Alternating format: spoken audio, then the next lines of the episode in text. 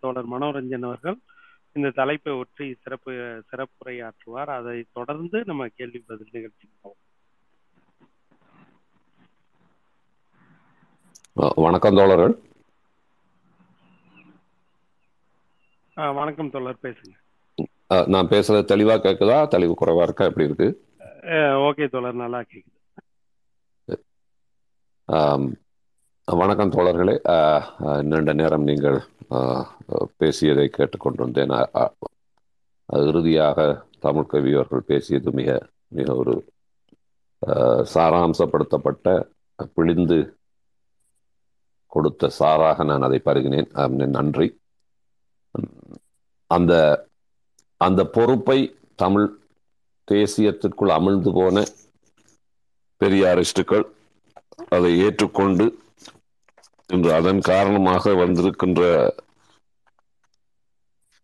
ஒரு பாசிசத்தன்மை கொண்ட தமிழ் தேசியத்திற்கு முகம் கொடுத்து அதற்கு சவால் அது சவால் விட்டு கொண்டிருக்கிறபடினால அந்த அவர் அவர் அவர் சொன்ன அந்த சவால் என்பது அந்த தமிழ் நாட்டில் இன்று அரசியல் செய்கின்ற பெரியாரிஸ்டுகள் உட்பட முற்போக்காளர்களுக்கு ஒரு மிகப்பெரிய சவால் தான். அதை அவர்கள் முகம் கொடுத்தே ஆக வேண்டும். தவிர்க்க முடியாது. இந்த முள்ளிவாய்க்காலில் தமிழ் தேசியவாதிகள் அது ஈழத்தமிழ் தேசியவாதிகள் அல்லது புலி தேசியவாதிகள் அல்லது புலி பாசிஸ்டுகள். மறைக்க முயன்ற முழு பூசணிக்காய் இப்பொழுது அம்மணமாக வெளியே தெரிந்து கொண்டிருக்கிறது. இப்பொழுது கடந்த இரண்டு வருடங்களாக இந்த இதனுடைய முழு பொய்கள் எல்லாம் தெளிவாக உரித்து வெளியே காட்டப்பட்டு அதற்கான காரண காரியங்கள் தகவல்களோடு ஆதாரங்களோடு பல தோழர்களால் இந்த இந்த தளத்திலேயே வந்து பேசிய நோயல் நடேசன் தொடர் தோழர் ஸ்டாலின் ஞானம் ஸ்டாலின் மற்றும் இறுதியாக களத்திலே நின்று புலிகளினுடைய ஊடகத்துறையோடு அல்லது அவருடைய பரப்புரைத்துறையோடு பணியாற்றி இப்பொழுது வெளியே வந்து பல்வேறு தளங்களிலே கருத்துக்களை பரிமாறிக் கொண்டிருக்கின்ற கருணாகரன் போன்ற ஊடகவியலாளர்கள். என இன்னும் பலர் அந்த இறுதி முள்ளிவாய்க்காலில் என்ன நடந்தது? எப்படி அஹ், அந்த அவலங்கள் முடிந்தறின மற்றும் இந்த மிகப்பெரிய பொய்யான லட்சக்கணக்கான மக்கள் ஒரு லட்சம் ஒன்றரை லட்சம் ரெண்டு லட்சம் மக்கள் கொல்லப்பட்டார்கள் என்கின்ற பொய். மற்றும் மக்கள் வந்து புலிகளோடு சேர்ந்து புலிகளோடு சேர்ந்து விரும்பித்தான் அவர்கள் அங்கே போனார்கள். ஆகவே புலிகள் அவர்களை கொண்டு போகவில்லை. மக்கள் புலிகளோடு சேர்ந்துதான் போனார்கள் என்கின்ற பொய் பிரச்சாரம். மற்றும் இறுதி வரை புலிகள் வந்து மக்களை பாதுகாக்க முயன்றார்கள் என்றது. அடுத்த மிக பெரும் பொய் பிரச்சாரமான மத்தியில் இருந்த காங்கிரஸ் அரசும் தமிழ்நாட்டில் இருந்த கலைஞர் அவர்களும் நினைத்திருந்தால் இதை தடுத்திருக்க முடியும். அவர்கள்தான் இந்த அழிவுக்கு முழு பொறுப்பு. திமுக தான் இதற்கு முழு பொறுப்பு. போன்ற இந்த இவ்- இவ்வாறான இந்த இவர்கள் புதைக்க முயன்ற மிகப்பெரிய முழு பூசணிக்காய் ஒன்றல்ல ரெண்டல்ல பல பூசணிக்காய்கள் இப்பொழுது அம்பலப்பட்டு வந்திருக்கின்றன. இருந்தாலும் இப்போ முள்ளிவாய்க்கால் அழிவு முள்ளிவாய்க்கால் முடிவல்ல இது ஆரம்பம் முடிவல்ல தொடரும் என்றெல்லாம் தமிழ்நாட்டிலே தான் பேசுகிறார்களே ஒழிய இலங்கையிலே வாழ்கின்ற நான் ஈழத்தமிழர்கள் என்று நான் சொன்னால் அது ஈழம் என்று எனக்கு நான் படித்த காலத்தில் பள்ளிக்கூடங்களில் நான் படித்த காலத்தில் எங்களுடைய சமூகவியல் புத்தகத்தில் இலங்கை என்கின்ற நாட்டிற்கு பல்வேறு பெயர்கள் இருந்தன. அதிலே ஈழம் என்பதும் இலங்கைக்கான இன்னொரு பெயர். என்றால் பல்வேறு காலகட்டங்களிலே அந்த இலங்கைக்கான பெயர்களை போர்த்துகீசர்கள் ஒரு விதத்தில் அழைத்திருக்கிறார்கள் ஒல்லாந்தர்கள் ஒரு விதத்தில் அழைத்திருக்கிறார்கள் பிரித்தானியர்கள் இன்னொரு விதத்தில் அழைத்திருக்கின்றார்கள். இப்படி பல பெயர்கள். இலங்கை என்கின்ற நாட்டிற்கு பல்வேறு பெயர்களில் ஈழம் என்பதும் ஒரு பெயர். இப்போ நான் ஈழத்தமிழர் என்று சொல்லுகின்ற பொழுது இலங்கை என்கின்ற மொத்த நாட்டிலே வாழ்கின்ற தமிழ் மக்களை விழித்துத்தான் நான் சொல்லுகிறேன் என்பதை முதலே சொல்லிக்கொள்ள வேண்டும். ஆனால் தமிழ்நாட்டை பொறுத்தவரையிலே ஈழத்தமிழர்கள் ஈழத்தமிழர்கள் என்று நீங்கள் சொல்லுகின்ற பொழுது உங்களுக்கு இந்த தமிழ் தேசியத்தினாலும் புலிகள் இயக்கத்தினாலும் அல்லது ஏனைய ஆயுத இயக்கங்களினாலும் போடப்பட்ட ஒரு வரைபடம் ஒன்று உங்களுடைய மனதிலே வரும் அது இலங்கையினுடைய வடக்கு கிழக்கு பகுதியைச் சேர்ந்த ஒரு ஒரு வரைபடம். அதைத்தான் நீங்கள் ஈழத்தமிழர்கள் என்று நீங்கள் சொல்லுவது உண்டு. ஆனால் நான் ஈழத்தமிழர் என்று சொல்லுகின்ற பொழுது இலங்கை முழுவதிலும் வாழ்கின்ற ஈழத்தமிழர்களை சொல்லுகிறேன் எனவே இலங்கையிலே வாழ்கின்ற அல்லது ஈழத்திலே வாழ்கின்ற தமிழர்களை பொறுத்தவரை முள்ளிவாய்க்கால் என்பது முடிந்து போன கதை என்பது மட்டுமல்ல முள்ளிவாய்க்கால் என்ற அந்த முள்ளிவாய்க்காலில் முடிந்தது என்று ஈழத்தமிழர்கள் சொல்லுவது தமிழர்களுடைய நியாயமான போராட்ட கோரிக்கை என்றொன்று இருந்தது உண்மையிலே. அதாவது இலங்கை நாடு நானூறு வருடங்களான அந்நிய காலனித்துவ ஆட்சியில் இருந்து அதாவது போர்த்துகீசர் ஒல்லாந்தர் ஒல்லாந்தர் போர்த்துகீசர் பின்னர் பிரித்தானியர். பிரித்தானியர் தான் நீண்ட காலமாக ஆண்டவர்கள். அது இந்திய சுதந்திரத்தோடு அடுத்த வருடம் நாற்பத்தி ஏழாம் ஆண்டு ஆகஸ்ட் மாதம் உங்களுக்கு கிடைத்தது. எங்களுக்கு நாற்பத்தி எட்டாம் ஆண்டு பிப்ரவரி மாதத்தில் மாசி மாதத்தில் எங்களுக்கு சுதந்திரம் கொடுக்கப்பட்டது. அந்த சுதந்திரம் கொடுத்த நாளில் இருந்து இந்த எழுபதுகள் வரை இந்த தனிநாடு கோரிக்கை எழுபத்தி ஐந்தாம் ஆண்டு பட்டுக்கோட்டையில் தமிழீழம் தனிநாடு என்ற கோரிக்கை வைக்கப்படுகின்ற அந்த ஒரு முப்பது வருட காலங்களில் இலங்கையில் வாழ்கின்ற தமிழ் மொழி பேசுகின்ற ஒரு வடக்கு கிழக்கு பிரதேசத்திலே செறிந்து வாழ்கின்ற அந்த மக்களுக்காக ஒரு ஒரு ஏற்றுக்கொள்ளலை ஒரு அங்கீகாரத்தை. இப்போ நீங்கள் உங்களுடைய தமிழ்நாட்டிலே பேசப்படுகின்ற பெரியாரிய கருத்தியல்லே சொன்னால் அதில் மூன்று விஷயத்தை சொல்ல ஒன்று பகுத்தறிவு இது பகுத்தறிவு என்பது தமிழர்களுக்குத்தான் சொந்தமானது என்பதில் அது ஒரு விசாலமான ஒரு விஷயம். அது அது ஒரு விஞ்ஞானபூர்வமான சிந்தனை பகுத்தறிவு என்பது. அப்போ அது ஒரு அதை விட்டு விடுவோம் அது எல்லா மனித குலத்துக்கும் போகும். அடுத்த இரண்டாவது முக்கியமான விடயம் இந்த சுயமரியாதை.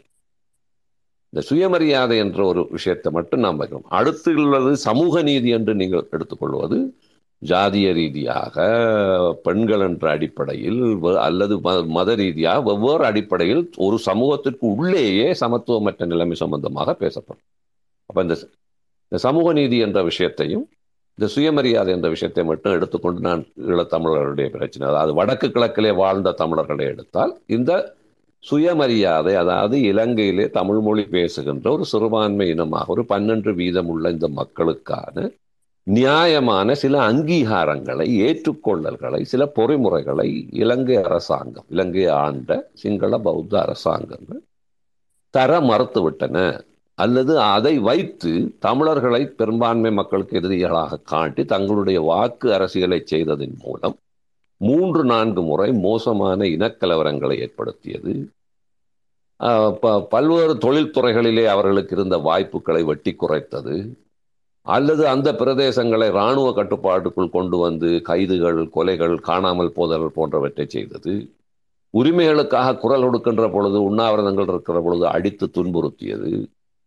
அது மட்டுமின்றி வடக்கு கிழக்கிலே இருந்த அரசியல்வாதிகளை பாராளுமன்றத்திலே இருந்து வெளியேற்றக்கூடிய ஒரு ஆறாவது சிறுத்த சட்டம் என்பதை கொண்டு வந்து பிரிவினை கோர மாட்டோம் அல்லது பிரிவினைக்கு எதிராக ஆதரிக்க மாட்டோம் என்று கையொப்பம் போட்டால் மட்டும்தான் நீங்கள் பாராளுமன்றத்துக்குள்ளேயே இருக்கலாம் என்கின்ற ஒரு சட்டத்தை கொண்டு வந்து மக்களால் தெரிவு செய்யப்பட்ட பாராளுமன்ற உறுப்பினர்களை பாராளுமன்றத்தை விட்டு வெளியேற்றியது. அதற்கு பின்னர் எந்தெந்த வகையில் எல்லாம் இந்த சிறுபான்மை மக்களுக்கு அச்சத்தை விளைவிக்க முடியுமோ அவ்வா அதை விளைவிக்கக்கூடிய பயங்கரவாத தடை சட்டம் அவசரகால தடை சட்டம் போன்ற எல்லாவற்றையும் பிரயோகித்து அந்த பிரதேசத்திலே மிகப்பெரிய ஒழுங்குமுறையை கட்டவிழ்த்து விட்டது போன்ற இன்னொரு விஷயங்களுக்காக எழும்பியதுதான் இந்த நியாயமான ஒரு உரிமை போராட்டம். ஆனால் இந்த முள்ளிவாய்க்காலில் எது முடிவடைந்ததென்றால் என்னை பொறுத்தவரையில் அந்த நியாயமான உரிமை போராட்டம் என்பது புலிகளால் முள்ளிவாய்க்காலில் முடித்து வைக்கப்பட்டது. அது அதுதான் முடிவுரை. இங்கே புலிகள் அழிந்தார்களா? புலிகள் இயக்கம் அழிந்தார்களா? அல்லது புலிகளுடைய தலைவரும் அவருடைய குடும்பமும் அழிந்ததா? என்றதெல்லாம் இன்று தமிழ் மக்களை பொறுத்தவரையிலே பிரச்சனையே கிடையாது. உண்மை.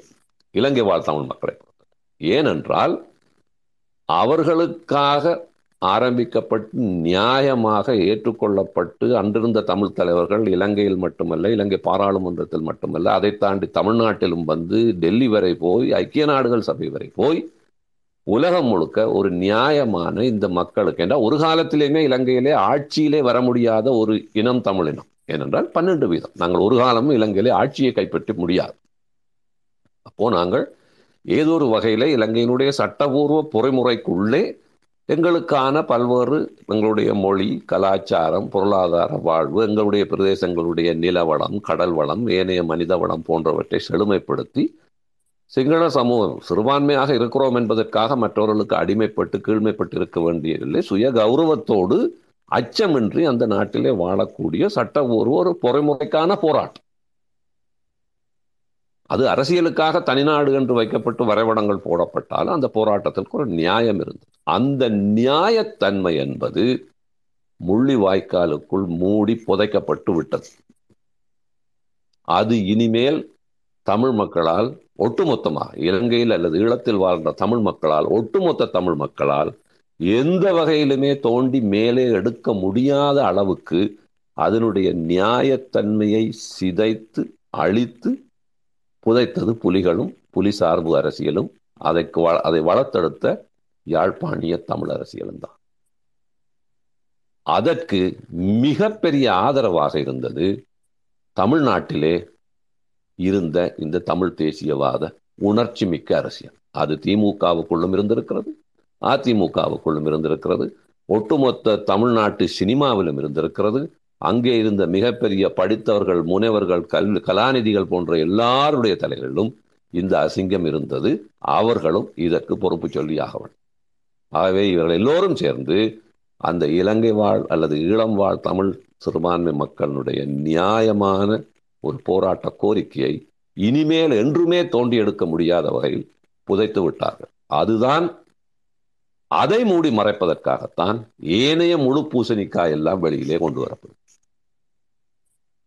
அவை என்னை பொறுத்தவரையில் மிக மிக வேதனையானது முள்ளிவாய்க்கால் முடிவல்ல என்பது அதை ஒன்றைத்தான் நீங்கள் நினைவு கூறுவோம். அதை யார் அங்கே கொண்டே புதைத்தார்கள் என்றால் இந்த புலிகளும் புலி ஆதரவு அரசியல்வாதிகளும் அதற்கு துணை போன அதை ஊட்டி வளர்த்த யாழ்ப்பாணிய வெள்ளாளிய தமிழ் அரசியலும் அதற்கு துணை போன தமிழ்நாட்டில் இருந்த இந்த தமிழ் தேசிய அசிங்கம் என்கின்ற ஒரு விஷயத்தை தலைக்குள் வைத்திருந்த இந்த பகுத்தறிவுவாதிகள் சமூக நீதியவாதிகள் இவர்கள் எல்லோரும் அதற்கு பொறுப்பு. அவர்கள் தலைகுனிய வேண்டும். இங்கே நாங்கள் தலைகுனிந்து ஆகிவிட்டது ஆனால் தமிழ்நாட்டிலே அதை வேறு விதமாக உயிர்ப்பிப்பதற்கான பல்வேறு முயற்சிகள் எடுத்துக்கொண்டிருப்பதால் தான் தோழர்களே நீங்கள் இந்த தளங்களை போட்டிலே பேசுகிறீர்கள் என்பது எங்களுக்கு மிக தெளிவாக புரிகிறது. முள்ளிவாய்க்காலில் இந்த முள்ளிவாய்க்கால் நடந்த அழிவிலே ஒரு உணர்ச்சிகரமான விடயத்தை சொல்லுகிறது பொழுது இந்த ஒரு லட்சம் ஒன்றரை லட்சம் மக்கள் செத்தார்கள் மக்கள் செத்தார்கள் என்பது. ஆனால் இன்று வரை எந்த ஒரு அமைப்பும் அதாவது இலங்கையிலே பாராளுமன்றத்திலே இருக்கின்ற இன்னமும் புலி அரசியலை வைத்து தேர்தல் வாக்கு கேட்கின்ற அரசியல் கட்சி சார்ந்த பாராளுமன்ற உறுப்பினர்கள் இருந்து தமிழ் சமூகத்தினுடைய உணர்ச்சி மிக்க உணர்ச்சி உரிமையை பேசுகின்ற சிவில் அமைப்புகள் தொடங்கி தமிழ் சமூகத்தினுடைய உரிமைகளை பேசுகின்ற தமிழ் ஊடகங்கள் வரை அல்லது வெளிநாடுகளிலே வாழ்கின்ற புலம்பெயர்ந்து வாழ்கின்ற இந்த புலம்பெயர் தமிழர்களோ அல்லது புலம்பெயர் தமிழ் அரசியல் பேசுகின்ற ருத்ரகுமாரன் உட்பட இந்த புலம்பெயர்ந்த அரசு என்று ஒன்று வைத்திருக்கிறார்கள் அவர்களோ எவருமே இன்று வரை புள்ளி விவரங்களுடன் இந்தந்த இந்தந்த குடும்பங்களில் இவ்வளவு பேர் இந்த போராட்டத்திலே அந்த இறுதியிலே செலுத்தார்கள் கொல்லப்பட்டார்கள் என்று ஒரு கணக்கு இன்னும் வைக்கவில்லை. ஒரு எழுந்தமானமான ஒரு எண்ணிக்கையை சொல்லுகின்றார். அவ்வளவுதான். ஆனால் இதற்கு எதிராக வாதம் வைக்கின்ற நாங்கள் பல்வேறு அடிப்படை காரணங்களை வைத்து நாங்கள் அதுக்குள்ளே சொல்லுகின்றோம். அந்த இறுதி யுத்தத்திலே இறுதியாக கொல்லப்பட்ட மக்களுடைய தொகை ஒரு பத்தாயிரத்திலிருந்து இருபதனாயிரத்துக்குள் இருக்கும் என்பதுதான் எங்களுடைய கணிப்பீடு. அதற்கு நியாயமான காரணங்கள் இருக்கின்றன. அந்த தொகை சிறிதா சிறிதாக்கி சொல்வதற்காக நாங்கள் சொல்லவில்லை. அது ஐயாயிரத்திலிருந்து பத்தாயிரமோ சிலர் அதை ஐயாயிரம் என்கின்றார்கள் சிலர் அதை பத்தாயிரம் என்கிறார்கள். என்னுடைய கணக்கின்படி அது பத்தாயிரத்துக்கும் இருபதாயிரத்துக்கும் இடைப்பட்டதாகத்தான் இருக்கும். இது கணக்கெடுத்து பார்க்கக்கூடிய ஒரு தொகை. இது பெரிய பெரிய ஒரு விடயமே அல்ல. ஆனால் இந்த எண்ணிக்கையை வைத்துக்கொண்டு இவர்கள் செய் ஆனால் இன்று வரை இன்று இந்த யுத்தம் முடிந்து பதிமூன்று பதினான்கு ஆண்டுகளில் இன்று வரை இவர்கள் சொல்லுகின்ற இந்த அப்பட்டமான பொய்யை நிரூபிக்கிறதுக்கு இவர்களால் எந்த தரப்பால் ஒரு ஆதாரம் முன்வைக்கப்படவில்லை. அது இல்லை என்றால் அவர்கள் அதை நிரூபிக்க வேண்டும். அதை நிரூபிப்பதற்கு தமிழ்நாட்டிலே இன்று பேசுகின்ற சீமானுக்கோ திருமுருகன் காந்திக்கோ குளத்தூர் மணிக்கோ போன்ற எவர்களுக்கும் வந்து திராணியும் இல்லை. அந்த தேவையும் அவர்களுக்கு கிடையாது. அவர்களுக்கு அது அல்ல முக்கியம். அவர்களுக்கு அந்தந்த கோஷமும் அந்த எண்ணிக்கையும் அது பின்னால் இருக்கிற அந்த அவல அவலத்தை அந்த சீழ் வடிகின்ற நாட்டம் அடிக்கின்ற அந்த அவலத்தை விற்று அரசியல் செய்வதற்காக அவர்கள் அந்த எண்ணிக்கையை பேசிக் கொண்டிருக்கார் நான் நினைக்கிறேன். இரண்டாவது விடயம் இந்த மிகப்பெரிய முழு பூசணிக்காய் என்னவென்றால் மக்கள் எல்லோரும் புலிகளோடு சேர்ந்து போனார்கள். புலிகளோடு சேர்ந்து மக்கள் விரும்பித்தான் போனார்கள். அதனால் இது சம்பந்தமாக கடந்த அமர்விலே தோழர் ஸ்டாலின் மிக தெளிவாக சில விஷயங்களை அவர் சொன்னார். அதில் ஒரு தொடர் வந்து கேள்வி கூட கேட்டிருந்தார். தான் வந்து கிளிநொச்சியிலே பேசுகின்ற பொழுது கூட இப்படி மக்கள் அந்த ஒரு புலிகளுக்கு ஆதரவான ஒருவர் சொன்னார். அது சனங்கள் சம்பந்தமாக நீங்க சொல்றது சரியா இருக்கலாம். சனங்கள் வந்து விரும்பி போகல நான் நாங்க எல்லாம் புலிகளோடு நின்றவர்கள். இப்போ இப்பொழுது எனக்கு முதல் பேசிய பத்மா தோழரும் அதை தொட்டு ஒரு விடயத்தை சொன்னார். அதாவது இந்த புலிகள் எப்படி ஆரம்பித்தார்கள் என்றால் புலிகளுடைய ஆரம்ப இயக்க கட்டுமானமே அவர்கள் தனியானவர்கள். மற்ற போராட்ட இயக்கங்கள் எல்லாம் விட நாங்கள் தனியானவர்கள். அது உண்மை. அது அவர் சொன்னது உண்மை என்றால் புலிகளினுடைய சித்தாந்தம் பிரபாகரனுடைய சித்தாந்தம். என்ன சித்தாந்தம் என்றால் தமிழர்களுக்கு பிரதான எதிரி எதிரி அல்ல ஆபத்தான. துரோகி தான் எதிரியை விட மோசமான. துரோகியை கொன்றொழிக்க வேண்டும். மற்ற கொள்கையாகவே இந்த துரோகி அழிப்பு பிரதானம் என்பது பிரபாகரனுடைய சிந்தனை. இந்த சிந்தனை பிரபாகரனுக்குள் வருவதற்கு இலங்கையினுடைய மூத்த தமிழ் கட்சியான தமிழரசு கட்சி அல்லது தமிழரசு கட்சியில் இருந்து வந்த தமிழர் விடுதலை கூட்டணியும் ஒரு காரணம்.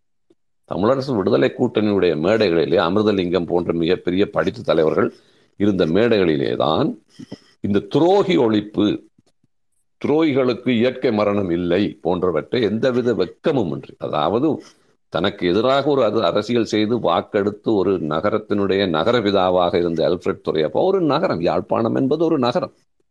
ஆனால் தமிழர் விடுதலை கூட்டணி என்பது வடக்கு கிழக்கிலே தமிழ் மக்களுடைய பிரதிநிதித்துவை பெற்ற ஒரு கட்சி.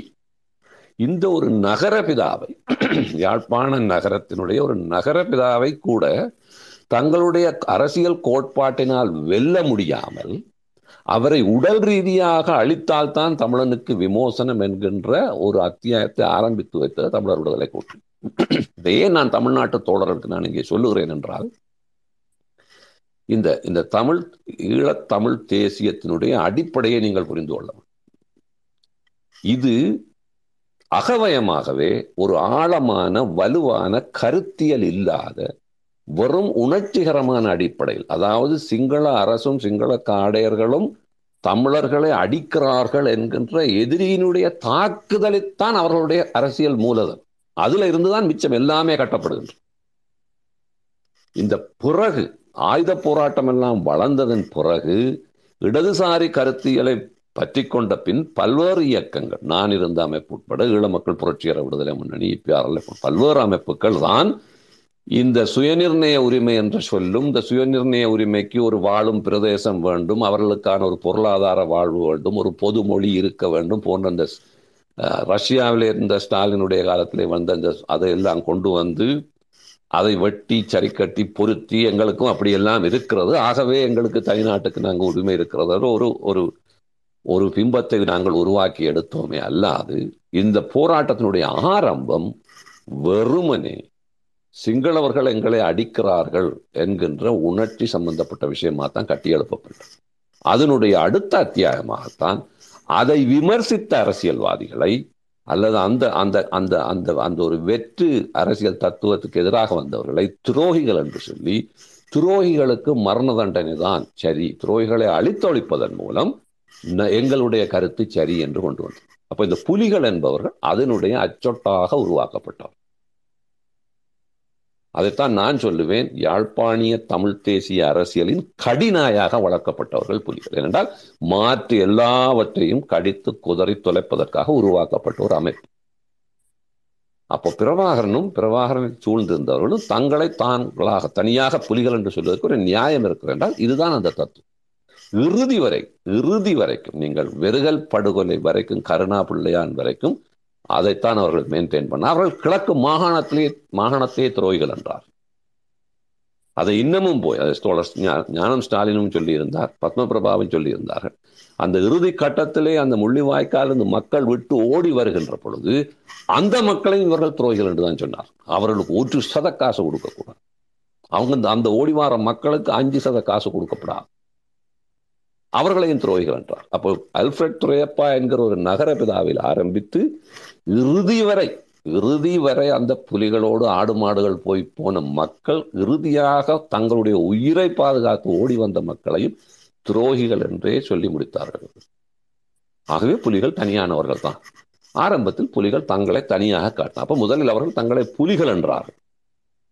பிறகு அவர்கள் தாங்களாக தங்களை இயக்கமாக கட்டி கொண்டு வருகின்ற பொழுது அவர்கள் மக்களுக்காக புலிகள் என்று அவர் சொன்னார்.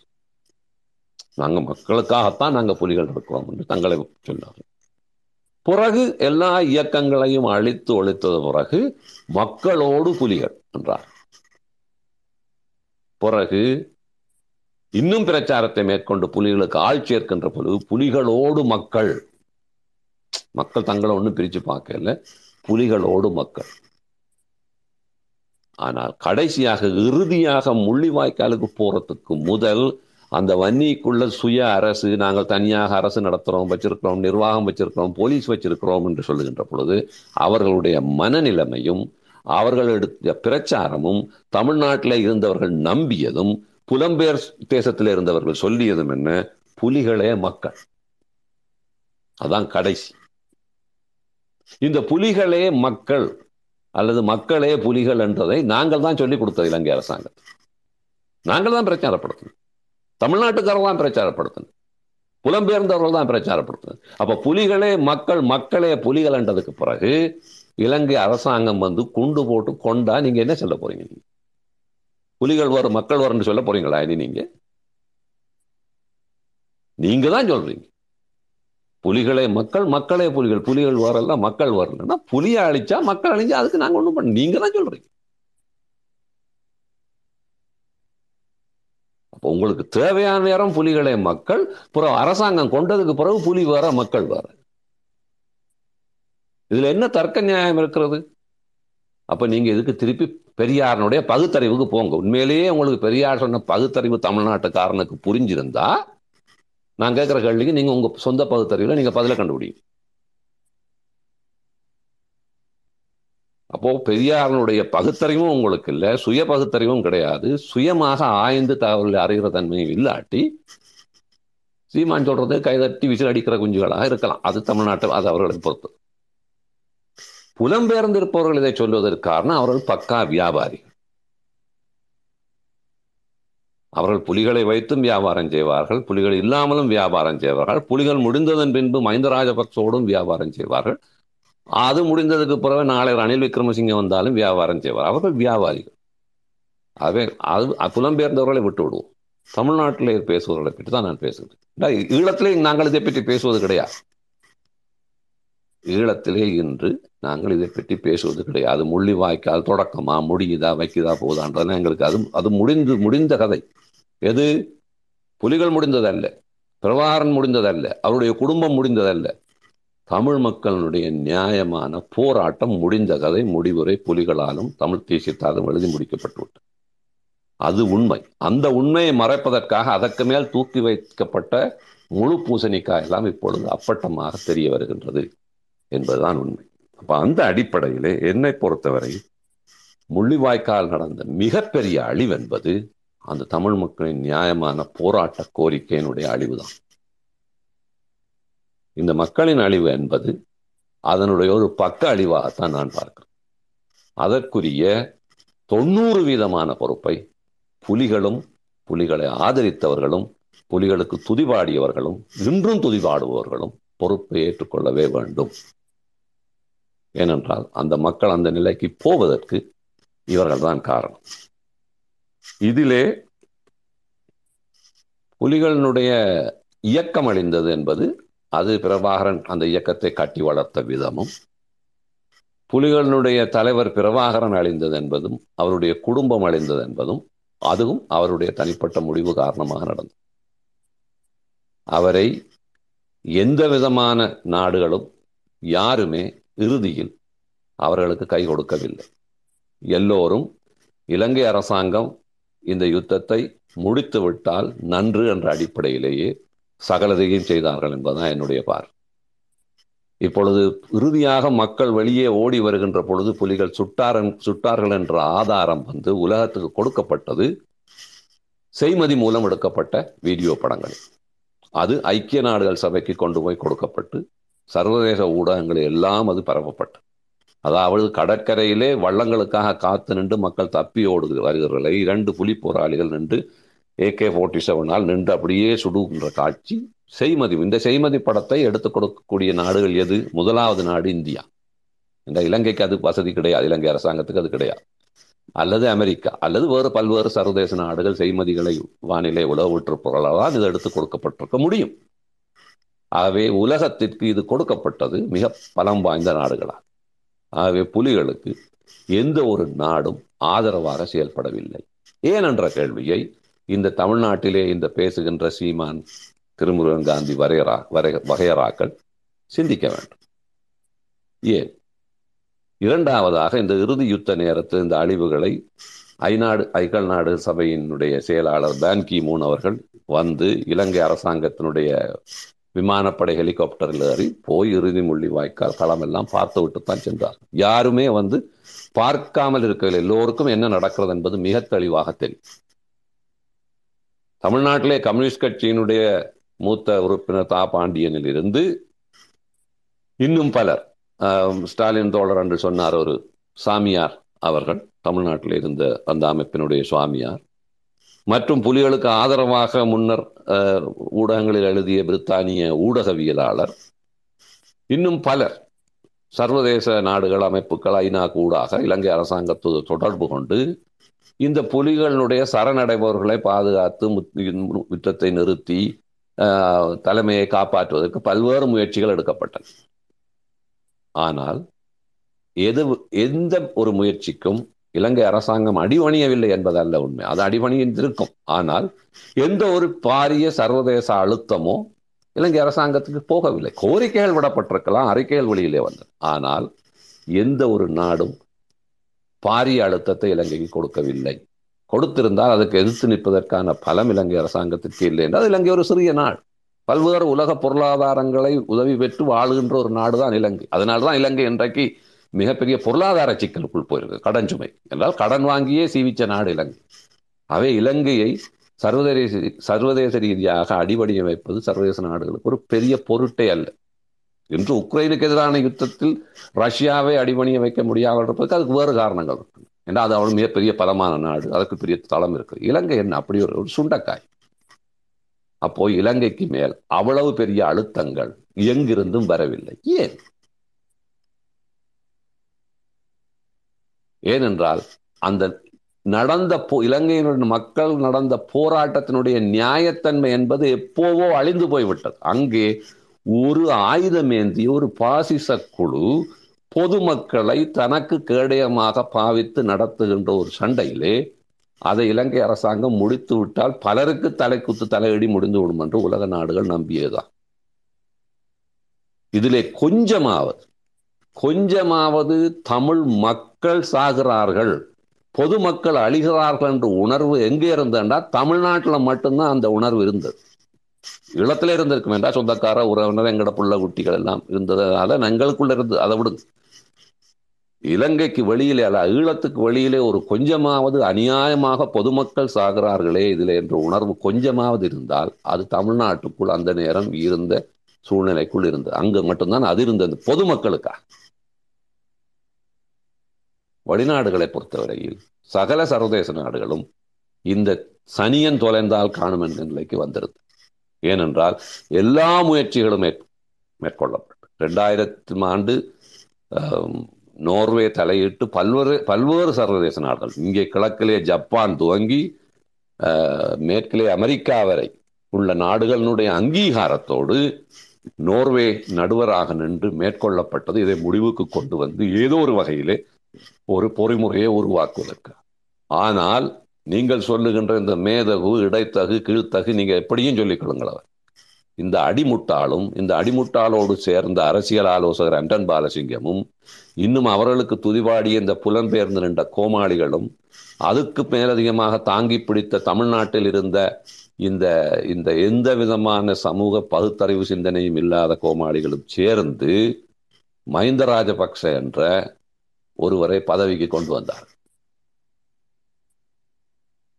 அவருக்காக கள்ள ஓட்டு போட்டு தமிழ் மக்களை வாக்களிக்காமல் தடுத்து நிறுத்தி அவர்களிடமிருந்து ஏழு எட்டு கோடி ரூபாய் பணத்தை வாங்கி கொண்டு மஹிந்த ராஜபக்சவை கொண்டு வந்து இந்த அழிவுக்கான முகவுரையை பிரபாகரன் ஆரம்பித்து வைத்தார். இரண்டாவது முகவுரை முதலாவது முகவுரை அவர் எழுதியது இந்த அழிவுக்கு இந்த தமிழ் மக்களோட போராட்டத்தினுடைய அழிவுக்கு எப்போ எழுதினார் என்றால் டெலோ இயக்கத்தை அடித்து ஆயிரத்தி தொள்ளாயிரத்தி எண்பத்தி ஆறாம் ஆண்டு இருபத்தி எட்டாம் தேதி கலைஞர் அவர்களாலேயே சொல்லப்படுகின்ற சொல் சொல்லின்படி சகோதர யுத்தத்தை ஆரம்பித்து அதற்கான முதல் முகவுரையை எழுதினார். இரண்டாவது இந்த அழிவுக்கான முகவுரையை அவர் இரண்டாயிரத்தி ஆறாம் ஆண்டு மஹிந்த ராஜபக்சவை பதவிக்கு கொண்டு வருவதற்காக எல்லா விதமான கீழ்த்தரமான வேலைகள் பணப்பட்டி வாங்க ஒரு மிகப்பெரிய விடுதலை போராட்ட இயக்கம் எந்த அரசாங்கத்திற்கு எதிராக போராடுகின்றதோ அதே அரசாங்கத்திடம் பணப்பட்டி வாங்கி கொண்டு அவரை பதவிக்கு கொண்டு வந்து தமிழ் மக்களுடைய வாக்கு போடுகின்ற உரிமையை கூட மறக்க பண்ணி அதிலும் விசேடமாக தங்களுடைய கட்டுப்பாட்டு பகுதியில் இந்த முல்லைத்தீவு மாவட்டத்தில் மஹிந்த ராஜபக்சவுக்காக ஒரு சொற்ப வாக்கை போட்டு அந்த தேர்தலை செல்லுபடியும் ஆக்கி அவரை பதவி கொண்டு வந்தார். அதுதான் இரண்டாவது முகவர். முடிவுரையை இறுதியாக இலங்கை அரசாங்கம் எழுதிவிட்டது. இதுதான் இந்த முள்ளிவாய்க்காலுக்குள் புதைக்கப்பட்ட மிகப்பெரிய உண்மை. அவை இந்த அடிப்படையிலே இன்று இதில் முள்ளிவாய்க்கால் முடிவல்ல முள்ளிவாய்க்கால் முடிவல்ல என்று கத்துறவர்களுக்கு நான் சொல்ல விரும்புவது இவ்வளவுதான் நீங்கள் முழு பூசணிக்காய் வெளியே வந்துவிட்ட பிறகு இப்பொழுது நீங்கள் என்ன செய்கிறீர்கள் என்றால் உங்களுடைய தலைகளை மண்ணுக்குள்ளே புதைத்துக் கொண்டு உலகம் இருண்டு விட்டது என்று கத்துவது போல வெளியிலே முழு பூசணிக்காய் உலகம் முழுக்க தெரிகின்ற நேரத்தில் நீங்கள் அந்த பூசணிக்காய்க்கு கீழே உங்களுடைய தலைகளை மறைத்து கொண்டு இல்லை இல்லை உண்மை இன்னும் வெளிவரவில்லை நாங்கள் கொண்டு வருகிறோம் ஐநாவிலே கொண்டு வருகிறோம் தமிழ்நாட்டிலே கொண்டு வருகிறோம் என்று நிற்கிறீர்கள். அவை இன்று இது சகலதும் அம்பலத்துக்கு வந்துவிட்டது இந்த அடிப்படையிலே இன்று முள்ளிவாய்க்கால் சம்பந்தமாக மனம் வருந்துவதற்கு யாராவது உண்மையிலேயே ஒரு அரசியல் ரீதியான மனவருத்தப்படுபவர்களுக்கு அநியாயமாக ஒரு சமூகத்தினுடைய நியாயமான சமூக அரசியல் கோரிக்கையை கொண்டே நாங்கள் புதைத்து விட்டோம் என்று கவலைப்படுவதுதான் நியாயமான அதற்கு மேலாக அங்கே அநியாயமாக கொண்டு போகப்பட்டு மக்கள் அழித்தொழிக்கப்பட்டார்கள் உயிர்கள் அளிக்கப்பட்டன கைகால்கள் இழந்த மக்கள் அங்கவீனர்களாக வாழ்கின்ற மக்கள் குடும்பத் தலைவர்களை இழந்த மக்கள் தாய் தந்தையர் இழந்த குழந்தைகள் என அளிக்கப்பட்ட மக்களுக்காக நாங்கள் மனம் வருந்த வேண்டுமே. அல்லாது இந்த முள்ளிவாய்க்கால் முடிவல்ல என்ற வீரவசனம் பேசி இந்த செய்கின்ற இந்த அரசியல் விபச்சாரத்தை தயவு செய்து தமிழ்நாட்டில் நிறுத்துங்கள். இதற்கு நாங்கள் பதில் சொல்லியே கலைத்து விட்டோம். இது ஒரு அர்த்தமற்றது. ஏனென்றால் இன்று தமிழ்நாட்டில் உள்ள முற்போக்காளர்களும் பெரியாரிஸ்டுகளும் உண்மையிலேயே தமிழ் மக்கள் மீது அக்கறை உள்ளவர்களும் செய்ய வேண்டியது என்னவென்றால் உண்மையிலேயே இந்த தமிழ் தமிழீழத்திலே நடந்த இந்த அழிவுகரமான அரசியலுக்கு அடிப்படையாக இருக்கின்ற இந்த யாழ்ப்பாணிய வெள்ளாளிய சமூக நீதியை கண்டு அஞ்சுகின்ற யாழ்ப்பாணிய வெள்ளாளிய அரசியலை நீங்கள் ஒரு முறை கண் திறந்து பார்த்து தரிசிக்க வேண்டும். அதை ஒரு பகுப்பாய்வு போஸ்ட்மார்ட்டம் செய்யுங்கள்.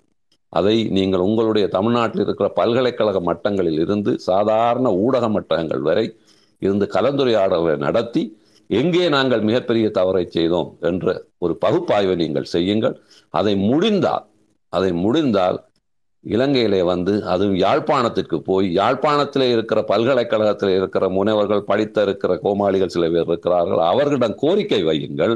நாங்கள் தமிழ்நாட்டிலே உங்களுக்கு ஒரு காலத்திலே நீங்கள் எல்லாம் ஓடி வருகின்ற பொழுது உங்களுக்கு கைகளை விரித்து அரவணைத்து இன்றும் அங்கு லட்சக்கணக்கான மக்களுக்கு வாழ்வு கொடுத்து கொண்டிருக்கிற நாங்கள் இந்த தமிழ் மக்களுடைய போராட்டத்துக்கு நடந்தது என்னன்ற ஒரு அறிவு ரீதியான ஆய்வுக்கு பகுப்பாய்வுக்கு வந்திருக்கிறோம். எங்களோடு சேர்ந்து இதை செய்வோம் பாருங்கள் என்று சொல்லி கோரிக்கை விட்டு பாருங்கள். அது மிக மிக பெரிய ஒரு பேருதவியாக இருக்கும் என்று நான் கூறிக்கொள்கின்றேன். அது மட்டுமன்றி நான் தோழர் ஸ்டாலின் ஞானம் இன்னும் இந்த தளங்களில் வந்து பேசிய தோழர் நொயல் நடேசன் இறுதி யுத்த காலகட்டத்தில் அங்கு நின்று வெளியிலே வந்து பல தளங்களில் எழுதி கொண்டிருக்கிற கருணாகரன் போன்றவர்களை நீங்கள் தமிழ்நாட்டுக்கு அழையுங்கள். நாங்கள் ஒரு பெனலாக ஒரு பக்கத்திலே அமர்கின்றோம்.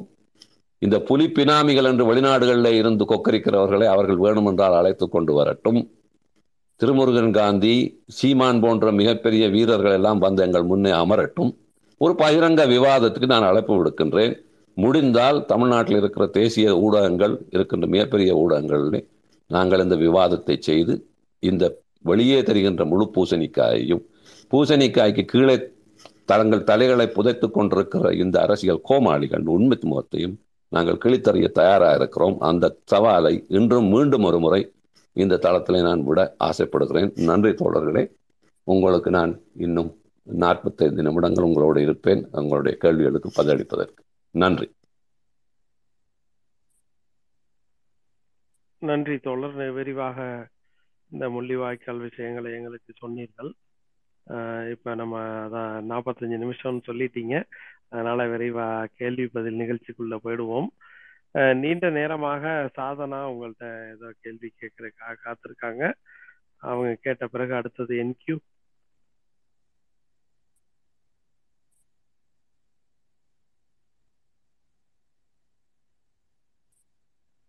சாதனா இருக்கீங்களா?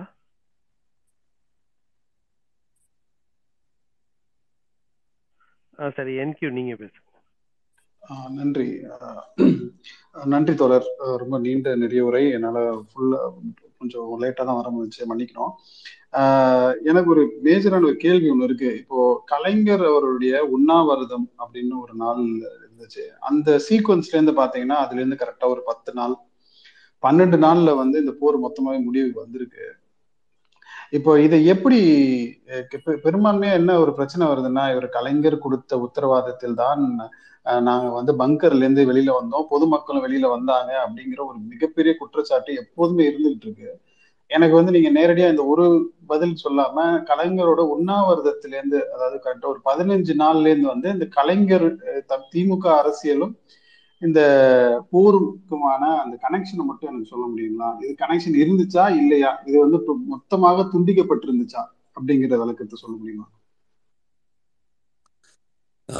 கலைஞருடைய உண்ணாவிரதம் என்பது உங்களுக்கு தெரியும் இந்த தலைவர்களுடைய உண்ணாவிரதம் என்றது ஒரு அரசியல் ரீதியாக ஒரு மக்களுடைய அங்கீகாரத்தை பெற்ற ஒரு தலைவர். அதுவும் தம் முதலமைச்சராக இருக்கிற ஒரு தலைவர் வந்து ஒரு உண்ணாவிரத்தை ஒரு அடையாள உண்ணாவிரத்தை அவர் ஏற்கொள் மேற்கொள்வது என்பது உயிர் துறப்பதற்காக அல்ல.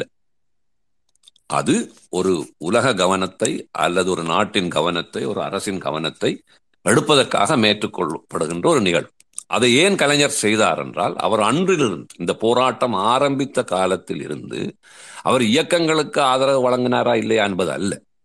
கலைஞருடைய அரசியலில் இதற்கு முதலும் ஒரு தோழர் பேசினார். அதாவது திமுக தோழர்கள் ஏன் இவ்வளவு பாதிக்கப்பட்டார்கள் என்றால் அவர்கள் புலிகளுக்கு ஆதரவாக இருந்ததற்காக அல்ல.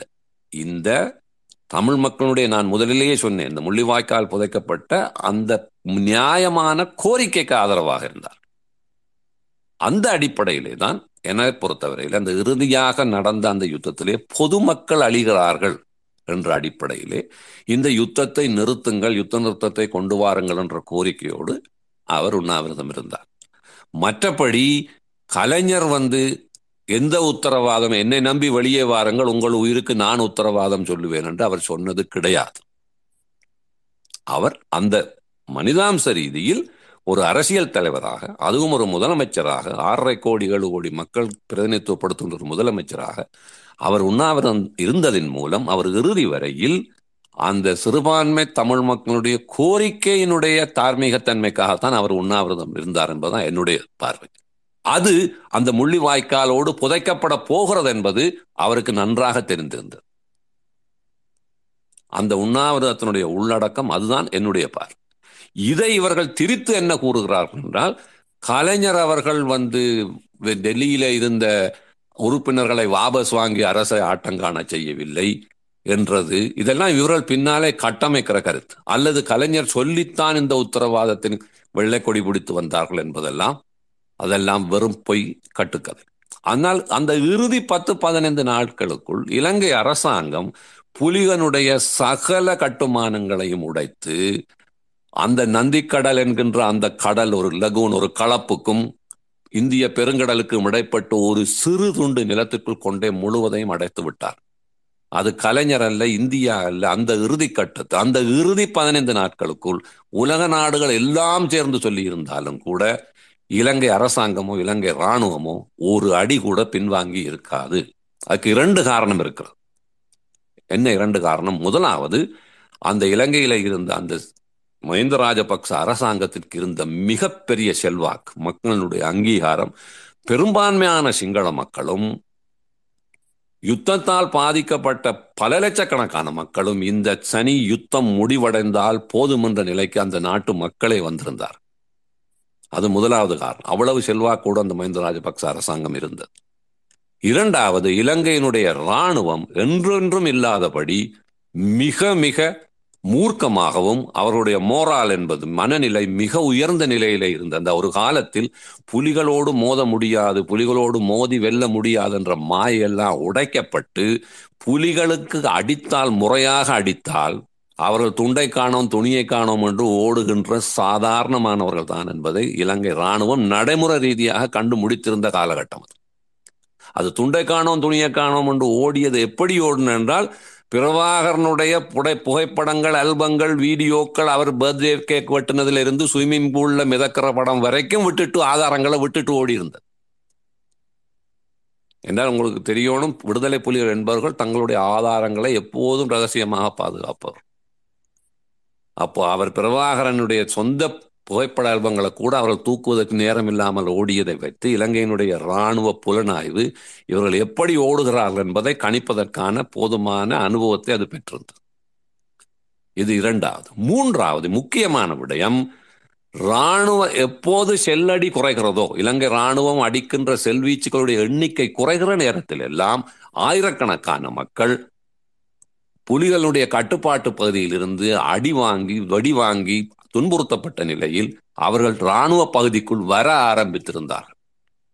நாங்கள் அப்பொழுது அந்த இறுதி கட்டத்திலே நாங்கள் அங்கே இலங்கையில தான் நிற்கிறோம். நான் தற்போது கனடாவிலே வாழ்ந்தாலும் இந்த இறுதிக்கட்ட யுத்த காலத்தில் மக்கள் இராணுவத்தை நோக்கி வர ஆரம்பித்திருந்தார் ஆரம்பத்திலே மக்கள் இராணுவம் தங்களை கொடுமைப்படுத்தும் கொல்லும் என்று பயந்து புலிகளோடு ஓடியிருந்தாலும் இறுதி கட்டத்தில் அந்த கொடுமையான நேரத்தில் உள்ளுக்கு உணவில்லை மருந்தில்லை தொடர்ச்சியான செல்வீச்சுக்கள் புலிகளும் தங்களை சுடுகிறார்கள். இனி இதற்குள் இருந்து ஒட்டுமொத்தமாக சாவதை விட ஒரு சிறு கொஞ்சம் அது சாதாரண ஒரு மனித இன்ஸ்டிங் உள்ளுணர் அது மிருகங்களைப் போல்தான். ஒரு மூலையிலே கொண்டு அடைத்த பின்பு சாதாரண ஒரு நாய் கூட திரும்பி வளர்த்தவனை கூட கடித்து கொண்டு தப்பியோட பார்க்கும் என்கின்ற சாதாரண உயிரினங்களுக்கு இருக்கிற தத்துவத்தின் அடிப்படையிலே அந்த மக்கள் பலர் குடும்ப பிள்ளைகளை கையிலே தூக்கி வந்த குழந்தை நழுவி தண்ணிக்குள் விழுந்த பொழுதும் கூட குழந்தையை தூக்காமல் வந்த பெற்றோர்கள் இருக்கிறார். தனக்கு பின்னால் கணவனுக்கு வெடி விழுந்து தண்ணீருக்குள் அமர்ந்து போக இனி கணவனை இழுத்து கொண்டு போனால் நானும் சாவேன் என்றதிலே கணவனை விட்டு விட்டு வந்த மனைவிமார்கள் இருக்கிறார். அவை குடும்பமாக ஆரம்பித்து இறுதியாக ஒருவர் ரெண்டு பேர் மட்டும் தப்பி வந்த சூழ்நிலையில் இருக்கின்றன அவை இது எல்லாம் இலங்கை அரசாங்கத்துக்கு மிகப்பெரிய பலமான காலகட்டமாக இருந்தது. அது மட்டுமில்லை இலங்கை அரசாங்கம் அந்த நேரம் மிகப்பெரிய முகாம்களை ஆரம்பித்து அந்த வருகின்ற மக்களை அரவணைத்து அவர்களை சாப்பாடு போட்டு அவர்கள் அதையெல்லாம் உலகம் முழுக்க பிரச்சாரப்படுத்தி கொண்டு அந்த யுத்தத்தை ஹியூமானிட்டேரியன் வார் என்று இலங்கை மாற்றியிருந்தது. பயங்கரவாத அழிப்பு யுத்தம் என்று சொல்லி இறுதி கட்டத்திலே மிகப்பெரிய ஹியூமானிட்டேரியன் வார் ஒரு மனித சமூகத்தை மீட்கின்ற யுத்தம் என்றதை இலங்கை அரசாங்கம் கட்டமைத்து விட்டிருந்தது. இதுதான் அந்த இறுதி கடசு கடந்த இரண்டு இறுதி அந்த ரெண்டு வாரங்களில் இருந்த நிலைமை. ஆகவே கலைஞருடைய உண்ணாவிரதத்தையும் இறுதி யுத்த பதினைந்து நாட்களையும் தொடர்படுத்தி பார்க்க வேண்டிய அவசியமே இல்லை. ஆக அந்த காலகட்டத்தில் முழு தமிழ்நாடுமே உண்ணாவிரதம் இருந்தாலும் கூட அங்கே இலங்கை அரசாங்கம் ஒரு அடி கூட பின்னடைந்து வைத்திருக்கா என்றால் மஹிந்த ராஜபக்ச அரசை பொறுத்தவரையில் அந்த வெற்றி என்பது புலிகளை அளிக்கின்ற வெற்றி என்பது அவர்களுடைய பொறுத்த. அரசியல் ரீதியாக பார்த்தால் இன்னும் இருபத்தைந்து ஆண்டுகளுக்கு தானும் தன்னுடைய பிள்ளைகளும் தன்னுடைய பரம்பரையினரும் இலங்கையில் போற்றப்படக்கூடிய மிக வீரர்களாக கருதப்படுவோம் என்கின்ற ஒரு அரசியல் மாயக்குள் அவர்கள் இருந்தார்கள். ஆகவே அவர்கள் ஒரு அடி கூட பின்வாங்கி இருக்க மாட்டார் அந்த அடிப்படையிலே அவர்களுக்கு இருந்த ஒரே ஒரு அச்சம் என்னவென்றால் புலிகளுக்கு அந்த நேரம் கடல் வழியாக தப்புவதற்கான வாய்ப்புகள் எல்லாம் இருக்கிறது. இவ்வளத்தையும் செய்து இறுதியாக பிரபாகரனும் குடும்பமும் அல்லது தளபதிகளும் தப்பி ஓடிவிட்டால் இந்த யுத்தம் இன்னும் ஐம்பது வருடத்திற்கு போகலாம். இவர்கள் வெளியிலே இருந்து இதை நடத்தலாம் என்ற அச்சம் இருந்தபடியினாலே கடல் பகுதியை அவர்கள் மிக கவனமாக காத்து கொண்டார்கள். அந்த அடிப்படையில் அவர்கள் மிகப்பெரிய வெற்றி அடைந்தார். ஆகவே கலைஞர் மீதும் தமிழ்நாட்டு மீதும் இவர்கள் சுமத்துகின்ற குற்றம் வந்து இது ஒரு ஆற்றாமை. எப்படி அந்த தமிழீழ போராட்டம் ஆரம்பிக்கின்ற பொழுது தமிழ் தேசிய அரசியலினுடைய பலத்தை கூட்டுவதற்கு வக்கில்லாமல் ஒரு சாதாரண நகரபிதாவை கொலை செய்து துரோகியாக்கி ஆரம்பித்தார்களோ அதே இது திரும்ப முள்ளிவாய்க்கால தமிழ்நாட்டை நோக்கி திருப்பப்பட்டது. எந்தவித நன்றி கடனும் இல்லா. இதைத்தான் தொடர் என்னால் சொல்ல முடியும். நன்றி. நன்றி நன்றி தொடர்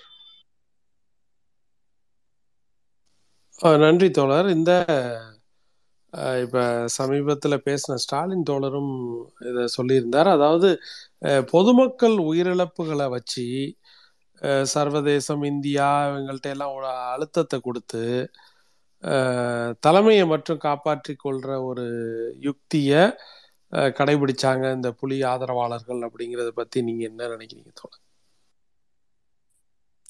அது மிகச் சரியான பார்வை. ஏனென்றால் புலிகளினுடைய ஒட்டுமொத்த அரசியலையே நீங்க எடுத்து பார்த்தீங்க என்றால் மக்கள் அழியணும்.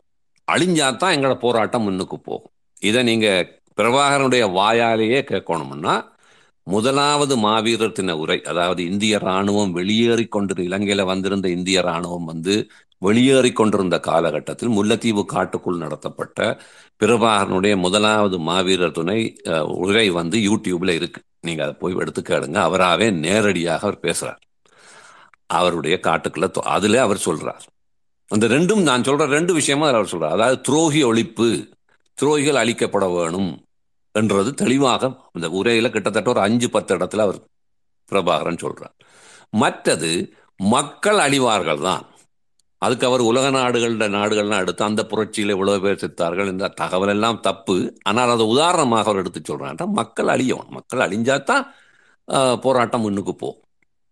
அது அப்போ அவர்களுடைய ரெண்டாவது தத்துவம். மூன்றாவது இறுதி வரை புலிகள் ஆயுதங்களை நம்பி இருந்தார்கள். மக்களை நம்பாமல் ஆயுதங்கள் மேல் அவர்கள் எவ்வளவு காதல் கொண்டிருந்தார்கள் என்பதையும் நீங்கள் பிரபாகரன் உரையில பார்க்கலாம். இந்த மூன்றும் அந்த உரையில இருக்கு. அப்ப அதுதான் அவருடைய தத்துவம். அந்த அடிப்படையில இந்த இறுதி யுத்தத்திலையும் இவர்கள் என்ன நீங்க அந்த யூடியூப்கள் அந்த நேரத்துல வந்த வீடியோக்கள் இவர்கள் படம் எடுக்கிறார்கள். குண்டு விமானம் குண்டு வீசுகிறது செல்லடி நடக்கும் மக்கள் ஓடி போய் பங்கருக்குள்ளே ஒளிகிற காட்சிகளை அந்த நேரத்திலே அந்த முள்ளிவாய்க்கால் இருந்து படம் எடுத்து சேட்டலைட் தொலைபேசிகள் மூலம் வெளிநாடுக்கு புலிகள் அனுப்பினார்கள். அதுல அந்த அந்த மக்கள் கத்துகிறார்கள் ஐயோ ஏன் படம் எடுக்கிறீங்கள் எங்களை?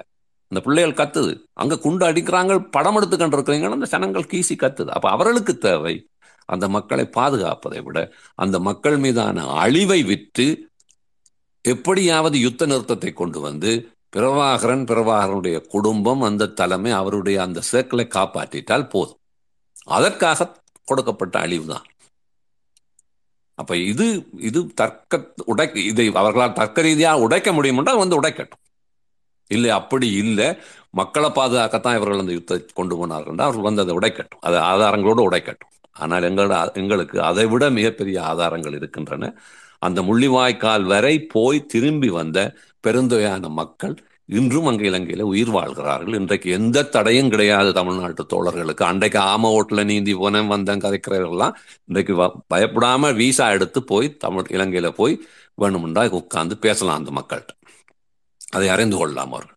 ஆனால் இறுதி யுத்தத்துக்கு நடப்பதற்கு முதல் செய்த புலிகள் செய்த மிகப்பெரிய ஒரு அநியாயம் என்னவென்றால் இந்த வன்னி மக்களை வன்னியிலே வாழ்ந்த சாதாரண கிராம குடி அஹ், அஹ், தொழிலா தொழிலாளராக வாழ்ந்த மக்களை பொருளாதார ரீதியாக என்றால் யுத்த காலகட்டத்தில் விவசாயங்கள் எல்லாம் குறைந்து வெவ்வேறு சிறு தொழிலெல்லாம் செய்ய முடியாத நிலையில் இருந்த பொழுது குடும்பங்களில் இருந்த இளம் பிள்ளைகளை எல்லாம் பிடித்து அந்த பிள்ளைகளை ஒரு வகையிலே தங்களுடைய போராளிகளாகவும் சாதாரண பொதுமக்களையும் வந்து மக்கள் படை என்று சொல்லி அவர்களுக்கெல்லாம் மரங்களை கொடுத்து கைகளில் மரக்கம்புகளை கொடுத்து துவக்குகள் போல் வைத்து உதவிப்படை துணைப்படை என்றெல்லாம் அவர்களை உருவாக்கி அந்த படங்களை எல்லாம் வெளிகளில் தங்களுக்கு பிரச்சாரத்துக்காக அவர்கள் வெளியிட்டு அது எல்லாம் இலங்கை அரசாங்கத்துக்கு போய் சேர்ந்ததுக்கு பிறகு சாதாரண பொதுமக்களும் புலிகளும் ஒன்றுதான் என்றதை புலிகள் தான் நிறுவினார் அப்ப அந்த அடிப்படையிலே அந்த மக்கள் எல்லாம் தங்களுடைய படங்கள் எல்லாம் பிரச்சாரப்படுத்தப்பட்ட பின்பு அந்த பொதுமக்களுக்கு ஒரு அச்சம் இருக்கும். நாளைக்கு ராணுவம் வந்தால் எங்களுக்கு என்ன நடக்கும்? அப்போ அந்த மக்கள் இவர்களோடு சேர்ந்து ஓடி இருப்பார்கள் எனக்கு தெரியும் தோழர் ஸ்டாலின் இந்த போன அமர்விலே சொன்னார் முன்னூற்றி ஐம்பத்தொரு தங்களுடைய தளபதிகள் போராளிகளை பற்றி அவர்கள் லிஸ்ட் கொடுத்தார்கள் என்று சரணடைந்தவர்கள் காணவில்லை அப்போ அப்ப அவர்களுக்கு நாலு பேர் கணக்கு பார்த்தாலே ஆயிரத்தி ஐநூறு ரெண்டாயிரம் பேர் ஆச்சு. ஆனால் இலங்கை இராணுவத்தினம் சரணடைந்த போராளிகளினுடைய எண்ணிக்கை புலி போராளிகளுடைய எண்ணிக்கை படையிலே சேர்ந்தவர்கள் இருந்தவர்கள் என்று பன்னீராயிரம் பேர் புனர்வாழ்வு செய்யப்பட்டு வெளியிலே விடப்பட்டார்கள் இலங்கை அரசாங்கத்தால். அப்ப அந்தந்த பன்னீராயிரத்தினுடைய குடும்ப எண்ணிக்கையை நீங்கள் எடுத்து பாருங்கள். நான்கு பேரால் பெருக்கி பார்த்தாலே எவ்வளவு வருகிறது? ஒரு ஐம்பதினாயிரம் வந்துட்டுதா? அப்ப அந்த தொ- பன்னீராயிரம் போராளிகளுடைய குடும்பம் என்ன செய்திருக்கும்? ராணுவம் வரப்போகுதுன்றா ஓடித்தான் இருக்கும். புலிகளோடு சேர்ந்து ஓடித்தான் இருப்பார். அது புலிகள் பலா அவர் வேணாமென்று விட்டிருந்தாலும் அந்த மக்கள் ஓடி இருப்பார்கள் ஏனென்றால் நீங்கள் அவர்களை எல்லாம் புலிகள் ஆக்கி விட்டீர்கள். அவர்களை பிரச்சாரப்படுத்தி விட்டீர்கள். அப்பொழுது அந்த அந்த நிலையிலே அந்த மக்கள் இவர்களோடு சேர்ந்து ஓடி இருக்க வாய்ப்பு இருக்கிறது அது புலிகளினுடைய அரசியல் நிலைப்பாட்டுக்கு ஆதரவல்ல வேறு எந்த வழியும் இல்லாமல். நீங்கள் இந்த ஆதரவு தளத்தை விடுங்க நாளைக்கு உங்களுடைய தமிழ்நாட்டும் நீங்கள் வாழ்கின்ற கிராமத்திற்குள் இரண்டு பயங்கரவாதிகளோ அல்லது இரண்டு திருடர்களோ யாரோ வந்து விட்டார்கள் என்று இராணுவம் இறக்கி விடப்படுகிறது என்றால் இராணுவம் வரு துப்பாக்கிகளோடு இராணுவம் அவர்களை தேடி வருகின்ற பொழுது உங்களுடைய நான் கிராம மக்கள் என்ன செய்வார்கள்? ராணுவம் வார பக்கம் ஓடுவார்களா? எதிர்த்த பக்கத்துக்கு ஓடுவார்கள். அதற்கு அர்த்தம் என்ன? அவர்கள் எல்லாம் அந்த உங்களோட ஊருக்குள்ள ஒளிந்த பயங்கரவாதிகளோடு சேர்ந்து ஓடுகிறார்கள் என்ற அர்த்தமா? அல்லது துப்பாக்கியோடு வார ராணுவம் அவனை சுடுகின்ற பொழுது எனக்கும் சூடு விழுமேண்ட அச்சத்தில் வார ஓட்டமா? இது சாதாரண மனித இயல்பு. ஆகவே புலிகளை பொறுத்தவரை என்ன பொறுத்தவரையிலே புலிகள் அதை கொண்டு போனதுக்கு காரணம் மக்கள் அழிய வேண்டும். மக்கள் அழிவை கண்டு உலக நாடுகள் இந்த யுத்தத்தை நிறுத்துங்கன்று இலங்கைக்கு அரசாங்கத்துக்கு தடை போட்டால் அதிலிருந்து தாங்கள் தப்பி பிழைத்துக் கொள்ளலாம். தங்களுடைய தலைமையும் குடும்பமும் அவரை சூழ உள்ளவர்களும் தப்பி பிழைத்துக் கொள்ளலாம். அவர்கள் தப்பி பிழைத்துக் கண்டால் பிறகு எங்கேயாவது இருந்து இன்னொரு பக்கத்தால் யுத்தத்தை ஆரம்பிக்கலாம். யுத்தம் ஆரம்பித்தால் இன்னும் கொஞ்சம் பேர் பணத்தை கட்டி வெளிநாடுகளுக்கு வருவதற்கும் வெளிநாடுகளிலே புலிகளை கொண்டு இந்த போராட்டத்தை கொண்டு நடத்துகின்ற வியாபாரத்துக்கு அது உதவியாக இருக்கும் என்று புலம்பெயர்ந்த நாடுகளில் இருந்தவர்கள் இதை பிரச்சாரப்படுத்தினார்கள். தோழர் ஸ்டாலின் ஞானம் கடந்த முறை சொன்னது பொழுது நான் இங்கே கனடாவில் இருந்தேன். கனடாவிலே மிகப்பெரிய இங்கே தான் மிகப்பெரிய தமிழ் பேசும் சமூகம் இருக்கின்றது இலங்கையைச் சேர்ந்தவர்கள். பத்தாயிரம் பேர் வரை தெருவில் இறங்கி மிகப்பெரிய வீதிகளை எல்லாம் மறித்து பெரிய ஆர்ப்பாட்டங்கள் எல்லாம் செய்தார்கள்.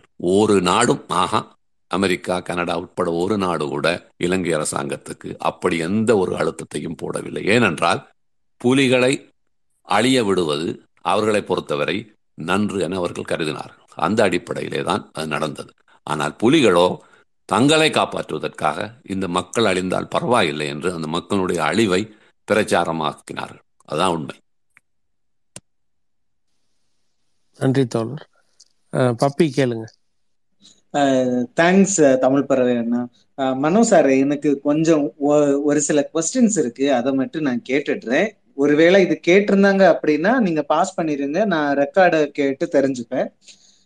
எனக்கு தெரிஞ்சதுல இருந்து என்ன அப்படின்னா பிரபாகரன் அப்படிங்கிற ஒரு பர்சன் வந்து என்ன பண்ணிருக்கிறாரு அப்படின்னா தன் இனம் சார்ந்த அதாவது மொழியை வந்து முன் முன்னோது முன்னதிர் முன்ன முன்ன வச்சுக்கிட்டு வந்து மக்கள் கிட்ட சொல்றாரு தமிழ் ஈழ தமிழுக்காக விடுதலை அப்படின்ட்டு.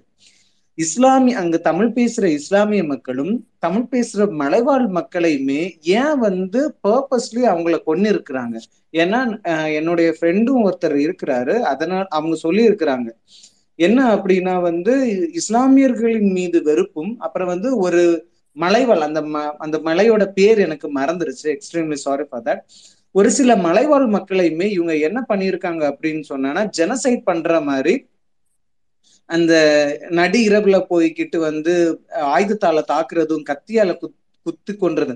வயதுங்கிறதே பார்க்காம பிறந்த குழந்தையிலிருந்து நாளைக்கு சாக போகிற முதியவர்கள் வரைக்குமே வந்து என்ன பண்ணியிருக்காங்க அப்படின்னா கொண்டு இருக்கிறாங்க. எந்த இது இது எதற்காக? எந்த ஒரு காரணம் அவங்கள முன்னிறுத்துச்சு அப்படிங்கறது எனக்கு சொன்னீங்கன்னா கொஞ்சம் ஹெல்ப்ஃபுல்லா இருக்கும். இப்போ புலி இது நீங்க புலிகளினுடைய கேரக்டரை பற்றி கேக்குறீங்க. அதாவது புலிகள் இயக்க அரசியலும் இந்த புலி பிரபாகரன் உட்பட அந்த புலிகள் இயக்கத்தினுடைய கட்டுமான அரசியலை பற்றி நீங்க கேட்குறீங்க இதுல அவர்கள் வந்து தமிழ் என்றதும் தமிழர்களுடைய உரிமை என்பது சாதாரண தமிழ் மக்களுக்கான உருத்து என்பதெல்லாம் வந்து இவர்களுக்கு வெறும் ஒரு அரசியல் கோஷம் மட்டுமே ஒழிய புலிகளினுடைய ஆரம்ப தொட்டு இறுதி வரை புலிகள் வந்து ஒரு மாஃபியா அல்லது ஒரு பாசிச கட்டுமானமாகத்தான் ஆரம்பத்துல இருந்து ஒரு ரகசியத்தன்மை கொண்ட ஒரு இயக்கமாகத்தான் கட்டப்பட்டது. அது மனித உயிர்கள் சம்பந்தமாக புலிகள் இயக்கத்துல எந்த மதிப்பும் கொடுக்கப்படாத ஒரு இயக்கம் தான் புலிகள். அது நீங்க புலி இயக்கத்துக்குள்ள நீங்க பாத்தீங்கன்னா முதலாவது புலி போராளிகள் பயிற்சி பெற்று வெளியிலே வருகின்ற பொழுது அவர்களுக்கு முதலாவது கொடுக்கிற பட்டயம் என்னன்னா கழுத்துல சைனைட்டு குப்பி. அதாவது ஒரு போராளியை ஏன் நாங்க பயிற்சி பெற்றோம்? எதிரியை சுடுறதுக்கு மட்டுமா பயிற்சி இல்லை. ஒரு ஒரு ஒரு ராணுவ பயிற்சினா ராணுவ பயிற்சியில எதிரியை சுடுவதற்கு மட்டும் இல்லை. நீ தப்பி வாரத்துக்கும் அந்த பயிற்சி தான் உனக்கு உதவுது. துப்பாக்கி வெடி வரும் பொழுது முன்னால தலையை தூக்காம ஊந்து போறது இந்த குரோலிங் இதெல்லாம் என்னத்துக்கு படிப்பிக்கிறாங்கன்னா வெடி உனக்கு படம் அதான் உன்னுடைய உயிரை நீ பாதுகாத்துக்கொள்ளும். அதே போல் இப்போ இராணுவத்தில் முக்கியமான பணி என்ன? களத்தில் சூடு விட்டு வாங்குற ஒரு சோல்ஜரை கூட ஒரு படை வீரனை கூட நீ உயிரோட விட்டுட்டு வந்துடக்கூடாது. சிறந்த குடலை கூட விட்டு வந்துடக்கூடாது. அதுக்கெல்லாம் பயிற்சி இருக்கு. ஏன்னா அந்த உயிருக்கு மனித உயிருக்கு மாண்புக்கான மதிப்பு தான் அங்கே இருக்கிறது. அது இப்போ நாட்டினுடைய ராணுவத்துக்கு அப்படி இருக்கு. அப்போ ஒரு விடுதலை போராளி இயக்கம் எப்படி இருக்கணும்டா ஒவ்வொரு போராளியினுடைய அவன் தன் குடும்பம் படிப்பு வாழ்க்கை எல்லாத்தையும் விட்டுட்டு சமூகத்துக்காக வருகிறான் என்றால் அந்த போராளியை இறுதி வரை அவனுடைய உயிருக்கான பெருமதி என்றது அந்த போராட்ட அமைப்புக்குள்ள முக்கியமாக இருக்க வேண்டும். ஆனால் புலி அமைப்புக்குள்ள உயிருக்கான பெருமதி என்பது ஒரு சைனைட் குப்பி தான் அதாவது நீ போய் சண்டைபுடி முடியலைன்னா குப்பியை கடிச்சு சாகு. அவ்வளோதான் அந்த பிரபாகரன் சொல்றாருன்றா நான் எதிரிட்ட புடி போடக்கூடாது அப்படின்னு நினைச்சேன் உயிரோட அப்ப நான் சைனைட்டு குப்பியை போட்டுட்டேன். எனக்கு பின்னால வந்தவங்களும் அதையே பார்த்து போட்டுட்டாங்க அப்படின்னு சொன்னார். அப்போ அவ்வளோதான் உயிர் சம்பந்தம். ஆனால் அவர் ஒரு நாளும் சைனைட் குப்பி குடிச்சே கிடையாது. இந்தியரான இந்த இலங்கை தமிழ்நாட்டில் இருக்கும் பொழுது இலங்கை போலீஸார் இந்திய போலீஸார் வந்து அவரை பிடித்து உடுப்பெல்லாம் கலட்டி அண்டவையாரோட வந்து நிப்பாட்டி கிரிமினலை படம் எடுக்கிற மாதிரி எடுத்த போது கூட நான் ஒரு பெரிய தேசிய விடுதலை இயக்கத்தில் தலைவர் எனக்கு இப்படியா செய்வீங்க? என்னை பிடிச்சா நான் தலை சைனாட் அடிப்பான்லாம் அவர் அங்காடு அப்படியெல்லாம் ஒன்றும் அச்சுறுத்தின மாதிரி எங்கேயும் ரெக்கார்ட் கிடையாது. ஆனால் தன்னுடைய எல்லா போராளிகளுக்கும் சைனைட் குப்பியை பன்னெண்டு பதிமூன்று வயசுலேயே போட்டு உயிர்கள் சம்பந்தமாக அவர் கொடுத்த மதிப்பு அவ்வளவுதான். அதுதான். அதைத்தான் பெருமையா ஈழத்தமிழ் இனம் பேசுது. தமிழ்நாட்டில் கொஞ்சம் முட்டாள்கள் பேசுகிறார். இப்போ இதுல இருந்து நீங்க மற்றதை பார்க்கணும். அப்போ இவர்களுக்கு தங்களுடைய போராளிகளுடைய உயிரே ஏன்னா பாசிசம் அப்படித்தான். மாஃபியா அப்படித்தான். தங்களுடைய உயிரே பருமதி இல்லாத பொழுது ஏனைய இயக்க தோழர்களுடைய உயிர் ஏனைய அமைப்புகள்ல நீங்க பார்க்கலாம்.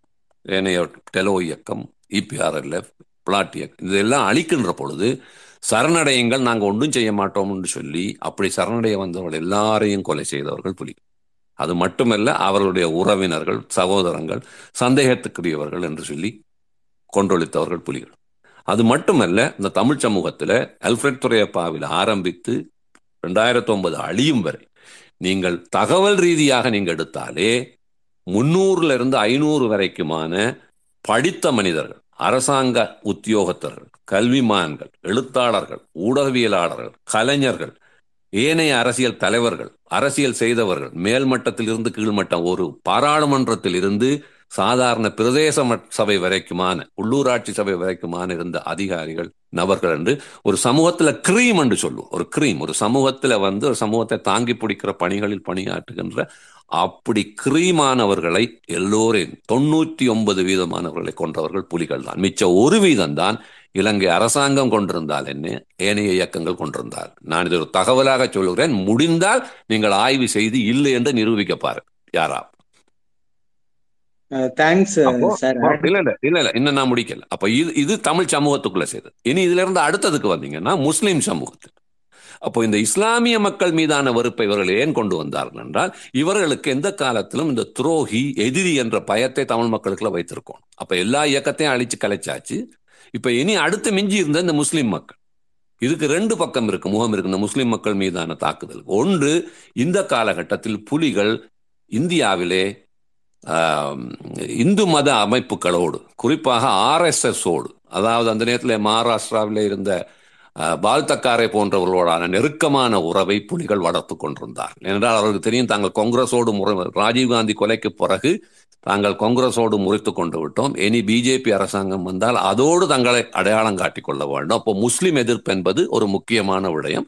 ஆகவே முஸ்லீம் மக்கள் மீது தங்களுடைய வெறுப்பை காட்டும். அந்த ஒரு குறிப்பிட்ட காலகட்டத்திலே நீங்கள் பார்த்தால் கிழக்கிலே முஸ்லிம்களை படுகொலை செய்தல் வடக்கிலிருந்து முஸ்லிம்களை துடைத்தளித்து இன சுத்திகரிப்பு இலங்கையிலே நடந்ததென்றால் அது புலிகளால் முஸ்லிம்கள் மீது நடத்தப்பட்டதுதான். இலங்கை அரசாங்கம் தமிழர்கள் மீது நடத்தப்பட்டது அல்ல உண்மையிலே.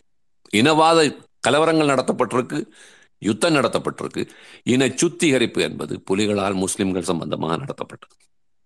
அப்போ அது அதிலே அவர்கள் முஸ்லிம்களை படுகொலை செய்தார்கள். அது அவர்களுக்கு தமிழர்களுடைய உரிமையை பற்றி உயிரை பற்றிய அக்கறை இல்லாதவர்களுக்கு தன்னுடைய இயக்க போராளிகளுடைய உயிரை பற்றி அக்கறை இல்லாத ஒரு மாஃபியா அமைப்பிற்கு ஏனைய இனத்தின் மீது உயிர்களை பற்றி எந்த அக்கறையும் கிடையாது. இரண்டாவது மூன்றாவது சிங்கள கிராமங்கள் நீங்க சொல்லுவதெல்லாம் அந்த திருகோணமலை மாவட்டம் போன்ற அந்த எல்லை கிராமங்களிலே வாழ்ந்த சிங்கள கிராமங்களிலே தான் அவர்கள் பாய்ந்து கொடூரமாக சாதாரண வறுமைப்பட்ட விவசாய குடும்பங்களைச் சேர்ந்த குடும்பங்களை கொன்றொழித்தல் என்பதை தொடர்ச்சியாக புலிகள் செய்து வந்தார். அது மட்டுமல்ல அந்த போர் அந்த அந்த கிராமங்களை தாக்க அனுப்புகின்ற போராளி பொடியங்களுக்கு துப்பாக்கி குண்டுகளை எண்ணி கொடுத்து விடுவார்கள். இந்த துப்பாக்கி குண்டுல ஒன்று கூட நீ வேஸ்ட் பண்ணக்கூடாது. வரும் பொழுது யாரு அவ்வளவு துப்பாக்கி குண்டையும் பத்திரமாக கொண்டு வருவது? அப்போ எப்படி கொல்லுவதென்றால் கையிலே தீட்டப்பட்ட கூறிய வாள்களை கொடுத்து விட்டு வாள்களால் வெட்டி கொடூரமாக கொல்ல வேண்டும். என்று அதான் சிங்கள அரசாங்கத்துக்கு அச்சத்தை கொடுக்கும் என்று காட்டுவதற்கு. அந்த செயலை தமிழீழத்தில் போராடிய ஒரு போராளி கூட கூட தங்களுடைய வரலாற்றில் செய்தது கிடையாது. அது புளொட் அமைப்பாக இருக்கலாம் இபிஆர்எல்எஃபாக இருக்கலாம் டெலோவாக இருக்கலாம் ஈரோஸ் அமைப்பாக இருக்கலாம் ஏனைய சிறு இயக்கங்கள் எத்தனையோ இயக்கங்கள் இருந்தன. ஒரு இயக்கம் கூட சிங்கள கிராமங்கள் மீது பாய்ந்து சாதாரண சிங்கள பொதுமக்களை கொன்றது கிடையாது. அது இந்த புலிகள் என்கின்ற மாஃபியா பாசிச அமைப்பினுடைய சித்தாந்தத்தினுடைய செயல்பாடு. ஆகவே இவர்களுக்கு உயிர்கள் சம்பந்தமாக எந்த ஒரு அக்கறையும் இல்லை. அதுதான் தமிழ்நாட்டிலே நிகழ்ந்தறியது. பத்மநாபாவை தமிழ்நாட்டில் கொல்லுகின்ற பொழுதும் ராஜீவ்காந்தியை ஸ்ரீபெரும்பூதில் கொள்கின்ற பொழுதும் இதனால் அங்கே தமிழ்நாட்டில் எங்களுக்கு ஆதரவளித்த மக்களுக்கினுடைய உயிரை பற்றியோ அவர்களுக்கு வரக்கூடிய அரசியல் பாதிப்பை பற்றியோ தாக்கத்தை பற்றியோ எந்த அக்கறையும் இல்லாத இயக்கம். இதிலே இந்த தமிழ் என்பது தமிழ் மொழி என்பது தமிழ் வீரம் என்பது தமிழ் உணர்ச்சி என்பதெல்லாம் வெறும் பம்மாத்து. அந்த பம்மாத்தில் தான் இன்றைக்கு சீமானும் திருமுருகன் காந்தி போன்ற கோமாளிகளும் மிதக்கிறார்கள். நன்றி தோழர். தேங்க்ஸ் சார் அடுத்த கொஸ்டின் வந்து என்ன அப்படின்னா இப்போ அங்க வந்து இன அழிப்பு நடந்துகிட்டு இருந்தது இல்லையா? அதாவது தான் தான் சார்ந்த இனத்தையே அழிச்சுக்கிட்டு இருந்த ஒரு தீவிரவாதியான பிரபாகரன் வந்து என்ன பண்ணிருக்கிற இதுவும் தெரிஞ்ச விஷயம்தான். இங்கிலாண்ட மையமா வச்சு இருக்கிறாங்க யூ லைக்கா அப்படின்னு சொல்றதும் முண்டியோ மொபைல்ஸ் அப்படிங்கிற ரெண்டு பீப்புளுமே ரெண்டு பேருமே அண்ணன் தம்பி தான் இவங்களுக்கு எங்க இருந்து பணம் வந்திருக்கு அப்படின்னு சொல்லிக்கிட்டு தியரி அந்த இதை படி தெரிஞ்சுக்கும் போது what I came to know this like இந்த பீப்புளை வந்து இப்ப வந்து இங்க போர் நடக்குது நம்ம தப்பிச்சு போயிடுவோம் அப்படின்னு சொல்ற மக்கள்கிட்ட இருந்து ஆஹ் என்ன பண்ணிருக்காங்க அப்படின்னா அவங்களுடைய சொத்து இப்ப வந்து தங்கம்லாம் இருக்கும் இல்லையா?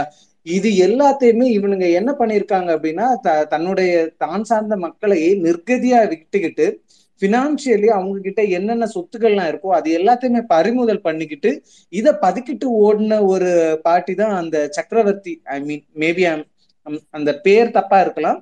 பட் அந்த லைக்கா மொபைல் வச்சிருக்காங்கல்ல அவங்களுடைய பணம் எல்லாமே இலங்கை தமிழர்கள் வந்து நம்ம இங்க இருக்கவே வேணாம் தப்பி ஓடிடலாம் அப்படின்னு நினைச்ச குழந்தை நினைச்சவங்களும் அது பிரபாகரனால கொன்ற கொன்ற குடும்பத்துல இருந்து அபகரிக்கப்பட்ட சொத்து தான் அப்படின்னு சொல்றாங்க. அத அந்த இதை நீங்க எப்படி பாக்குறீங்க அப்படிங்கிறது. அது உண்மையா இல்ல வந்து பொய்யா அப்படின்னு தெரிஞ்சுக்கணும். இந்த கேள்விக்கு எனக்கு அவ்வளவு தெளிவா பதில் சொல்ல முடியாத காரணம் என்ன? இப்போ லைக்கா நிறுவனமோ அல்லது மற்ற மொபைல் நிறுவனமோ வந்தவங்க பெரிய நிறுவனம் அவங்க இன்றைக்கு வந்து தமிழ்நாட்டில் தான் பெரிய அளவில் முதலிட்டு சினிமாக்கு எடுத்து கோடிக்கணக்கான பணம் சம்பாதிக்கிறார்கள். அது சம்பந்தமா அவர்களுக்கு எங்கிருந்து பணம் வந்தது என்ற சம்பந்தமான எனக்கு தகவல்கள் என்னட்ட உண்மையிலேயே கிடையாது. ஆனால் புலிகள் இருந்த காலத்தில் மிகப்பெரிய தொகையிலே வெளிநாடுகளிலே பணம் சேகரிக்கப்பட்டது தங்க நகைகள் சேகரிக்கப்பட்டன தங்க நகைகள் கலட்டி கொடுக்கப்பட்டன.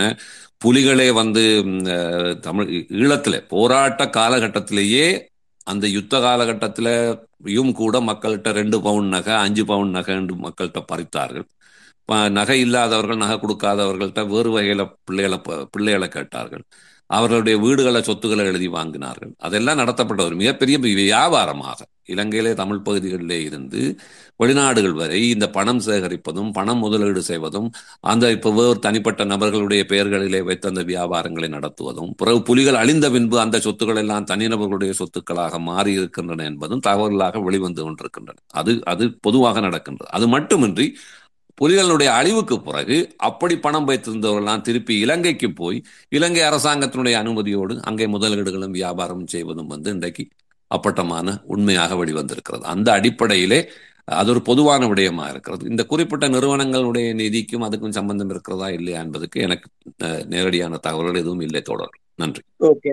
அண்ணன் வந்து அந்த கம்பெனில தான் முதல்ல ஒர்க் பண்ணதுனால வந்து அவங்களோட கம்பெனில வந்து சொல்லி இருக்கிறாங்க இப்படி வந்து இது எல்லாமே வந்து இலங்கை மக்களுடைய பணத்தை விட இந்த வீம்படிக்கு வாங்கி அதாவது பிடிவாதமா வாங்கி தான் இப்படி இப்ப சம்பாதிச்ச பணம் தான் அது. நல்ல வழியில வந்த பணமே கிடையாது அப்படின்னு சொல்லிக்கிட்டு சொல்லியிருந்தாங்க. அதனாலதான் அந்த கொஸ்டின் கேட்டேன். அடுத்து வந்து என்ன கொஸ்டின் அப்படின்னு சொன்னா இப்ப நீங்க சொல்லியிருந்தீங்க பிரபாகரனை பொறுத்த வரைக்கும் ஒரு சைனைடு தான். மக்களுடைய உயிர் அப்படிங்கிறது வந்து தட் இஸ் ஈக்குவல் டு ஒரு ஒரு ரெண்டு எம்எல் சைனைடு டப்பா இருக்கிற சைஸ் தான் அப்படின்னு நீங்க சொல்லியிருந்தீங்க இல்லையா?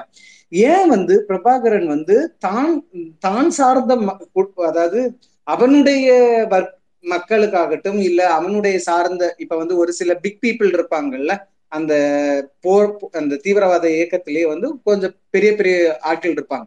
அவங்களோட அவங்களுக்கோ இல்ல அவர்களுடைய குழந்தைகளுக்கோ கழுத்தில் வந்து சைனைடு மாட்டப்படவில்லை. கையில் வந்து போர் ஆயுதங்கள் கொடுக்கப்படவில்லை.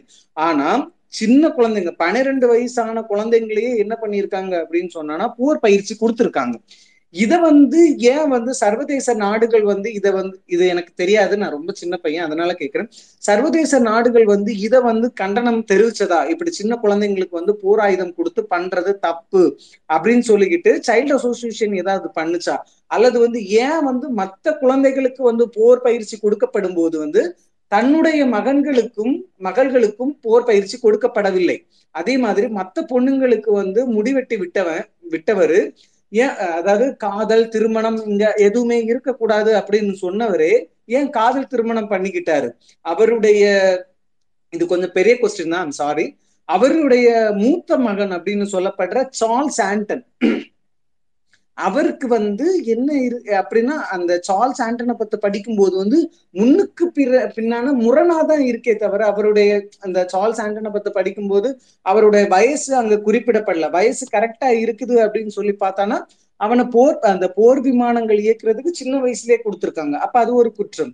இல்ல இந்த இல்ல அவனோட வயசு வந்து இத்தனை வயசு வரைக்கும் அப்புறம் தான் வந்தது அப்படின்னு சொன்னானா பிரபாகருடைய பிரபா அந்த பையனுடைய பிறப்புலதான் கஷ்ட ஐ மீன் கொஸ்டின் பண்ண வேண்டியது இருக்கு. Because before they got married அப்பவே அவன் பிறந்திருக்கணும். அந்த வயசுல பார்த்தோம் அப்படின்னா.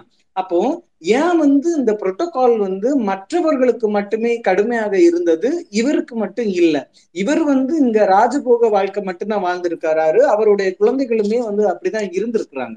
ஆனா uh, எதுவுமே தெரியாத தன்னுடைய அன்றாட வாழ்க்கைய uh, வாழ்ந்துகிட்டு இருக்கிறவங்க கிட்ட பிரெயின் வாஷ் பண்ணிக்கிட்டு நீ போருக்கு வா போருக்கு வான்னு சொல்லிக்கிட்டு சக குழந்தைங்களை இது வந்து ஒரு வீர ஒரு தலைவன் அப்படிங்கிறவன் வந்து என்ன பண்ணுவான் அப்படின்னா தன்னுயிர் கொடுத்து மக்களை வந்து காப்பாற்றுறவன் தான் வந்து ஒரு தலைவன்.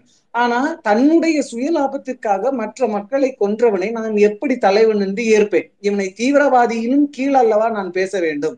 அப்படிங்கறதான் என்னுடைய கடைசி கேள்வி. தேங்க்யூ சோ மச் நான் நினைக்கிறேன் நீங்க உங்களோட கேள்விக்குள்ளேயே அதுக்கான பதில் எல்லாத்தையுமே நீங்க சொல்லி இருக்கிறீங்க இதுல நான் ஒன்றும் புதுசா ஒன்றும் சொல்றதுக்கு கிடையாது. அவர் இப்போ சாதாரணமாக நீங்க இந்த மாஃபியா தலைவர்கள் அப்படியான தலைவர்களை நீங்க எடுத்து படித்தீங்கன்னா அவர்கள் இப்போ அவருடைய மகனுக்கும் வந்து ராணுவ உட புலிச்சீரோட உடத்து உடுத்தி அவர் அழகு பார்த்திருக்கிறாரு. அவரும் வந்து துப்பாக்கி சுட பழக்கி இருப்பார் அவருடைய மகளோட கையிலையும் துப்பாக்கியை கொடுத்து பணம் எடுத்திருக்கிறார். அதெல்லாம் எடுத்திருக்கிறார். அவங்க எல்லாம் எவ்வளவுக்கு களத்துல நின்றாங்க போராடினாங்களா இல்லையான்றதெல்லாம் அது வேறு விடயம். அப்படி நின்று போராடி இருந்தாலும் அவர்கள் வந்து முன்னணிக்கு அனுப்பி களத்துல அவர்கள் வீரமரம் அடைந்தார்கள் என்றதெல்லாம் இல்லை. அது இறுதி கட்டத்துல வந்து ராணுவம் சுத்தி வளைச்சி சுட்ட நேரத்துல ஏன்னா அவர் அவர்கள் எல்லாம் ராணுவ உடை சரித்து படங்கள் எல்லாம் போட்டு பெருமைப்படுத்தியவர்கள் புலிகள் தான். அப்போ போய் நீங்க ராணுவ உடைய போட்டு ஆக்கினதுக்கு பிறகு எதிரியை பொறுத்த வரையில அவர்கள் எல்லாம் போராளிகள் தான். அப்போ அப்படித்தான் ஜார்ல் சென்டனுடைய பாடியை வந்து காட்டினாங்க. ஏன்னா அவர் அவர் வந்து அந்த படத்தோட இவங்க முதல் போட்டு பிரச்சாரப்படுத்தி இருந்தாங்க சார்ல்ஸ் ஆண்டனிய படத்தை. அவர் களத்துல நின்றாரா இல்லையா என்பது எனக்கு தெரியாது. மகளும் அப்படித்தான். மகளுக்கு துப்பாக்கி கொடுத்து அதுக்கு பின்னால பிரபாரம் நின்ற மாதிரியான புகைப்படங்கள் கூட ராணுவம் எடுத்து வெளியிட்டிருந்து அதெல்லாம் அவர்களுடைய அல்பத்தில் இருந்தது தான் ஆனால் ஏனைய நீங்க சொன்னது போல சாதாரண பொதுமக்களுக்கு இந்த அவருடைய பிள்ளைகளை வந்து அவர் இந்த சர்வதேச ரீதியாக வந்து சிறு பிள்ளைகளை பாவிப்பது சம்பந்தமாக ஐக்கிய நாடுகள் சபை கண்டனம் தெரிவித்திருந்தது. ஐக்கிய நாடுகள் சபையினுடைய சைல்ட் புரோட்டோகால் சம்பந்தமான ஸ்பெஷல் ரெப்போர்ட்டர் ஒலாரா ஒட்டுன்னு என்பவர் ஒரு குறிப்பிட்ட கட்டத்தில் நினைக்கிறேன் ரெண்டாயிரத்தினுடைய ஆரம்ப கட்டத்தில் அவர் இலங்கைக்கு வந்திருந்தார். வந்து புலிகளுடைய கட்டுப்பாட்டு பிரதேசத்துக்கு போய் சிறார்களை நீங்கள் படையில் சேர்ப்பதை நாங்கள் ஐநா கண்டிக்கிறோம் அதை நீங்கள் தவிர்க்க வேண்டும் என்று சொல்லியிருந்தார். பாடசாலைக்கு போற பிள்ளைகளுடைய கல்வி உரிமைகளை மறுத்து நீங்கள் பாடசாலைகளில் போய் கூட்டங்கள் வைத்து பிள்ளைகளை சேர்ப்பதை நிப்பாட்ட வேண்டும் என்று சொல்லியிருந்தார். அதற்கு அவர்கள் ஆமோதித்தும் இருந்தார்கள். இதற்கு காரணம் என்னவென்றால் புலிகள் அந்த நேரத்தில் தாங்கள் ஒரு அரசாங்கம் நடத்துகிறோம் ஒரு நிழல் அரசாங்கம் நடத்துகிறோம் எங்கள்கிட்ட நிர்வாகம் இருக்குது என்றெல்லாம் சொன்னபடியால தான் அந்த கோரிக்கையை ஐநா வைக்க வேண்டி வந்தது. என்றால் அவர்கள் தனியே காட்டுக்குள்ளே இருக்க கெரில்லா இயக்கம் என்றால் அதற்கு இந்த சட்டத்திட்டங்கள் அமைவாக வராது. ஆனால் நீங்கள் தங் உங்களை அரசு என்று அறிவித்ததுக்கு பிறகு நாங்கள் ஒரு அரசை நடத்துகின்றோம் என்றதுக்கு பிறகு நீங்கள் சர்வதேச சட்டங்களுக்கு இணைய வேண்டும் என்ற அடிப்படையில் இந்த அழுத்தம் போடப்பட்டது. ஐநா அறிக்கைகள் வந்திருக்கின்றன. மனித உரிமை ஸ்தாபனமான மிக பிரபலமான மனித உரிமை ஸ்தாபனமான Amnesty International Human Rights Watch இப்படியான அமைப்புகள் எல்லாம் இந்த சிறார்களை வைத்து சேர்ப்பது சம்பந்தமாக தபால் அட்டை பிரச்சாரம் அதாவது போஸ்ட்கார்டு கேம்பெயினே கூட ஹியூமன் ரைட்ஸ் வாட்ச் எல்லாம் நடத்தின எனக்கு தெரியும் அம்னஸ்டி இன்டர்நேஷனல் கூட நடத்தினது. இந்த சிறார்களுடைய படத்தை போட்டு அந்த நேரம் இமெயில் அல்ல போஸ்ட் கார்டுகள் எழுதி புலிகளுக்கு அனுப்ப சொல்லி இது உடனடியாக நிப்பாட்ட சொல்லி சர்வதேச ரீதியாக. ஆனால் பிரபாகரன் அதற்கெல்லாம் தலையாட்டி விட்டு தன்னுடைய பிள்ளைகளுக்கு மட்டும் படிப்பையும் கல்வியையும் கொடுத்து அவர்களை தனியாக ஒரு மண்டபத்திற்குள் வைத்து பரீட்சை எழுத வைத்து ஆங்கில இலக்கிய பாடம் வரை பத்து பாடங்கள் வரை சிறப்பு செய்தி சிறப்பு சித்தி வருவதற்கு வகை செய்தாரே ஒழிய அந்த அந்த ஏற்றுக்கொள்ளலை ஏனுடைய ஏனைய பிள்ளைகளுக்கு அவர் கொடுக்கவில்லை. காரணம் என்றால் அவருக்கு படைக்க ஆட்கள் தேவை. அந்த அடிப்படையிலே தங்களுடைய கட்டுப்பாட்டிலே அதுவும் இந்த தவிச்ச முயல் அடிக்கிறேன்னு சொல்லுவார். அதாவது எந்தவித பொருளாதார வருமானமோ வாழ்கின்ற சூழ்நிலையோ இல்லாமல் தவித்த மக்களுடைய குழந்தைகளை அவர்கள்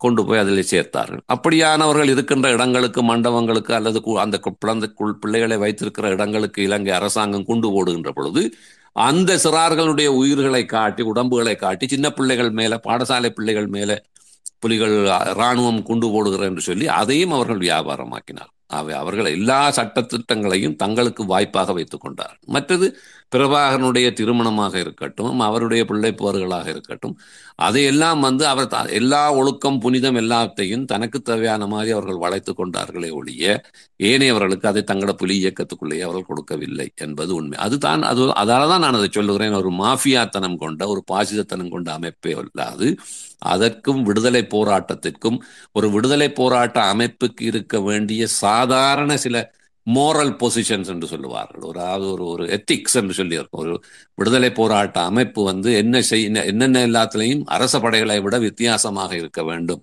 என்பதிலெல்லாம் அவர்கள் கவனம் செலுத்தவில்லை. ஏனென்றால் அந்த அமைப்புக்கு அவ்வாறான எத்திக்ஸுக்கும் எந்த சம்பந்தமுமே கிடையாது. அது ஆரம்பத்திலிருந்து முடிவு வரை அது அப்படித்தான் இருந்திருக்கிறது. அது அதுதான் அதனுடைய தன்மை. மற்றது அது அவரை மற்றபடி இன் டீட்டெயிலாக இதுக்குள்ள போய் நடந்தேன்னு சொல்றதுக்கு ஆதாரங்களை விட பொதுப்படையான ஒரு ஆய்வாகத்தான் அதை சொல்றேன் நன்றி தோழர். நன்றி தோழர். இன்னும் ஒரு இருங்க பப்பி இருங்க. தோழர் முடிக்கணும்னு தோழர் தோழர் எனக்கு எனக்கு ஒரு இன்னொரு இருபது நிமிடம் நான் உங்களோட நிக்கலாம். ஒரு இருபது நிமிடம். சரியா? ஓகே ரெண்டே ரெண்டு நிமிஷம் தான். ரெண்டே ரெண்டு நிமிஷம் ராஜ் பேசுறீங்க அடுத்து thank you thank you thank you Pappi Manoranjan அண்ணே ரொம்ப நன்றி. அண்ணா எனக்கு வந்து ஒரு மூன்றே மூன்று கேள்விகள் மட்டும் இருக்கு. ஃபர்ஸ்ட் வந்து பாத்தீங்கன்னா இப்போ ஒரு விடுதலை போராட்டம் அப்படிங்கறது வந்து நான் இந்தியாவோட விடுதலை போராட்டத்தை கம்பேர் பண்ணியே சொல்றேன். என்னன்னா இங்க வந்து நேதாஜிங்கிறவர் ஆயுதம் போராட்டம் பண்ணாரு. அதே சமயம் காந்தி காங்கிரஸ் இயக்கங்கள் வந்து ஒரு அகிம்சை வழி போராட்டம் பண்ணாங்க. அரசியல் ரீதியான போராட்டங்கள் பண்ணாங்க. அந்த மாதிரி அங்க அந்த அரசியல் ரீதியான போராட்டங்களுக்கான ஒரு இது என்னவா இருந்தது? ரெண்டாவது எனக்கு இது ரொம்ப நாளாவே இருக்கிற ஒரு கேள்வி என்னன்னா அந்த போர் முடிஞ்சதுக்கு அப்புறம் இப்போ கிட்டத்தட்ட இத்தனை வருஷம் ஆயிருச்சு. இதுக்கப்புறம் வந்து அங்க இருக்கிற சூழல் என்ன? மக்கள் வந்து அந்த போர் முடிஞ்ச அந்த ஒரு சூழல்ல இப்ப எப்படி இருக்கிறாங்க? அந்த போரோட பாதிப்புகள் குறைஞ்சு இல்ல அதுக்கப்புறம் வந்து அவங்க அந்த வழிகளை தாண்டி வந்துட்டாங்களா? இப்போ வந்து அவங்களுக்கான ஒரு பீஸ்ஃபுல்லான லைஃப் இருக்கா? அது தெரிஞ்சுக்க வேண்டிய எனக்கு ஒரு கேள்வியா இருக்கு. மூணாவது ஏன் வெளிநாட்டுக்கு தப்பி போன தமிழர்கள் வந்து இங்க எங்க தமிழ்நாட்டில் இருக்கிற அரசியலை வந்து ஒரு ப்ரொபகேண்டா கொண்டு போயும் ஒரு ஒரு இது பண்ணியும் வந்து எங்களோட அரசியலை வந்து திசை திருப்ப பார்த்துக்கிட்டு இருக்கிறாங்க. இன்னொன்று ஏன் வந்து அவங்க திரும்பியும் அந்த நாட்டுக்கு போறதுக்கான அந்த தயக்கம் என்ன? அவங்க அந்த ஒரு போய் மறுபடியும் அந்த அரசியல் ரீதியான போராட்டங்களுக்கு ஈடுப ஏன்னா ட்விட்டர் சோசியல் மீடியா இந்த மாதிரி இதில் அவங்க சொல்ற இதுக்கெல்லாம் தாண்டி அவங்க நேரடியாக களத்துக்கே போகலாமே இன்னைக்கு அவங்க அரசியல் ரீதியான போராட்டங்களை எடுக்கலாமே. ஆனால் ஏன் பண்ண மாட்டேங்கிறாங்க? இதுதான் என்னோட அந்த கேள்விகள். இதுல இந்த அரசியல் ரீதியான போராட்டம் ஆயுத போராட்டம் நடந்த காலகட்டத்தில் அரசியல் ரீதியான போராட்டங்கள் நடந்துதான்னு கேட்டா ஒரு கட்டத்துல வந்து எங்களுக்கு அரசியல் போராட்டம் ஆயுத போராட்டம் ரெண்டும் உண்டாயிட்டு சரிதானே? ஏன்னா ஆஹ், இலங்கையில அரசாங்கம் வந்து பாராளுமன்றத்தில் இருந்த அரசியல்வாதிகளை எல்லாம் வெளியேற்றிட்டு ஒரு சட்டத்தை கொண்டு வந்து ஆறாவது திருத்த சட்டத்தை கொண்டு வந்து பிரிவினைக்கு எதிராக பேசுபவர்கள் பிரிவினைக்கு ஆதரவாக பேசுபவர்கள் இருக்க முடியாது என்று சொன்னதுக்கு பிறகு பாராளுமன்ற பிரதிநிதித்துவம் என்றது இல்லாம போயிட்டு அதுக்கு பிறகு வந்த தேர்ந்த தேர்தலையும் பின்போட்டாங்க அதுக்கு பிறகு ஒரு குறிப்பிட்ட காலம் தேர்தல் இலங்கை பாராளுமன்றத்தில் தமிழ் பிரதிநிதிகளே இல்லை உண்மையில். ஏன்னா ஐந்து வருஷம் தேர்தலை பின்போட்டுட்டு அரசாங்கம். அப்போ எழுபத்தி ஏழாம் ஆண்டு தெரிவு செய்தவர்களை எண்பத்தி மூன்றாம் ஆண்டுக்கு பிறகு பாராளுமன்றத்திலிருந்து வெளியேறினதுக்கு பிறகு எண்பத்தி மூன்றிலிருந்து எண்பத்தி ஒன்பதாம் ஆண்டு வரைக்கும் காலகட்டம் வரைக்கும் எங்களுக்கு பாராளுமன்ற உறுப்பினர்களே இல்லாத ஒரு சூழ்நிலை இருந்தது இலங்கை அப்போ அரசியல் போராட்டம் என்றது பாராளுமன்றத்தில் பொதுவில் ஜனநாயக சூழலுக்குள்ள செய்ய முடியாமல் வெறுமனே ஆயுத போராட்டம் தான் நடந்தது. ஆயுத போராட்டத்துக்குள்ளானதான் அரசியல் போராட்டமும் இருந்தது. ஆனால் ஒரு சமூகத்துக்குள்ள வந்து ஆயுத போராட்டம் நடக்கிற நேரத்துல சாதாரண சிவில் மக்கள் மனித உரிமை அமைப்புகள் ஊடகவியலாளர்கள் கலைஞர்கள் என்றும் பலர் இருப்பார். அவர்களும் அரசியல் பேசக்கூடியவர். தங்களுடைய தங்கள் துறை சார்ந்த விஷயங்கள். ஒரு பல்கலைக்கழகம் எடுத்தா பல்கலைக்கழக ஆசிரியர்கள் வந்து கண்டிக்கலாம். ஒரு அரசாங்க ராணுவ தாக்குதலை கண்டிக்கலாம். ஒரு ஒரு படுகொலை செய்த அரசாங்கம் கண்டிக்கலாம். அல்லது அரசாங்கத்துக்கு ஒரு அறிக்கையை விடலாம். மாணவர்கள் ஒரு போராட்டத்தை செய்யலாம் உண்ணாவிரத போராட்டம் செய்யலாம் பாடசாலைகளை பகிஷ்கரிக்கலாம். மாணவர்கள் வந்து மாணவர் பள்ளிக்கூடங்களுக்கு மேது குண்டு வீசாதன்னு சொல்லி சொல்லலாம். அல்லது செல்வீச்சுகளை அடிச்சு பாடசாலைகளை மூட நிலைமை கொண்டு வராதுன்னு மாணவர்கள் சொல்லலாம். ஊடகவியலாளர் கருத்து. ஆனால் புலிகள் என்ன செய்தார்கள் என்றால் தங்களுடைய பாசிச கட்டுமானம் வர வேணும் என்பதற்காக ஏனைய இயக்க அரசியல்களை அளித்ததுக்கு பிறகு அதாவது ஆயுதமேந்தி போராடுறதுக்கான உரிமையை இலங்கை அரசாங்கம் எங்களுக்கு இல்லாமக்கல. என்னை போன்றவர்களுக்கெல்லாம் எனது போராட்ட உரிமையை பறித்தது புலிகள். டெலோ இயக்க போராளிகளுடைய போராட்ட உரிமையை பறித்தது புலிகள். இபிஆர்எல்எஃபினுடைய போராட்டத்துக்கான உரிமையை பறித்தது புலிகள். அதை மட்டுமல்ல அதற்கு பிறகு தங்களை தாண்டி சமூகத்திலே வேறு எவரும் தங்கள் சாராத தாங்கள் சொல்லாத சுயாதீனமான எந்த ஒரு அரசியல் செயல்பாட்டையும் செய்ய முடியாமல் பண்ணியவர்கள் புரிகிறது? அப்போ அந்த அரசியல் போராட்டம்னு நீங்க சொல்றப்ப இந்தியாவில் வந்து இந்திய தேசிய விடுதலை போராட்டத்துல சுபாஷ் சந்திர போஸ் வந்து காந்தி போற கூட்டங்களுக்கு குண்டு வீச இல்லை. காந்தி தும இதெல்லாம் அம என்னது அமைதி போராட்டம்னு போய் சும்மா குண்டாந்தடி அடி வாங்குறீங்களே இதெல்லாம் கலைக்கணும்னு சுபாஷ் சந்திர போஸ்ன்னு சொல்ல இல்லை பகத்சிங்கும் சொல்ல இல்லை. பாரதியாருக்கும் காந்திக்கும் முரண்பாடு இருந்தது பெரியாருக்கும் காந்திக்கும் முரண்பாடு இருந்தது காந்திக்கும் மற்றவர்களுக்கும் முரண்பாடு இருந்தது வன்முறைக்கு எதிராக காந்தி இருந்தது இப்படி நிறைய விஷயங்கள்லாம் இருந்தது. ஆனால் யாரும் யாரையும் தடை போடவில்லை. அவர்கள் அவர்கள் அவர்களுடைய பாணியிலே வந்து தங்களுடைய போராட்டங்களை நடத்தினார்கள். அப்போ இது இது ஒரு ஒரு ஒரு பொதுவாக ஒரு சமூகத்தினுடைய போக்கு. ஆனால் புலிகள் என்ன செய்தார்கள் என்றால் இந்த யாழ்ப்பாணத்தை மையப்படுத்தப்பட்ட புலிகளும் அவர் சார்ந்தவர்களும் ஏனைய எல்லா ஜனநாயக ரீதியான செயல்பாட்டுகளையும் அளித்தார்கள் இது இல்லை என்று முடிந்தால் அவர்கள் நிரூபிக்கட்டும். நான் அதற்கான முழுமையான ஆதாரங்கள் என்னிடம் இருக்கின்றன. ஆகவே அதற்கு பிறகு அரசியல் போராட்டம் என்பது அரசியல் கருத்து சொல்லுவது என்பது அரசியல் ரீதியாக சிந்திப்பதையே கூட புலிகள் இல்லாமல் செய்து விட்டார் அதுதான் உங்களுடைய முதலாவது கேள்வி. ரெண்டாவது இவர்கள் ஏன் தமிழ்நாட்டுக்குள் வந்து இதை செய்கிறார்கள் என்றால் தமிழ்நாட்டில் உள்ளவன் இழிச்சவாயனா இருந்தா இந்த வெளிநாட்டில் இருக்க புலம்பெயர்ந்த தமிழன் இதை செய்வான். அதை மட்டும்தான் நான் உங்களுக்கு சொல்ல முடியும். எங்க இங்க புலம்பெயர்ந்து வந்திருக்கிறவன் இதை செய்ய வேணாம்னா நீங்கள் இழிச்சவாயர்களா இருக்காதீர்கள் அவ்வளவுதான். மூணாவது ஏன் இவர்கள் எல்லாம் அங்கே போக மறுக்கிறார்கள்? யார் சொன்னார் போக மறுக்கிறார்கள் என்று? அவர்கள்லாம் போறார்கள் வியாபாரம் செய்கிறார்கள் அரசியல் வியாபாரமும் செய்கிறார்கள் பொருளாதார வியாபாரமும் செய்கிறார்கள். ஆனால் வெளிநாட்டில் இருந்தவர்கள் போக மாட்டா என்றால் அவருடைய பிள்ளை குட்டிகள்லாம் இப்ப இந்தந்த நாடுகளுடைய பிரஜைகள். இங்கே இருப்பது அங்கே இருப்பதை விட இங்கே இருப்பது அவர்களுக்கு மிக பிரயோசனமானது ஆனால் அங்க உள்ள மக்களுக்கு அங்க உள்ள அரசியல் கட்சிகளை தூண்டி இந்த தமிழ் தேசியம் அண்ணாங்கட்டின்னு பேசின்னு இருக்கிறது ஒரு பொழுதுபோக்கா இருக்கு. அவை இவர்கள் அங்க போனாலும் உண்டுதான் போகாட்டியும் உண்டுதான்.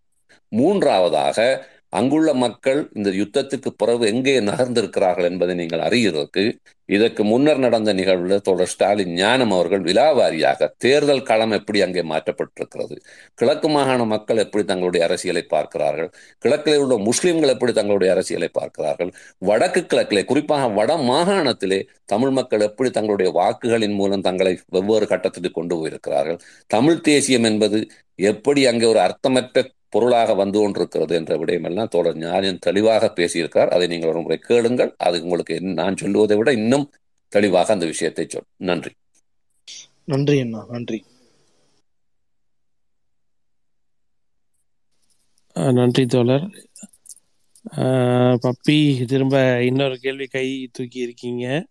இது கேள்வி இல்ல.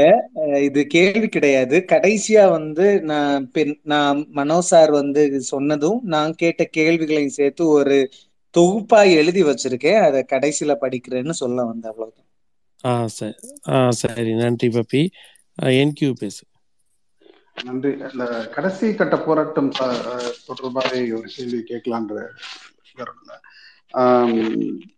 இப்போ நம்ம இப்ப இவ்வளவு நேரம் டிஸ்கஸ் பண்ணும்போது அது என்ன ஒரு புரிதலை ஏற்படுத்துதுன்னா இலங்கை ராணுவம் ஒரு உத்தமர்கள் மாதிரி ஒரு காட்சிப்படுத்தப்படுது. இது என்ன சிக்கல்னா இப்ப நம்ம வந்து புலிகள் செய்த அக்கிரமத்தையும் அநியாயத்தையும் நம்ம பேசும்போது இலங்கை ராணுவத்துக்கு ஆதரவா நீங்க பேசுறீங்களா அப்படிங்கிற ஒரு ஒரு ஒரு ஒரு இதை வந்து ஆட்டோமேட்டிக்காவே கொண்டு வந்து சேர்த்துடுறாங்க. இதன் மூலியமா இப்ப எங்களுக்கு இருக்கிற மிகப்பெரிய பிரச்சனை வந்து கரெக்டான தரவுகள் இந்த நம்பர்ஸ் இப்ப வந்து கடைசியா வந்து இலங்கை ராணுவத்தால் கொல்லப்பட்ட சிவிலியன் பாப்புலேஷன் எவ்வளோ? இலங்கை ராணுவத்தால் கொல்லப்பட்ட புலிகள் எவ்வளவு எவ்வளவு பேர்? அப்படிங்கிற எந்த விதமான தரவுகளும் கொண்டு வந்து பொதுத்தளத்துல வைக்கிறதுக்கு யாருமே தயாரா இல்லாதது வந்து ஒரு மிகப்பெரிய வருத்தம். இதை நீங்க எப்படி எதிர்கொள்ளலாம்னு சொல்றீங்க? ஏன்னா இது ஹிஸ்டரியில வந்து இது ஒரு பெரிய சிக்கல். ஏன்னா இப்ப கடைசி கட்ட போராட்டத்துல வந்து உண்மையிலே கொத்து குண்டுகள் போட்டது தவறான்னு என்ன கேட்டா நான் தவறுன்னு தான் சொல்லுவேன். ஏன்னா சிவிலியன் ஒரு ரிபல் வார்ல வந்து நீங்க கொத்து குண்டுகள் போடக்கூடாது. அது போட்டார்களா அப்படி என்றால் அதனுடைய அது அதனால என்ன இம்பாக்ட் அப்படிங்கிற ஒரு தரவுகளை யாரோ ஒரு ஆள் வைக்கணும். இப்ப இது வந்து ஒரு ஒன் ஆஃப் த கோரிக்கையா இருக்கு. இதை பத்தி மனோரஞ்சன் உங்க உங்க கருத்தை சொல்லுங்க தோழர். ஏன்னா இது வந்து இந்த தரவுகளை கொண்டு வந்து சேர்க்கறதுல அரசோட கடமை எல்டிடியோட கடமை புலம்பெயர் மக்களோட கடமை என்னன்னு சொல்லுங்க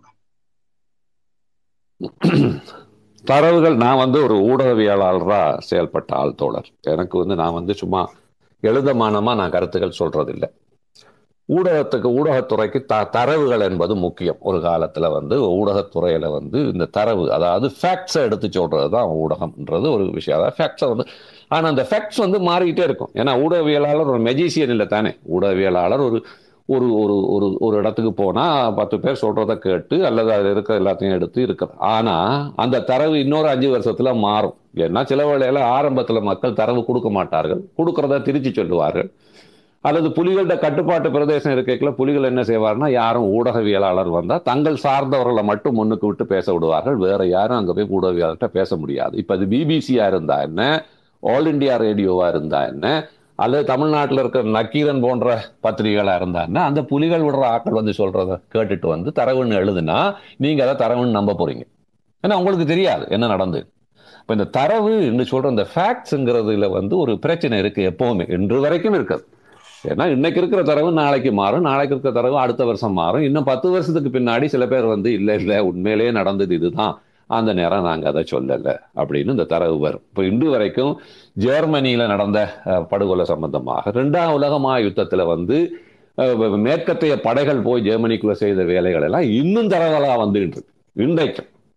அதுலேயும் கெ- கனடா மாதிரி பெரிய மனித உரிமை பேசுகிற நாடுகளில் கெனேடிய ராணுவம் போய் ஜெர்மனில் பொதுமக்களை எல்லாம் என்ன பண்ணாங்கன்னு இன்றைக்கும் எழுதுறான். அப்போ இத்தனை ஆண்டுகளுக்கு பிறகு. ஏன்னா இதுதான் இந்த தரவுகள் சம்பந்தமாக உள்ள பிரச்சனை.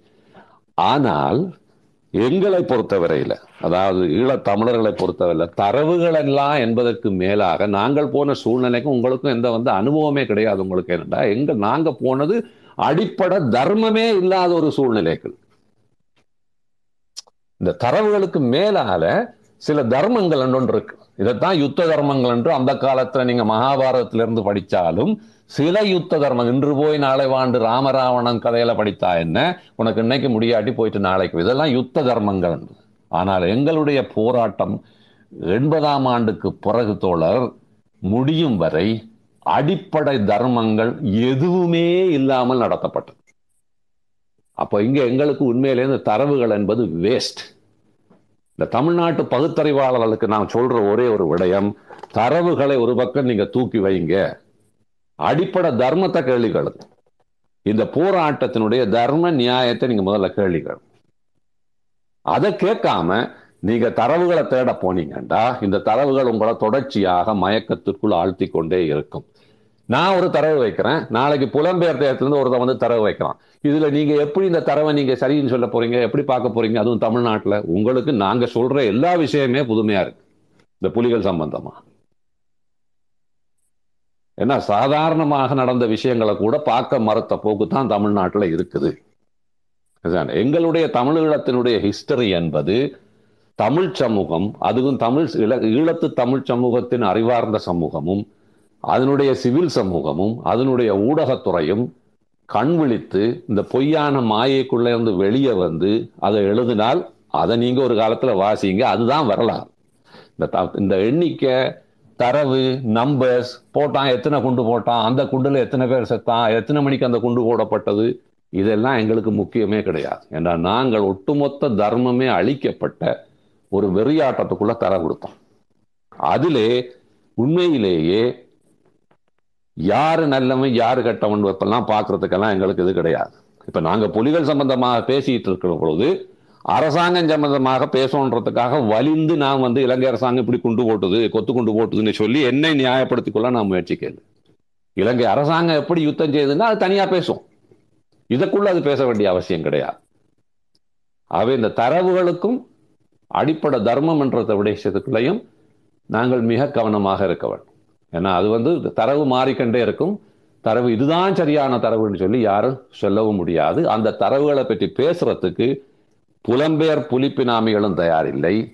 இன்றைக்கு பாராளுமன்றத்தில் தமிழ் தேசியம் பேசுகிற படித்த அல்லது தங்களைத்தான் தாங்கள் தான் உயர்வானன்று சொல்லிக்கொண்டிருக்கிற யாழ்ப்பாண பாராளுமன்ற உறுப்பினர்களும் தயாரில்லை. அல்லது த- ஈழத்து தமிழ் சமூகத்தில் இருக்கிற மனித உரிமை ஸ்தாபனங்களோ சிவில் சமூகங்களோ அதுகள் கூட சொல்லுவதற்கு தயாராக இல்லை. ஆகவே தமிழ்நாட்டை பொறுத்தவரையில் நீங்கள் பொறுத்திருக்க வேண்டும். ஈழத்தமிழ் சமூகம் உண்மையிலேயே ஆன்ம ரீதியாக விழித்து அந்த ஒ- ஒட்டுமொத்த போராட்டமும் நடந்த விஷயத்தை வந்து பேச துவங்குற பொழுது எது வருதோ அதுதான் தகவல் அதுதான் வரலாறு. அதை விடுத்து நாங்கள் இன்றைக்கு நான் இன்றைக்கு சொல்கிற தகவலோ தர தரவுகளோ இதுகளோ வந்து எதுவும் இருக்காது. ரெண்டாவது இலங்கையினுடைய அரசுகள் வந்து இலங்கையினுடைய ஒட்டுமொத்த இனப்பிரச்சனையை தங்களுடைய அரசியலாக மாற்றி அதிலே தாங்கள் நடத்துகிற அரசியல் சொகுசு வாழ்க்கை என்பது இன்றைக்கு இல்லாது ஒழிக்கப்பட்டு எந்த மஹிந்த ராஜபக்ச ரெண்டாயிரத்தி ஒன்பதாம் ஆண்டு யோசிச்சாரோ தான் பிரபாகரனை வென்றதினால் இன்னும் ஐம்பது வருஷத்துக்கு எங்கள் ராஜபக்ச குடும்பத்தை அழிக்க முடியாது என்று நினைத்தாரோ அந்த ராஜபக்ச குடும்பத்தையும் அந்த யுத்தத்தை வழிநடத்திய அவருடைய சகோதரரான கோத்தபாய ராஜபக்சவையும் ஒரு ஆயுதமும் இல்லாமல் சாதாரண சிங்கள மக்களை ரோட்டில் இறங்கி கலைத்து விட்ட அரசியல் தர்மம் இலங்கையில் நடந்திருக்கிறது. அதை நீங்கள் மறந்து விடாதீர்கள்.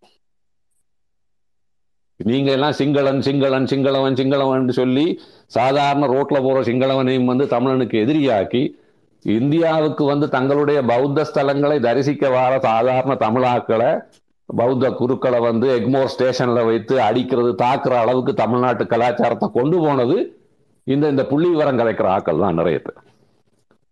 ஆனால் அதே சிங்கள மக்கள் தான் ஒரு ஆயுதமும் தூக்காமல் அந்த பெரிய பிரபாகரனை அழித்த மாவீரர் ராஜபக்ச குடும்பத்தை இன்றைக்கு இல்லாத இடம் தெரிவிச்சிட்டார்கள் ஆகவே நீங்கள் அரசியல்ல வந்து பார்க்கின்ற பொழுது இந்த போராட்டத்திற்குள் இறுதி நடத்தி முடித்த போராட்டத்திற்குள் அடிப்படை அரசியல் நாகரீகம் தர்மம் இருந்ததா இல்லையா? அதுக்கு பிறகுதான் தலைவர் தோழர்களே புள்ளி விவரம் புள்ளி விவரங்களை வச்சு நீங்க தர்மத்தை இடம் போடாதீங்க.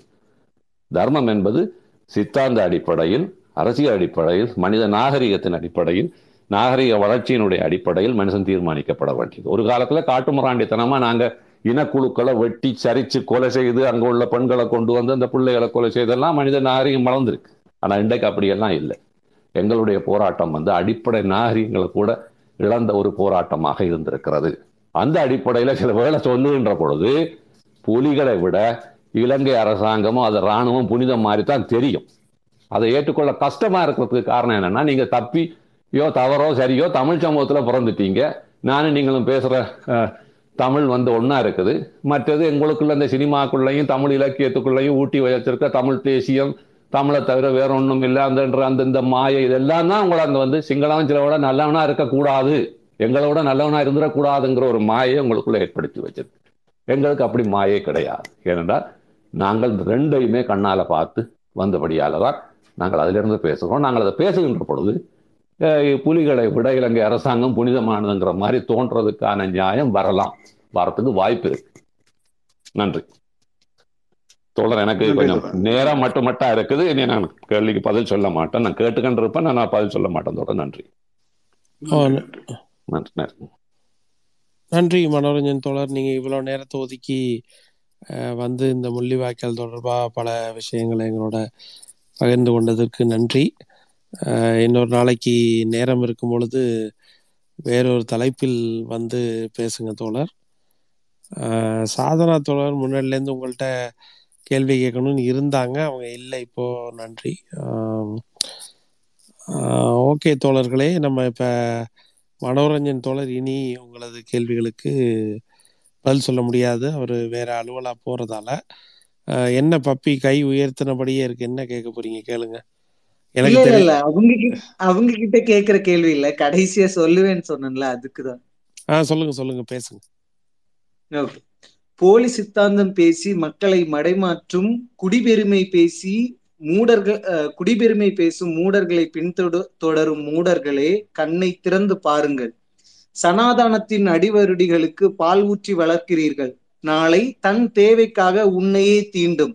அவர்கள் அவனோ அவர்கள் சார்ந்தவர்களோ பலி அனுபவிப்பதில்லை களப்பணி செய்வதில்லை. நீங்களே அவர்களின் பலியாடுகள் தேங்க்யூ சோ மச் நன்றி நன்றி பப்பி. நன்றி நன்றி. ஷஃபீக் கொஞ்சம் லேட்டா தான் வந்திருக்கீங்க. பேசுங்க. ரொம்ப நன்றி.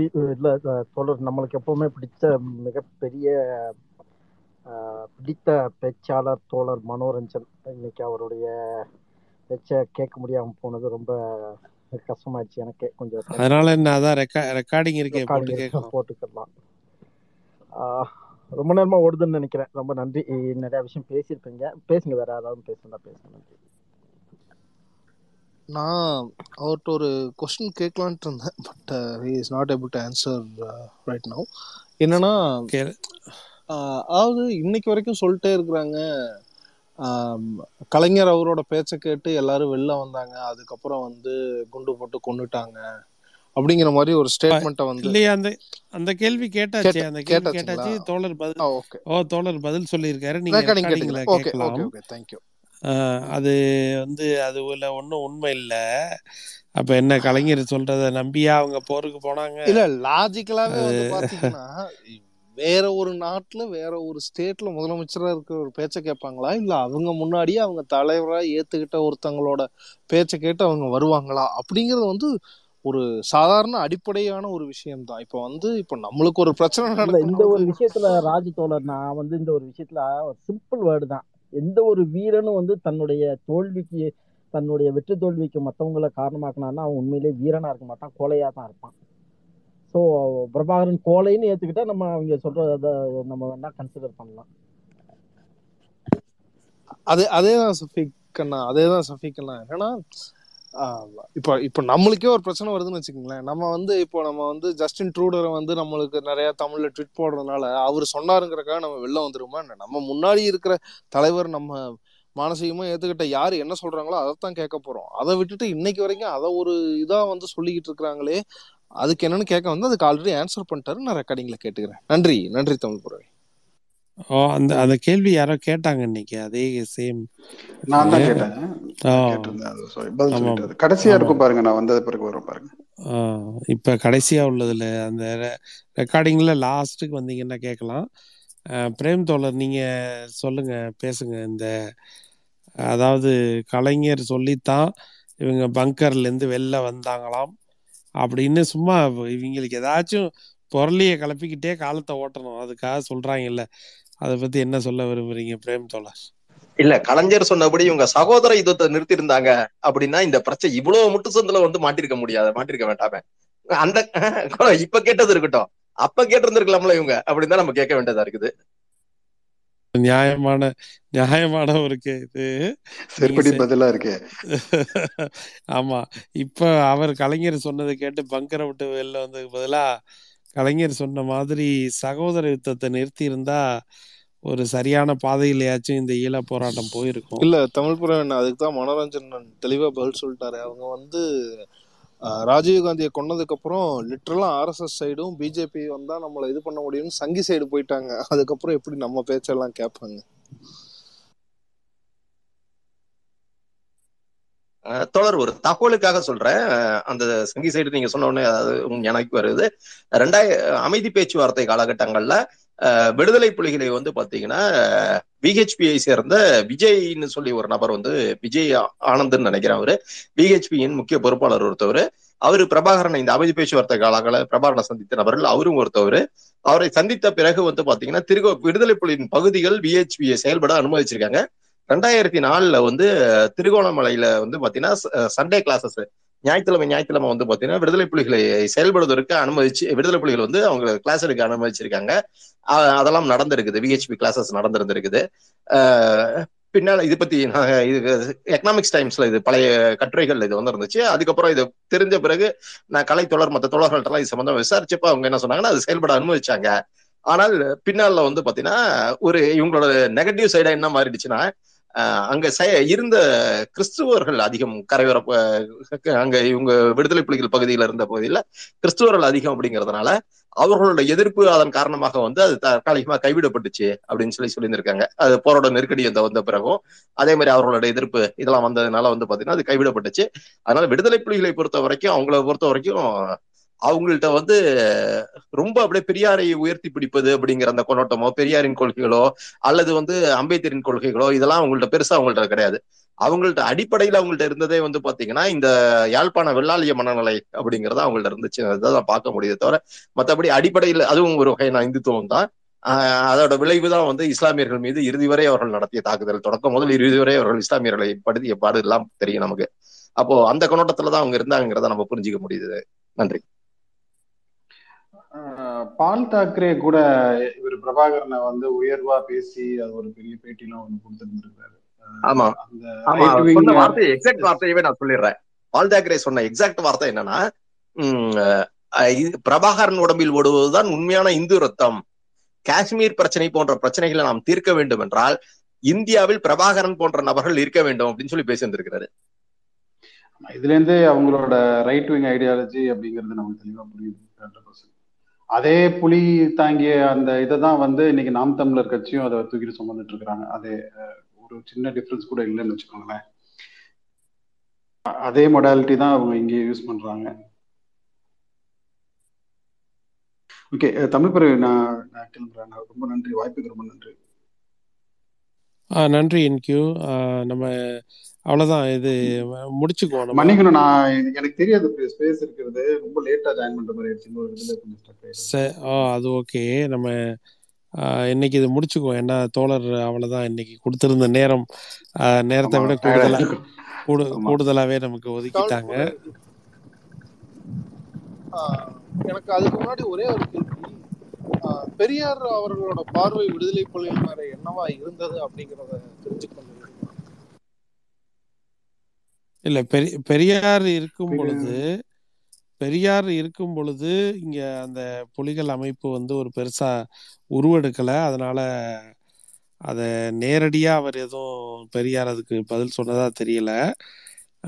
இந்த அங்கேருந்து அந்த தந்தை செல்வா வந்து சந்திச்சு ஆதரவு கேட்ட ஒரு இது நிகழ்வு நடந்திருக்கு. அதுக்கு பெரியார் வந்து இங்க நாங்களே டெல்லி கிட்ட அடிமையா இருக்கிறோம்.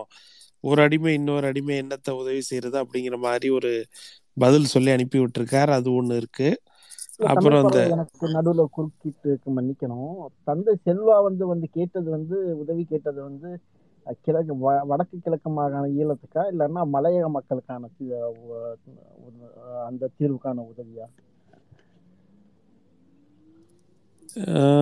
சிங்கள இனவாதம் தான் நினைக்கிறேன். சிங்கள பிரச்சனை தான் இல்ல, அப்ப இருந்த சிக்கல் மலையக பெரியார் கேட்கல அவர் மலைய தமிழர்கள் கேட்கல ஆ, மலையக தமிழர்களுக்கு இவர் ஒன்றும் தந்தை செல்வா ஒன்றும் இது பண்ண மாதிரியே தெரியலையே. அதுக்கு தனியா சௌமியமூர்த்தி தொண்டைமான்னு இருந்தாரு. மலையக தமிழர்கள் கேட்டிருந்தாருன்னா யாழ்ப்பாணத்து ஆட்கள்லாம் தந்தை செல்வா பேரையே உச்சரிச்சிருக்க மாட்டாங்க. ஆமா.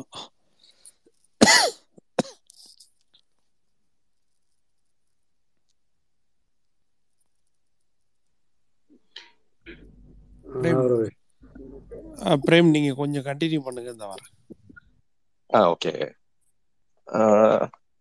சில தகவல் தோழர்களுக்கு ஏதாவது தேவை அப்படின்னா வேணா நான் தகவல் சொல்றேன். இதுன்னு இல்ல.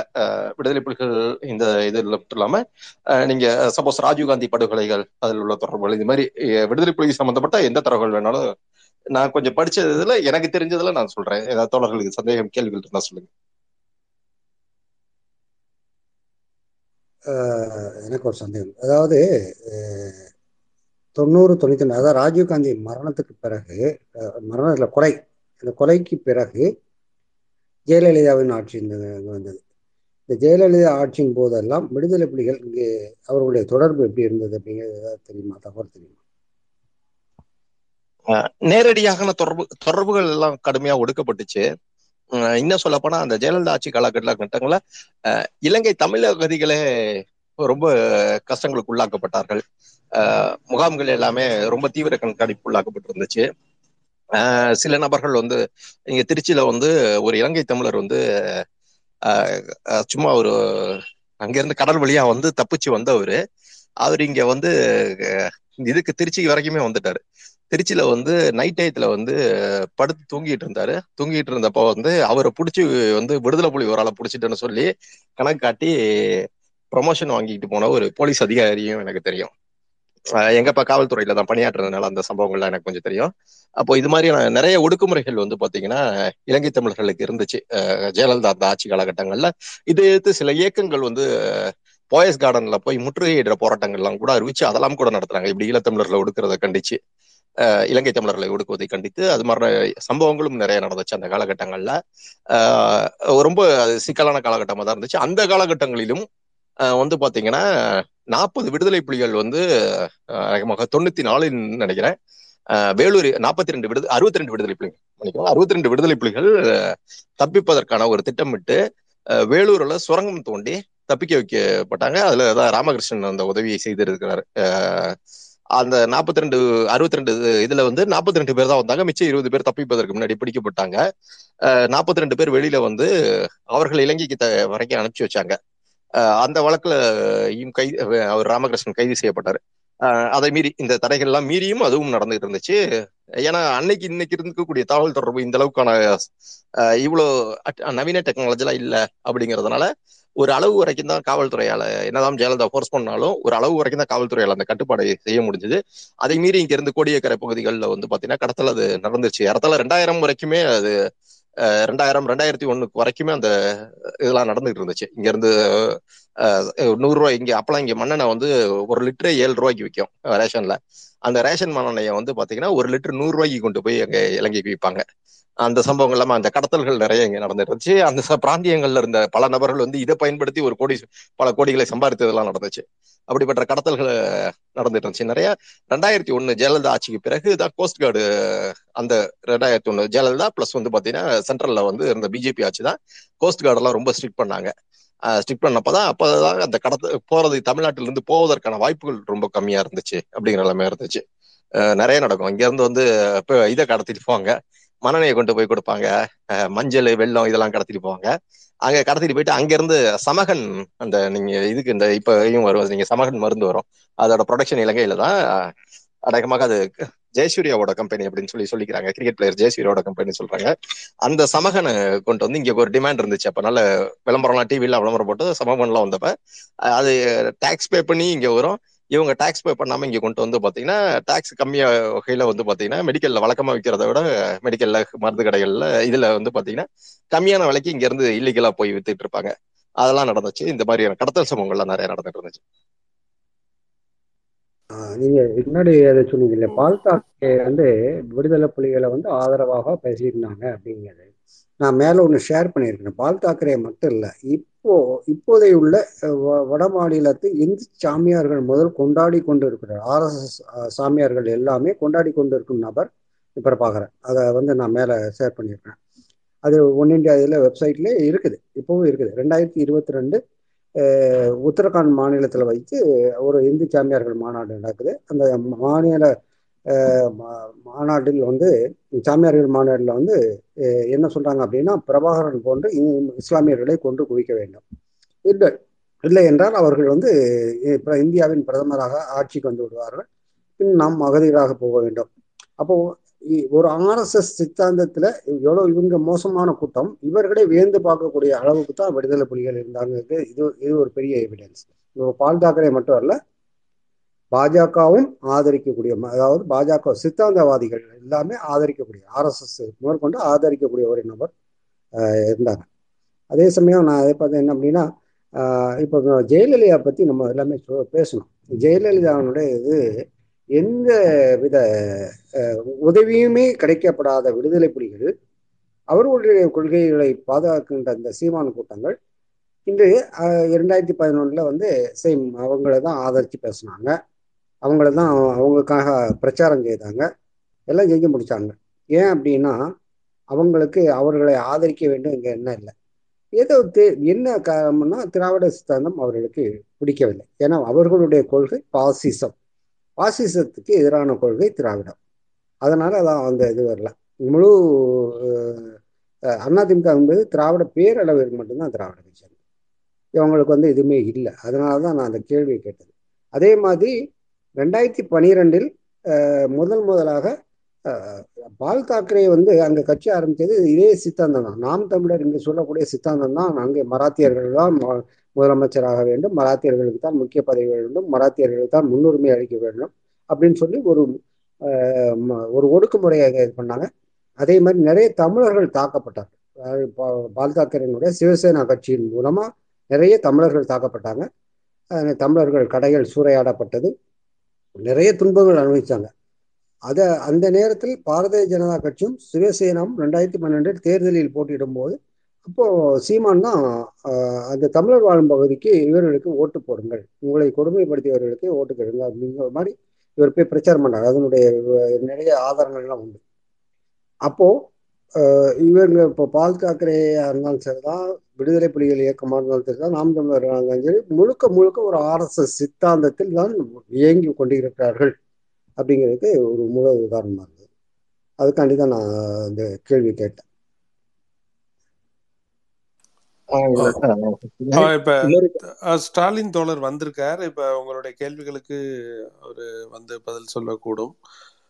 இந்த அவருக்கு ஸ்பீக்கர் ஸ்டாலின் தோழர் வாங்க கொஞ்சம் மேல வந்து தோழர்களுடைய கேள்விகளுக்கு நீங்க பதில் சொன்னா நல்லா இருக்கும். ஒரு கூடுதல் தகவலை நான் சொன்ன சொல்லிடுறேன். ஒரே ஒரு தகவலை மட்டும் சொல்லிட்டு போயிடுறேன். இதுல தோழர் ஏற்கனவே தமிழ்பிரவை சொன்னது போல வந்து இங்க இதுல பெ- நீங்க பெரியாரிஸ்டுகளா சொல்லக்கூடிய இந்த குளத்தூர்மணி ராமகிருஷ்ணன் இவர்கள் தான் கேள்வி எழுப்பக்கூடிய வேண்டியது இவர்கள் வைக்கக்கூடிய வாதங்கள் எல்லாமே ஏதோ ஒரு வகையில் எஸ் பலப்படுத்தக்கூடிய வாதமா தான் இருக்குது. சமீபத்தில் கூட வந்து பாத்தீங்கன்னா பௌத்தமயமாக்கல் அப்படிங்கிற வாதங்களை முன் வைப்பாங்க. அதை வந்து பாத்தீங்கன்னா இங்க இருக்கக்கூடிய மணியரசன் போன்ற நாட்களும் அதை முன் வைப்பாங்க. அப்போ அதிலிருந்து இவர்கள் சொல்ல வருவது வாதம் என்னன்னா அதாவது பௌத்தத்தை பரப்புகிறார்கள் அப்படிங்கிற வாதத்துல முன்வைக்கிறது என்ன அப்படின்னா அது பௌத்தத்துக்கும் தமிழுக்கும் சம்பந்தம் கிடையாது. அது சிங்கள சம்பந்தப்பட்டது. இன்னும் சொல்ல போனா தமிழ் இலக்கியங்கள் பௌத்தத்தை வலியுறுத்தியது அப்படிங்கறதால இவங்க வசதியா மறந்துட்டு சிங்களம் சம்பந்தப்பட்டது அப்படின்னு சொல்லி பௌத்தமயமாக்கல் போன்ற வாதங்களை இவர்கள் முன்வைப்பார்கள். பௌத்தமயமாக்குகிறது இலங்கை அரசாங்கம் அப்படின்னு சொல்லி முன்வைப்பாங்க. உம் அடிப்படையில் வந்து பாத்தீங்கன்னா இவன் வந்து வைக்கக்கூடிய அர்ஜுன் சம்பத் வைக்கக்கூடிய வாதம் இருக்கு இல்லையா? தமிழர்கள் தான் வந்து இந்துக்கள் அப்படிங்கிற வாதம் இருக்கு இல்லையா? அதே வாதம் தான் இந்து தான் தமிழர் அப்படிங்கிற அதே வாதத்தை தான் இலங்கையில் இவர்கள் பொருத்தி பார்த்து வைத்துக் கொண்டிருக்கிறார்கள். இதெல்லாம் குறைஞ்சபட்சம் நம்ம என்ன சித்தாந்தத்தை ஏற்றுக்கோம் என்ன கருத்துக்களை ஏற்றுக்கோம் அப்படிங்கறத குறைஞ்சபட்சம் கூட இவர்கள் பேசுவதற்கு தயாரல்ல. நீங்க ஜேவிபி போன்ற இயக்கங்களை வந்து பாத்தீங்கன்னா இவங்க வந்து அது அது ஒரு இடதுசாரி கண்ணோட்டம் கொண்ட இயக்கமா தான் இருக்குது. ஜேவிபி போன்ற இயக்கங்களை வந்து சிங்கள வெறிகரல் இயக்கமாக காட்டிக் கொண்டிருக்கிறார்கள். ஆனால் அவர்கள் வந்து பாத்தீங்கன்னா ஆனால் அம்பேத்கர் படத்தை வைத்து அவர்கள் கூட்டம் நடத்துகிறார்கள். அம்பேத்கருக்கு புகழை பேசுகிறார்கள். இதெல்லாம் நடக்குது. ஆனால் எந்த இலங்கையில் இருக்கக்கூடிய தமிழ் தேசியவாதிகளும் அம்பேத்கரோ இல்லது இவர்கள் ஏற்ற பெரியாரையோ படத்தை வைத்து ஒரு கூட்டம் நடத்தியதாக இலங்கையில் ஒரு கூட்டம் நடத்தினாங்க. பெரியார் படத்தை வச்சு அம்பேத்கர் படத்தை வச்சு என்று ஒரு கூட்டத்தை கூட நீ இவர்களால் காட்ட முடியாது அப்படிங்கறத யதார்த்தமா இருக்குது. நன்றி வணக்கம். ஆஹ் அதுக்கு என்ன காரணம்னா இந்த கூட்டம் வந்து ஆறுமுக நாவலர் வளர்ப்பு. இந்த தமிழ் தேசியம் வந்ததே ஸ்டாலின் தோழர் பேசினா நல்லா இருக்கும் தோழர் நீங்க சொல்லுங்க. தமிழர்கள் என்றாலே சைவர்கள் அப்படிங்கிற அந்த கோட்பாடு அதை அதை பத்தி நீங்க பேசிதான் நானே தெரிஞ்சுக்கிட்டேன். நீங்களே இதை சொல்லுங்க தோழர். ஆஹ் வாய்ப்புக்கு நன்றி தோழர். அஹ் இந்த தமிழ் தேசியவாதம் இலங்கையில உருவாகினதினுடைய அடிப்படை எடுத்து பார்த்தோம்னாலே ஆங்கிலேயருக்கு எதிராக உருவான தேசியவாத போக்கு ஒரு ஆங்கிலேய ஆதிக்கத்துக்கு எதிராக உருவாகின இலங்கை தேசியம் என்கின்ற ஒரு ஒரு ஒரு சிந்தனை முறை உருவாகின்ற போது அது உண்மையிலேயே ஒரு இலங்கை தேசியமாக உருவாகவில்லை. இரண்டு பகுதியிலும் அதாவது தமிழ் பகுதியிலும் சிங்கள பகுதிகளிலும் இரண்டு வகையான இனத்தை அடிப்படையாக கொண்ட இனவாத அரசியலாகத்தான் அந்த தேசியவாத போக்கு உருவாகியது. அதாவது நான் சொல்வது இலங்கை தேசியம் என்கின்ற ஒரு சிந்தனை முறையே மிகவும் குறை குறைவாகத்தான் இருந்தது இலங்கையிலேயே ஆரம்ப நாவலர் ஆயிரத்தி எண்ணூறுகளில் இப்படியான ஒரு தேசியவாத சிந்தனைக்கு விதை தூவியவர் அவர்தான் என்று சொல்லலாம். அதாவது தமிழ் தேசியம் என்கின்ற ஒரு சிந்தனை முறைக்கு விதை கூறியவர் விதை தூவியவர் ஆரம்பன் அவர் தான் அதே போல சிங்கள பகுதியில் வந்து அனகாரிய தர்மமாலா என்கின்ற ஒரு பௌத்த அறிஞர் அவர் சிங்கள தேசியவாதமாக அதை கட்டியமைத்தார். அது அதாவது கிறிஸ்தவர்களுக்கு எதிராக மற்றும் இஸ்லாமியருக்கு எதிராக என்கின்ற சிந்த மாட்டிறச்சிக்கு எதிரான பிரச்சாரங்கள் இந்த மாதிரியான விஷயங்கள் எல்லாம் ஆரம் அனகாரிய தர்மமாலா கொண்டு கொண்டு சிங்கள பகுதியில் கொண்டு சென்றார். அதற்கு நிகராக அதற்கு எவ்விதத்திலும் குறையாத அளவிலே ஆரம்ப நாவலர் என்ன செய்தார் என்றால் அவரும் இந்த தமிழ் தேசியவாதம் என்கின்ற தமிழ் தேசியவாதம் என்கிற வார்த்தையிலே அவர் பயன்படுத்தவில்லை. இருந்தாலும் தமிழர்களினுடைய அடையாளம் என்பது என்கின்ற ஒரு விஷயத்தை தேடுகின்ற போது அல்லது இந்த ஆங்கில காலனித்துவத்துக்கு எதிராக இலங்கை தேசியம் ஒன்றை உருவாக்க வேண்டிய இலங்கை சிந்தனை முறை இலங்கை தேசியமாக இன மத வேறுபாடுகளை தாண்டி இலங்கையர்கள் என்கின்ற சிந்தனை முறையை பற்றி பேசாமல் ஆர்மனாவரர் எப்படி பேசினார் என்றால் அவரும் சைவமும் தமிழும் என்கின்ற ஒரு கோட்பாடை முன்வைத்தார். இந்த சைவமும் தமிழும் கோட்பாடுதான். சைவ சமயத்தை தூக்கி பிடித்து அதனூடாக அவர் என்ன சொன்னார் என்றால் சைவ சமயத்தினூடாக சைவ சமயத்தில் இப்ப பார்ப்பனிய சிந்தனையை ஒன்று எப்படி இந்தியாவில் பரப்பப்பட்டதோ அதே போல ஒரு வேளாளிய ஆதிக்க மனநிலையை பரப்புவதில் அவர் மிக தீவிரமாக செயற்பட்டார். மிக மோசமான ஒரு சாதிமானாக இருந்து தலித் மக்களுக்கு எதிராக அப்பட்டமாக பேசி அப்பட்டமாக எழுதி வந்தவர் தான் அருமனாவலர். அதே போல அதே நேரத்தில் அவர் வேளாள சித்தாந்தத்தை முன்வைத்து வேளாளர்களை முன்வை வேளாளர்களை ஒரு பார்ப்பனர்களுக்கு சமனாக ஒரு உயர் இடத்திலே வைத்து சாதிய அடக்குமுறையில் வேளாளர்கள் முன்னிறுத்தப்பட்டு சற்சூத்திர கோட்பாடுன்னு சொல்வார்கள் அதை. அதாவது சூத்திரர்கள் வேளாளர்கள் கூட சூத்திரர்கள் தான். எங்களோட சாதி அடக்குமுறையை பார்த்தோம் என்றால் பிராமணர்கள் வைசிகர்கள் சத்திரியர்கள் சூத்திரர்கள் என்று வருகின்ற போது வேளாளர்கள் வந்து சூத்திர அடிமடத்தில் அடி அடி அடியில் தான் வருவார்கள். ஆனாலும் அந்த வகையிலே பார்த்தால் இலங்கையில் இருக்கக்கூடிய இலங்கையில் வந்து இந்த சத்திரிய அல்ல வைசிக அந்த மாதிரியான இன அடிப்படை இந்த சாதி அடிப்படைகள் இல்லை. பிராமண இது கூட மிக மிக குறைவான பிராமண ஆதிக்கம் இல்லை. பிராமணர்கள் கோயில் கோயில்களில் மிக எளிமையாக பூஜை செய்யக்கூடிய ஒரு சிலராகத்தான் பிராமணர்கள் இருக்கிறார்கள். ஆனால் வேளாளருடைய ஆதிக்கம் என்பது இலங்கையிலே உருவாவதற்கு. இந்த சூத்திரர்களுக்குள்ளே வேளாளர்களை தூக்கி பிடித்து வேளாளர்களை ஒரு பார்ப்பனிய ஒரு பார்ப்ப பார்ப்பனர்களுக்கு சமனாக அந்த மத ரீதியாக தூ தூக்கி பிடிப்பதற்குத்தான் இந்த ஆர்மனாவலர் என்பவர் ஒரு சச்சுத்திர கோட்பாட்டை உருவாக்கினார். அதாவது அவர் ஒரு ஆர்மனாவலர் உங்களுக்கு தெரியும் சைவ சைவ அறிஞர். வள்ளுவ வள் வள்ளலார் காலத்துல வள்ளலாருடன் போட்டி போட்டு வள்ளலாருடன் விவாதிச்சு வள்ளலாருக்கு நஞ்சூட்டி வள்ளலாரை கொன்றது வரைக்கும் ஆர்மனாவலுடைய பெயர் அடிபட்டது. உங்களுக்கு தெரிஞ்சிருக்கலாம். அந்த வகையிலே ஆர்ம நாவலர் மிக மோசமான ஒரு சாதிமானாக இருந்து கொண்டு சைவத்தை முன்னிறுத்தி சைவம் தமிழும் இரண்டு பிரிக்க முடியாத விடயங்கள் என்ற சிந்தனைகள் எல்லாம் எழுதியும் பேசியும் வந்து வந்ததனூடாக தமிழ் தேசியவாதம் வந்து அந்த ஆர்மனாவலுடைய சிந்தனையிலேயே உருவாகியது. எனவேதான் இந்த ஆர்மனாவலருடைய சிந்தனை போக்கு காலப்போக்கில் ஆயிரத்தி தொள்ளாயிரம் தொள்ளாயிரம் அவர் ஆர்மனாவல் வந்து விட்டாலும் அவரது கிட்டத்தட்ட ராமநாத சேர்வன் ராமநாதன் வந்து இலங்கையினுடைய மூத்த அரசியல் தலைவராக இருக்கக்கூடிய அல்ல தமிழ் அரசியல் தலைவர்களிலே மிக முதலாவதாக வைத்து பார்க்கக்கூடியவர் ஆர்மோனாவலர் சாரி சேர்பொன் ராமநாதன். அவருடைய சகோதரர் கூட அருணாசலம் என்பவர் கூட. இவர்கள் இருவருமே அரசியலுக்கு வருவதற்கு ஆர்மோனாவில் தான் உத்வேகம் அளித்தார். இவர்களை முக்கியமான சில சில பதவிகளிலே இலங்கையிலே ஆங்கிலேயர்கள் அந்த படித்த இளைஞருக்கான ஒரு ஒரு ஒரு பிரதிநிதியை படித்த இளைஞருக்கான ஒரு பிரதிநிதி இலங்கையிலே படித்த பிரதிநிதி என்று ஒருவரை தெரிவு செய்ய வேண்டும் என்கின்ற விடயங்களை எல்லாம் ஆங்கிலேயரால் ஆரம்பித்த போது அதற்கு சேர்வந்தாவனானுடைய பெயரை பிரேரித்தவர் இந்த ஆர்மனாவில் தான் அதுல நிறைய வழக்குகள் சில பிரச்சனைகள் எல்லாம் போயிருக்குது அந்த மாதிரியான விஷயங்கள்ல அப்ப அந்த அவ்வளவு தூரத்துக்கு தன் தான் கொண்டு வந்த ஆஹ் மிகப்பெரிய வேளாள ஆதிக்கமான ஒரு ராமநாதன் என்பவரை அரசியலுக்கு கொண்டு வந்து பூத்து பூத்ததோடு அது- அதோட ஆரம்பநாள் இறந்து போகிறார். அந்த ராமநாதனுடைய தொடர்ச்சி தான் பின்னர் தமிழ் அரசியலாக மறுமலர்ச்சி அடைகின்றது. தமிழ் அரசியல் பாதையில் இந்த நூற்றாண்டு கடந்த நூற்றாண்டிலே ஆயிரத்தி தொள்ளாயிரம் ஆரம்பத்தில் தொள்ளாயிரத்தின் ஆரம்பங்களிலே தமிழ் அரசியலாக மறுமலர்ச்சி அடைகின்றது. அந்த அரசியல் தான் இந்த தமிழ் தேசியவாதம்.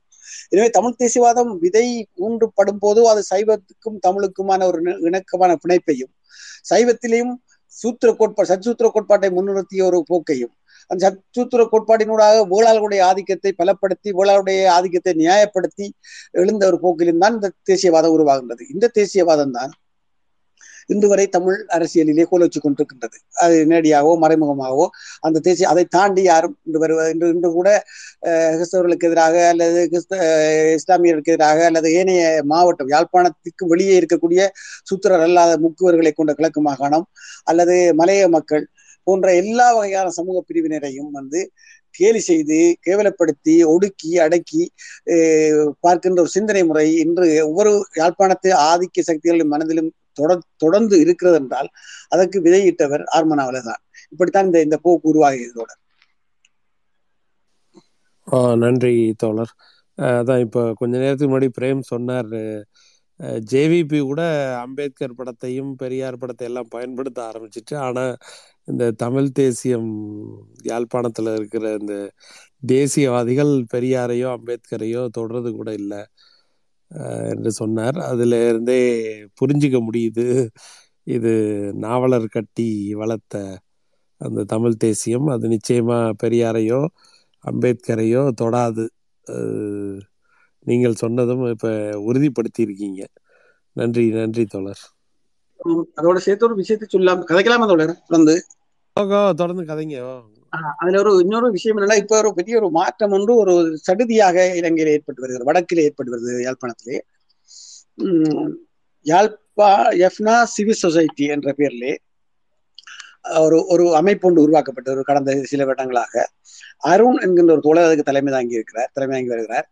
அவர் இந்த மாதிரியான நிறைய சாதி ஒடுக்குமுறைக்கு எதிராக மிக பட்டவத்திரமாக மிக மிக ஆழமாகவும் ஆஹ், திறந்த வழியிலும் பேச தொடங்கி இருக்கிறார் இதுவரையிலே அப்படியான ஒரு ஒரு பேச்சு பேசுவதற்கு அல்லது அப்படியான ஒரு ஒரு ஆதிக்க சாதிகளினை நோக்கி சுட்டு விரல் நீட்டி பேசக்கூடிய ஒரு அரசியல் சக்திகள் யாழ்ப்பாணத்திலே இன்னும் உருவாகவில்லை.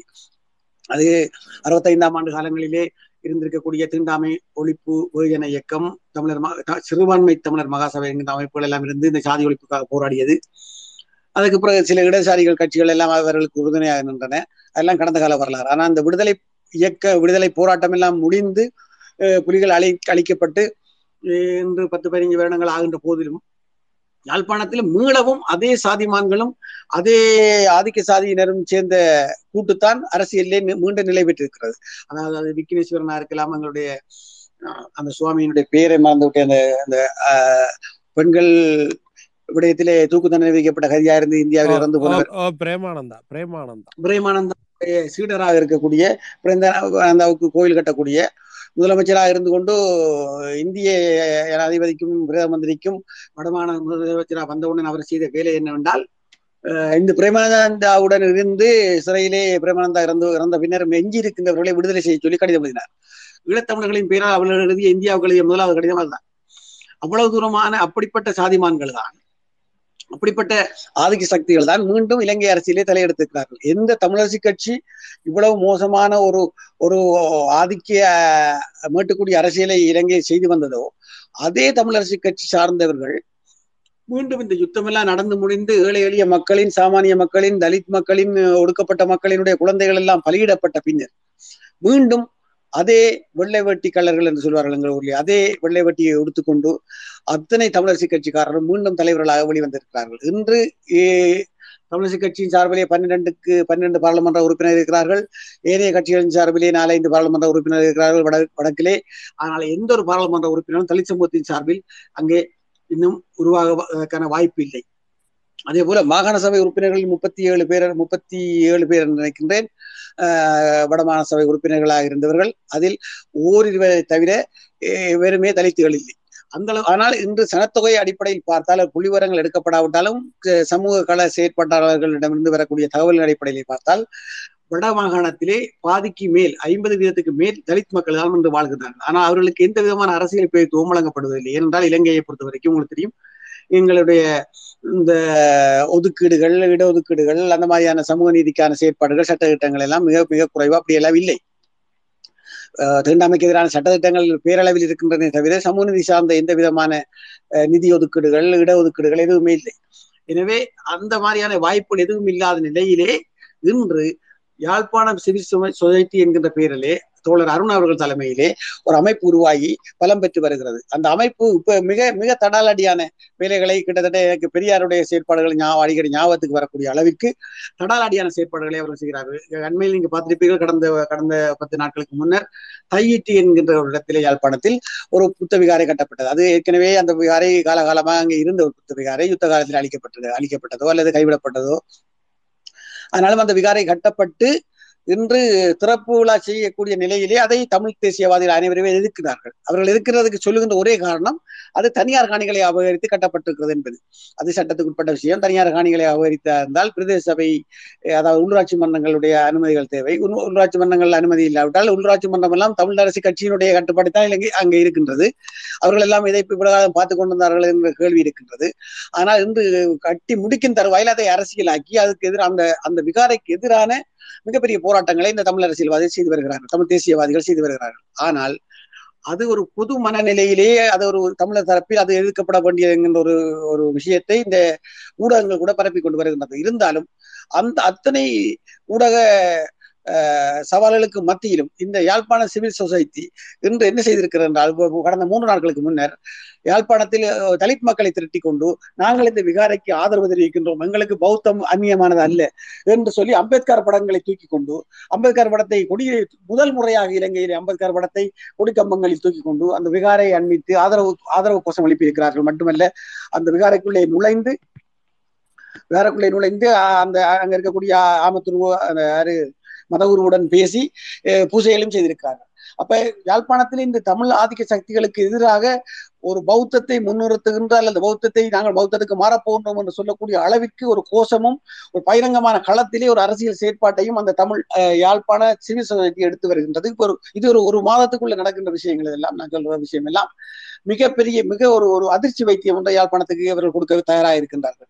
இந்த இல்லையே பௌத்தத்துக்கு மாறுவது சரியா பிள்ளையா என்கிற விவாதங்கள் முகநூல் இந்தி இலங்கை முற்போக்கு தோழர்கள் மத்தியிலே அந்த முகநூலிலே போய்கொண்டிருக்கின்றது பலர் ஆதரித்து எழுதுகிறார்கள் பலர் எதிர்த்து எதிர்த்து எழுதுகிறார்கள் இருந்தாலும் யாழ் இலங்கையை பொறுத்தவரை விகாரை கட்டுவது வட தமிழ் பகுதிகளிலே விகாரை கட்டுவது அல்லது விகாரைகளை உருவாக்குவது புத்த சிலைகளை வைப்பது என்பது ஒரு ஆதிக்கத்தின் அடையாளம் ஒரு சிங்களமயமாக்கலின் அடையாளம் என்பதெல்லாம் பொதுவாக இதுவரை பேசப்பட்ட விடயங்கள். ஆனால் இந்த அனைத்து விஷயங்கள் மீதும் கேள்வி எழுப்பக்கூடிய வகையிலே இந்த யாழ்ப்பாண சிவில் தன்னுடைய நடவடிக்கைகள் எடுத்து வருகின்றது.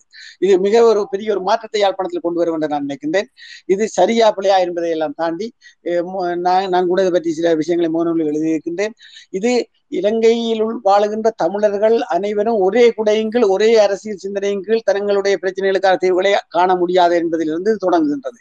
எனவே இது ஒரு அஹ், தங்களை பாட பாடசாலையிலே டிஸ்கிரிமினேஷன் பண்ணக்கூடிய ஒரு ஒரு சமூகம். தங்களை இந்த அலுவலகங்களிலே பல்கலைக்கழகங்களிலே ஒடுக்கி தட்டி வைத்து தரம் பார்த்து அல்லது பதவி உயர்வுகளிலே இடமாற்றங்களிலும் சாதியை நினைத்துகின்ற ஒரு சமூகம். அவர்கள் பௌத்தத்துக்கு மாறப்போகின்றோம் அல்லது பௌத்தத்தை பௌத்த விகாரை நாங்கள் ஆதரிக்கின்றோம் என்று சொல்லக்கூடிய நிலைமையை ஏற்படுத்தி இருக்கிறது தான் என்பதுதான் இதில் உண்மையான வெளிப்படைத்தன்மை. எனவே இது போன்ற அரசியல் மாற்றங்கள் எதிர்காலத்தில் மிகப்பெரிய அரசியல் மாற்றங்கள் கூட யாழ்ப்பாணத்தில் எதிர்பார்க்கப்படுகின்றது என்று நான் நினைக்கின்றேன். இப்படி இப்படித்தான் போய்கொண்டிருக்கிற தோழர் இன்றைய இலங்கையினுடைய நிலைமை. தொடர்ந்து பேசுங்கள். நன்றி. ஆ, ந- ஆ, நன்றி தோழர். அவர் அருண் சித்தார்த்தோட நண்பர்கள் மூலமா தொடர்புல தான் இருக்கிறோம். இங்க வந்து ஒரு நாளைக்கு பேசுறேன்ட்டு இருக்காரு ட்விட்டர்ல வந்து பேசுறேன் அப்படின்னு சொல்லியிருக்காரு. விரைவில் அவரை வச்சு ஒரு ஸ்பேஸ் போடுவோம். நன்றி நன்றி தோழர். கலையரசன் வந்திருக்காரு. கலை பேசுங்க.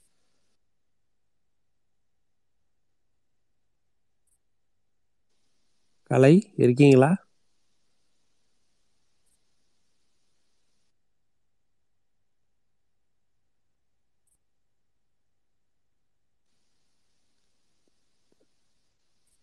கலையரசன்?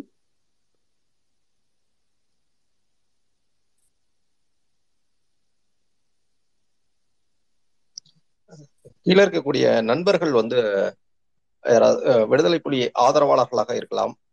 அவர்களை பற்றி சரியா அவர்கள் தான் சரிங்கிற கண்ணோட்டத்தில் கூட இருந்திருக்கலாம்.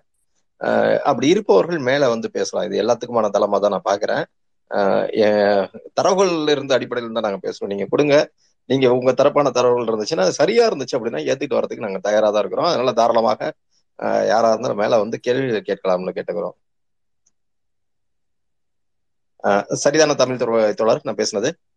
சரிதான். தாராளமா வந்து பேசலாம்.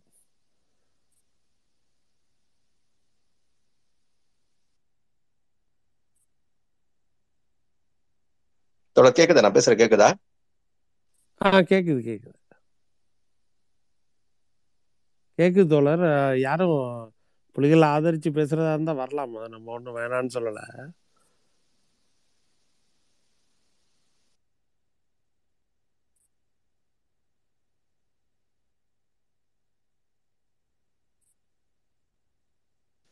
தனியன் வாங்க. கொஞ்ச நேரத்துக்கு முன்னால ஸ்பீக்கருக்கு வந்தீங்க. ஆனா எதுவுமே பேசாம மறுபடியும் லிசனருக்கு போயிட்டீங்க தனியன்?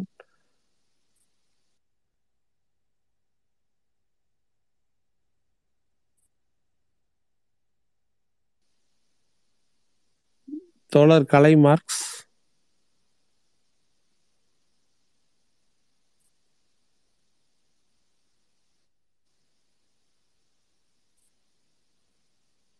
ஆஹ் ஆசைப்புலி திலீபன் இன்னைக்கு வரவே இல்லையே ஸ்பீக்கருக்கு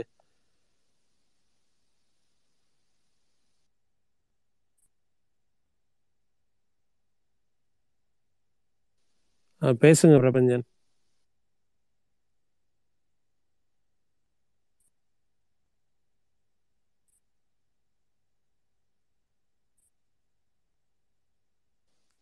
ஜேர்னலிஸ்ட் செந்தில் வாங்க. வந்து லிசனர்லேயே இருக்கீங்க பேச மாட்டீங்க.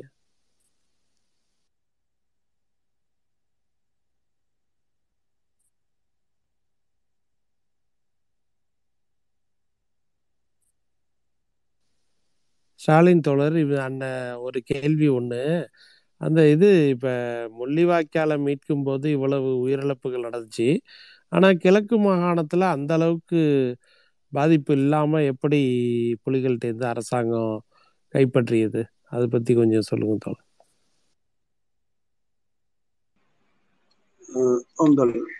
கிழக்கில் வந்து ஒரு மிக வித்தியாசமான ஒரு சூழல் இருந்தது அந்த டைமில் அது வந்து புலிகள் பேச்சுவார்த்தைக்கு போய் ரெண்டாயிரத்தி ரெண்டாம் ஆண்டு சமாதான பேச்சுவார்த்தை நடந்து கொண்டிருந்த போது உங்கள் அனைவருக்கு தெரிந்தது போல இரண்டாயிரத்தி நான்காம் ஆண்டு கிழக்கு மாகாணத்தை அடிப்படையாக கொண்டு இயக்கம் உடைந்து விட்டது.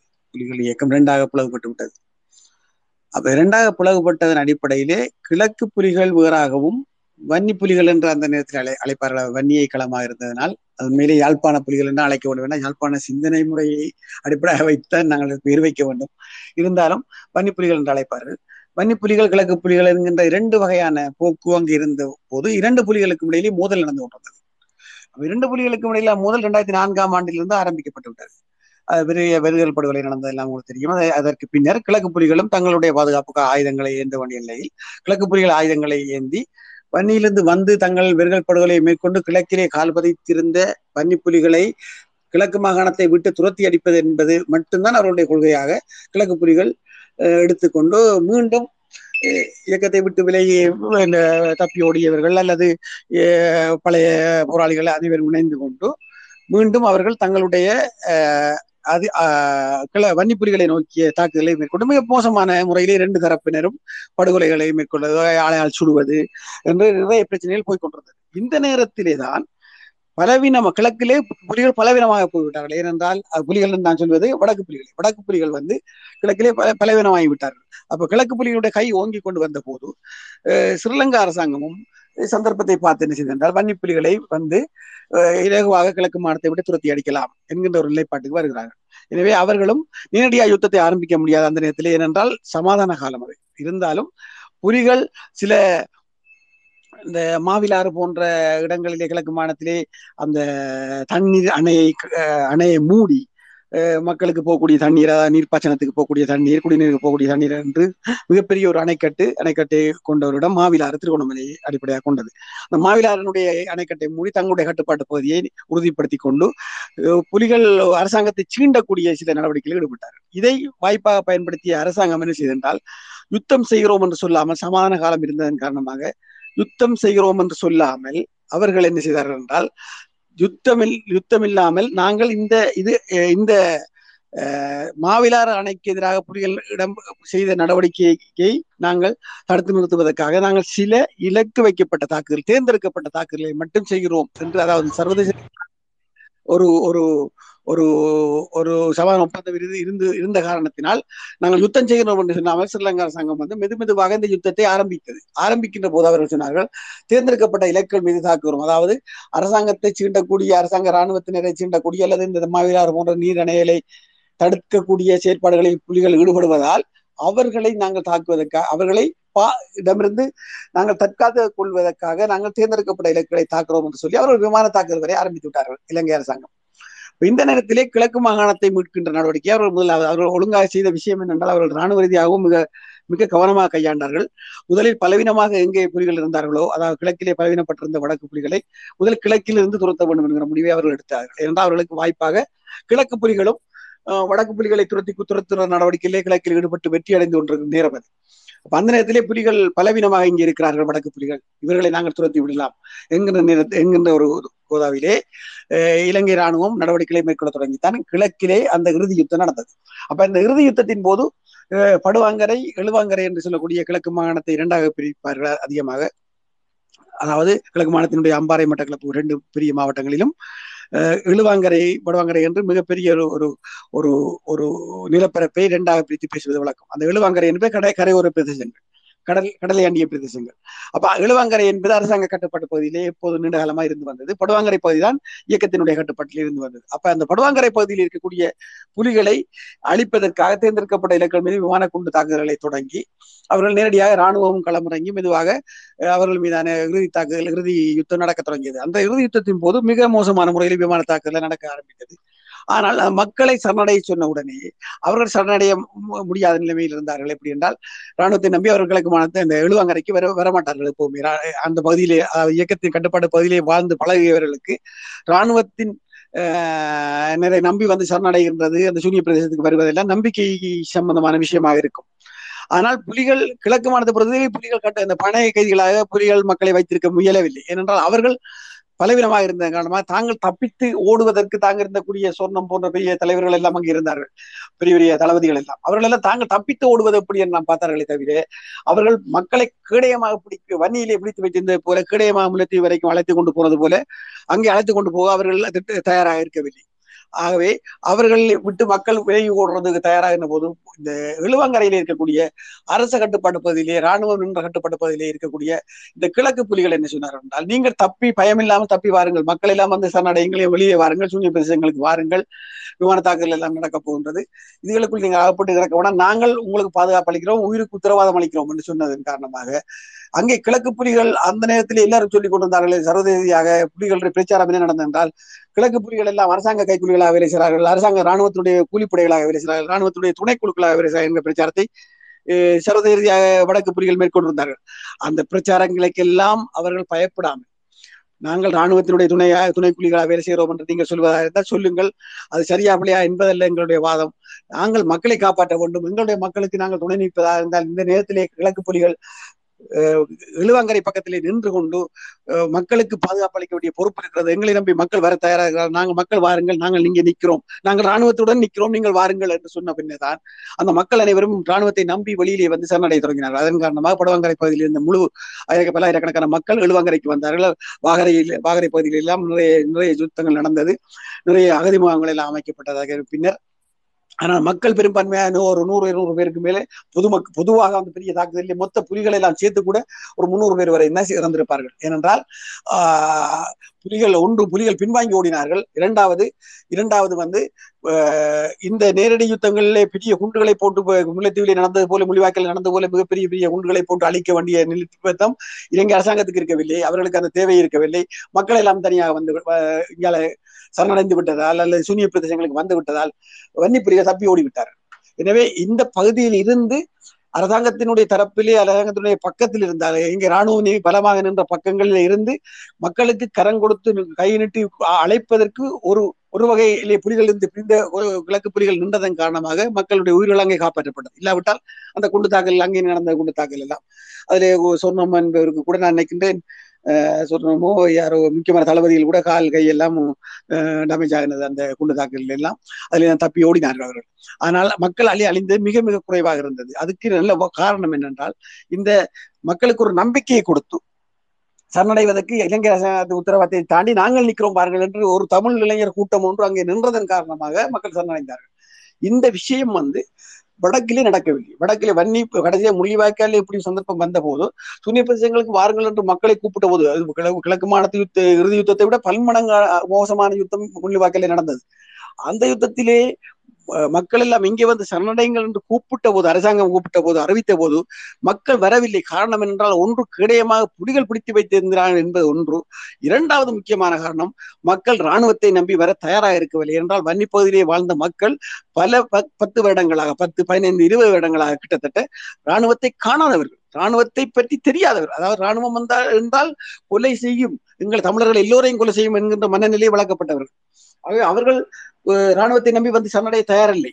ராணுவம் விசாரணை என்கிற பேரில் என்னென்ன அட்டூழியம் செய்யும் என்பதெல்லாம் எல்லாருக்கும் தெரிந்த விஷயம். ராணுவ தாக்குதல் என்று வந்தால் அனைத்தும் யார் எல்லா ராணுவமும் செய்யும். எனவே மக்களை வர பயப்பட்டார்கள் சரணடைய பயப்பட்டார்கள். இதன் காரணமாக நிறைய மக்கள் கடைசி நேரத்து மிக உறுதியான நேரத்தில் தான் தப்பியோட வலிக்கிட்டார்கள். அங்க புலிகளும் பிடித்து வைத்திருந்தார்கள் என்பது ஒரே நேரம் அதே நேரத்தில் மக்களுக்கும் அந்த தயக்கம் இருந்தது. சரணடைவதற்கும் சூரிய பிரதேசங்களுக்குள் வந்தால் சூரிய பிரதேசங்களுக்குள் எங்கு குண்டடிப்பார்கள் என்கிற பயம் எல்லாம் இருந்தது. எனவே மக்கள் வரவில்லை. அந்த நேரத்திலே தமிழ் அரசியல் கட்சி அல்ல தமிழ் அரசியல் சார்பிலே எழுபத்தி ரெண்டு தமிழ் அரசியல் கட்சி சார்பில் தமிழ் தேசிய கூட்டமைப்பு சார்பிலே தமிழரசு கட்சியின் தலைமையிலான கூட்டமைப்பு அது. அந்த கட்சியின் சார்பில் இருபத்தி ரெண்டு பாராளுமன்ற உறுப்பினர்கள் இருந்தார்கள்.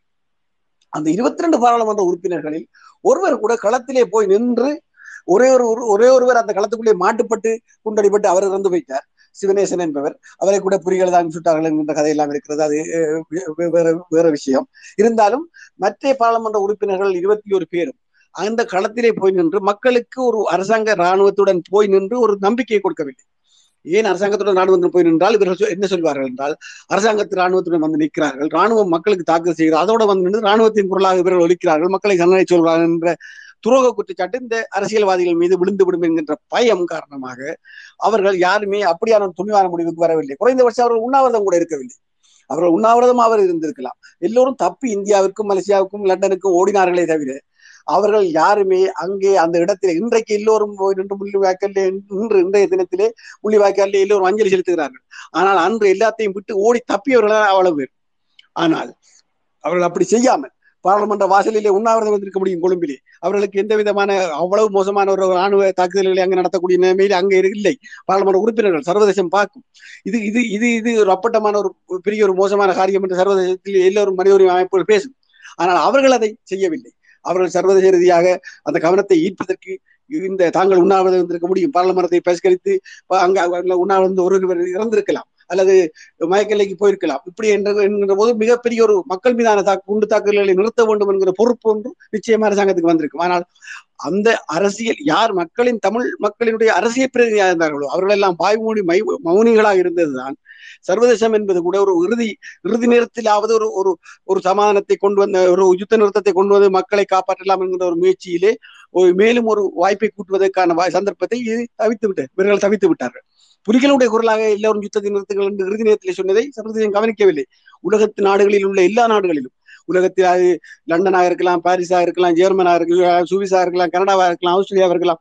எல்லா நாடுகளிலும் பல்லாயிரம் மக்கள் பல்லாயிரம் தமிழர்கள் யுத்தத்தை நிறுத்துங்கள் நிறுத்துங்கள் வந்து இறுதி நேரத்திலே. ஏனென்றால் எல்லோருடைய பிரச்சனையும் இங்கே வந்து பிரபாகரன் கொல்லப்பட போறார் என்கின்ற பிரச்சனை. மக்கள் காப்பாற்றப்படும் என்பதற்காக செய்யவில்லை. என்றால் மக்கள் காப்பாற்றப்படும் இவர்கள் எல்லாம் புலிகளுக்கு கொம்பு செவி கொம்பு செவி ஆணையடி தளவா யுத்தத்தை தொடங்கு யுத்தத்தை தொடங்குகின்ற யுத்தத்தை தொடங்கியவர்களும் வெளிநாட்டு தமிழர்கள் தான்.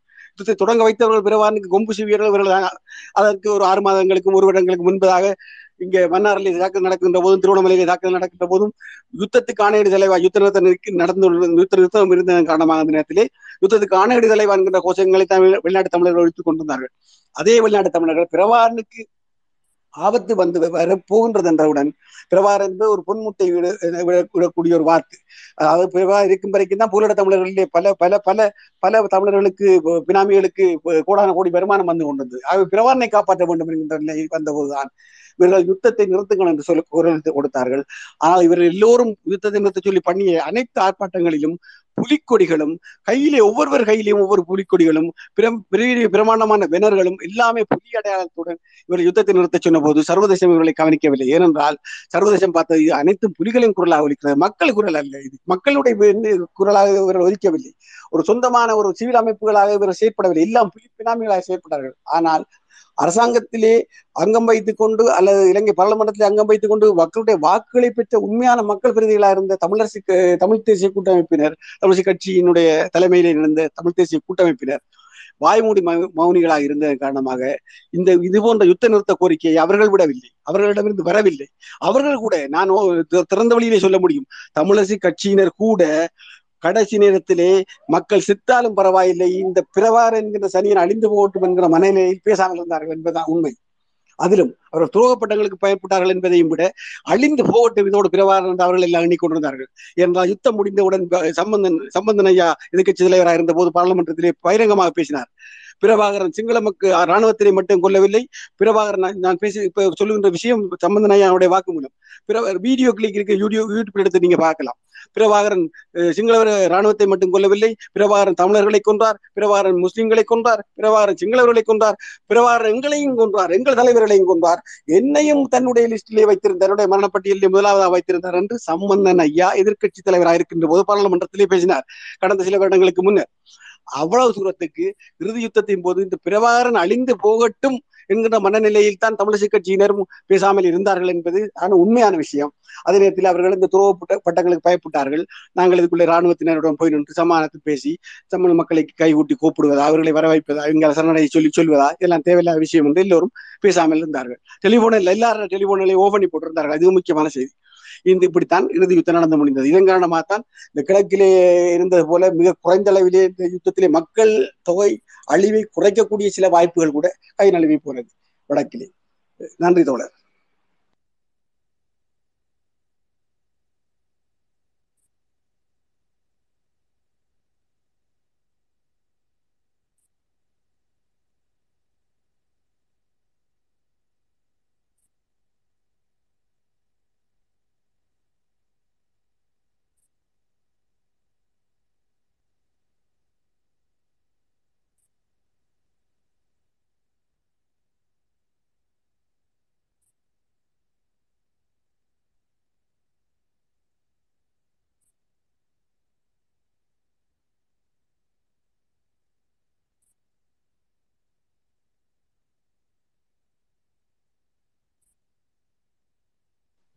தமிழ்ல பேசிட்டு கேக்குதா?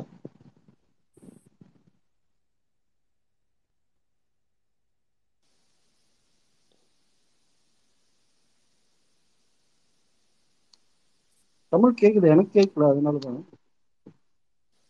இல்ல இல்ல கேக்குது. இருக்காரு? போயிட்டாரா?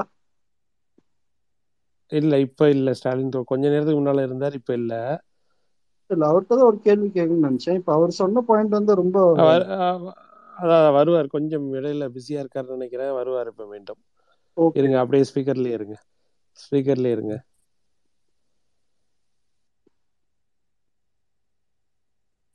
இந்த வந்துட்டார்.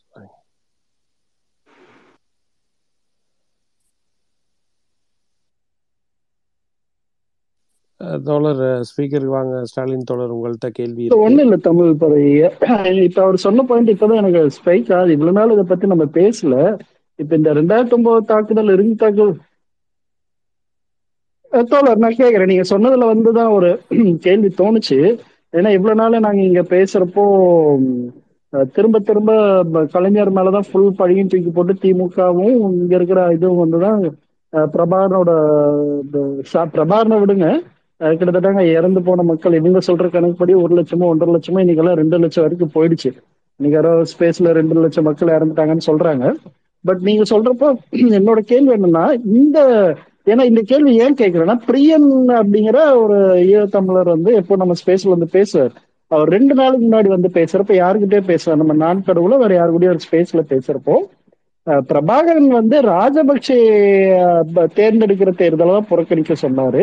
பாராளுமன்ற உறுப்பினர்கள் அதாவது இந்த தமிழ் தேசிய கூட்டமைப்பு தமிழரசு கூட்டமைப்பு அதுக்கு வந்து பிரபாகரன் எதிர்ப்பு சொல்ல ஓட்டு போட சொன்னாரு அப்படின்னு சொன்னாப்ல அது ஏன்னு கேக்குறப்போ ராஜபக்சே வந்து ஜனாதிபதி பாராளுமன்ற உறுப்பினர்கள் வந்து எங்களுக்காக பேசுவாங்க.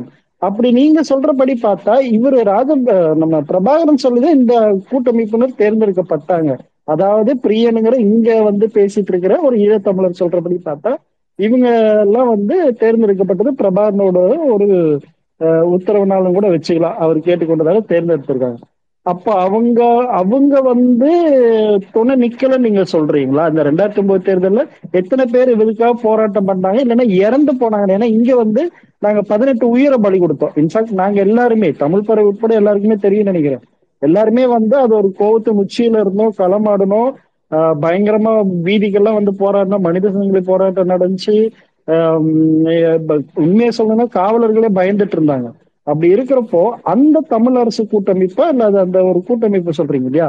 அதுல இருக்கிறவங்க எத்தனை பேரு போராட்டம் பண்ணாங்களோ இல்ல உயிர் பலியானாங்களோ மக்கள் கூட நின்னு அந்த குண்ட தங்க மேல வாங்கிட்டு இது பண்ணாங்க? இது முதல் கேள்வி. ரெண்டாவது பரவலா சொல்ல போறோம். இது நாங்க ஏற்கனவே கேட்டு நீங்க நல்ல விளக்கம் கொடுத்தீங்க. ஏன் ஆஹ், கிழக்கு மா- மாகாணத்துல இருக்கவங்க வந்து இனப்படுகொலையில அதாவது இந்த சொல்லப்படுற இந்த தாக்குதல் வந்து அதிகபட்சம் பாதிக்கப்படல அப்படின்னு. என்னோட கேள்வி என்னன்னா இந்த இது நடக்கிறப்ப யாழ்ப்பாண மக்களோட மனநிலை என்ன? ஆஹ், அங்க பெரும்பாலும் இப்ப வந்து நாங்க தெரிஞ்சுக்கிட்ட வரைக்கும் வடக்குல வந்து இந்த ஏன்னா இங்க நிறைய பேர் வந்து பேசுறப்பே தெரியும். இந்த வெள்ளாள மனநிலையில வந்து பேசிட்டு இருக்காங்க. அந்த ஆதிக்க மன மனநிலையை பேசுறாங்க. இந்த பாதிக்கப்பட்டு சிக்கப்பட்ட மக்கள் எந்த ஒரு குடியை சார்ந்தவங்களாவோ இல்ல ஒடுக்கப்பட்ட மக்களா இல்ல அவங்க அதுல வந்து எல்லாரும் சிக்கினாங்களா அதிகமா பாதிக்கப்பட்டது யார்? இந்த ஒரு ரெண்டு கேள்வி எனக்கு தோணுச்சு. சொல்லுங்க சார். அதான் முதலாவது விஷயம் வந்து நம்ம ஏற்கனவே நான் சொன்ன மாதிரி இந்த தமிழ் தேசிய கூட்டமைப்பு அஹ், அதுல ரெண்டு விஷயம் இருக்கு. ராஜபக்சேனுடைய மகின் என்ன ஜனாதிபதி தேர்தலை பகிஷ்கரிக்க சொன்னது வந்து அரசியல் ரீதியான காரணம் என்பது என்பதை விட அவர்கள் மஹிந்த ராஜபக்சேவுடன் ஒரு ஒரு விலைவேசலில் ஈடுபட்டதாகவும் அதாவது தமிழ் மக்கள் வாக்களித்தால் ரணில் விக்ரமசிங்காவுக்குத்தான் கூட ஆதரிப்பார்கள். அதாவது வந்து ஐக்கிய தேசிய கட்சி என்கின்ற வலதுசாரி கட்சி தான் தமிழ் மக்களுடைய பெரும்பான்மையான மக்கள் ஆதரிக்கக்கூடிய ஒரு சிங்கள கட்சி. அப்ப அந்த கட்சி ஆட்சிக்கு வந்து விடும்? அதாவது ரணில் விக்ரமசிங்க ஆட்சிக்கு வந்து விடுவார் என்பதை என்கின்ற அந்த நிலைமையை மாற்ற வேண்டும் என்பதற்காக தமிழ் மக்களை வாக்களிக்காது விட்டாலே தமிழ் மக்களுக்கு கிடைக்கக்கூடிய தன்னுடைய எதிரியினுடைய வாக்கு பலம் குறையும் என்பது ராஜபக்சேனுடைய கணிப்பு. ஆகவே ராஜபக்சாக்கள் வந்து அவர்கள் இந்த தேர்தலை பகிஷ்கரிக்க வைக்க வேண்டும். தமிழ் மக்களிடையே புலிகளூடாக பகிஷ்கரிக்க வைக்க வேண்டும் என்ற முனைப்பில் ஈடுபட்டதாகவும் அதற்கான அதற்காக விலைபேசலில் ஈடுபட்டு கோத்தபாயா ஊடாக அந்த நேரத்தில் அவர் அந்த அவர் அமைச்சர் செயலாளராக தான் இருந்தார். அவருடாக பண கைமாற்றல் நடந்ததாகவும் பெரிய ஒரு பண பெறுமதி தொகை ஒன்று தமிழ்ச்செல்வன் அவர்களுக்கு வழங்கப்பட்டதாகவும் அதற்காக அந்த பணத்தை வாங்கி கொண்டுதான் இவர்கள் எல்லாம் பயிஸ்கரிக்க சொன்னார்கள். அதாவது ராஜபக்சேயை வர வைப்பது நல்லது. எங்களுக்கு ரணில் வருவதை விட என்கின்ற ஒரு அரசியல் போக்குத்தான் அவர்கள் அந்த தேர்தலை பயிஸ்கரிக்க சொல்லி பயிஸ்கரிக்க பகிஷ்கரிக்க சொன்னதனூடாக தமிழ் மக்கள் வாக்களிக்காமல் பண்ணி அதனூடாக ரணில் விக்ரமசிங்காவுடைய ஆதரவை குறைத்து மைந்த ஆதர மஹிந்த ராஜபக்சவை ஜனாதிபதி ஆக்குகின்ற முயற்சியில் புலிகளும் கை கொடுத்தார்கள். விலை பேசி பேரம் பேசி பணத்தை பெற்றுக் கொண்டிருக்கின்ற ஒரு ஒரு பலமான குற்றச்சாட்டு புலிகள் மீது உண்டு. இது ஒரு பக்கம் இருக்க இரண்டாவது அதுல வரக்கூடிய அடுத்த விஷயம் சரியான நீங்க சொன்னது.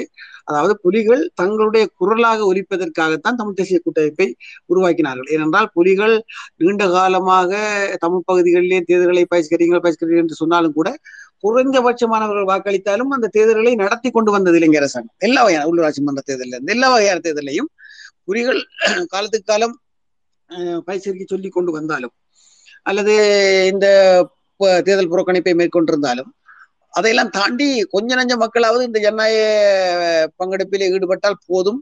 அதை வைத்துக் கொண்டு இந்த உள்ளூராட்சி நிர்வாகங்கள் பாராளுமன்ற நிர்வாகங்கள் போன்றவற்றை பாராளுமன்ற தேர்தல் போன்றவற்றை எல்லாம் நடத்தி கொண்டுதான் வந்தது இலங்கை அரசாங்கம். அது இலங்கை அரசாங்கத்தினுடைய கெட்டித்தரம் என்னென்றால் யுத்தம் நடக்கின்ற பகுதிகளில் தங்களுடைய இந்த நிர்வாக கட்டமைப்புகளை அவர்கள் கைவிடவில்லை. ஒரு அதாவது ஜனநாயக கட்டமைப்புகள் சீரணிந்து போவதை அவர்கள் அஹ், ஊக்குவிக்கவில்லை.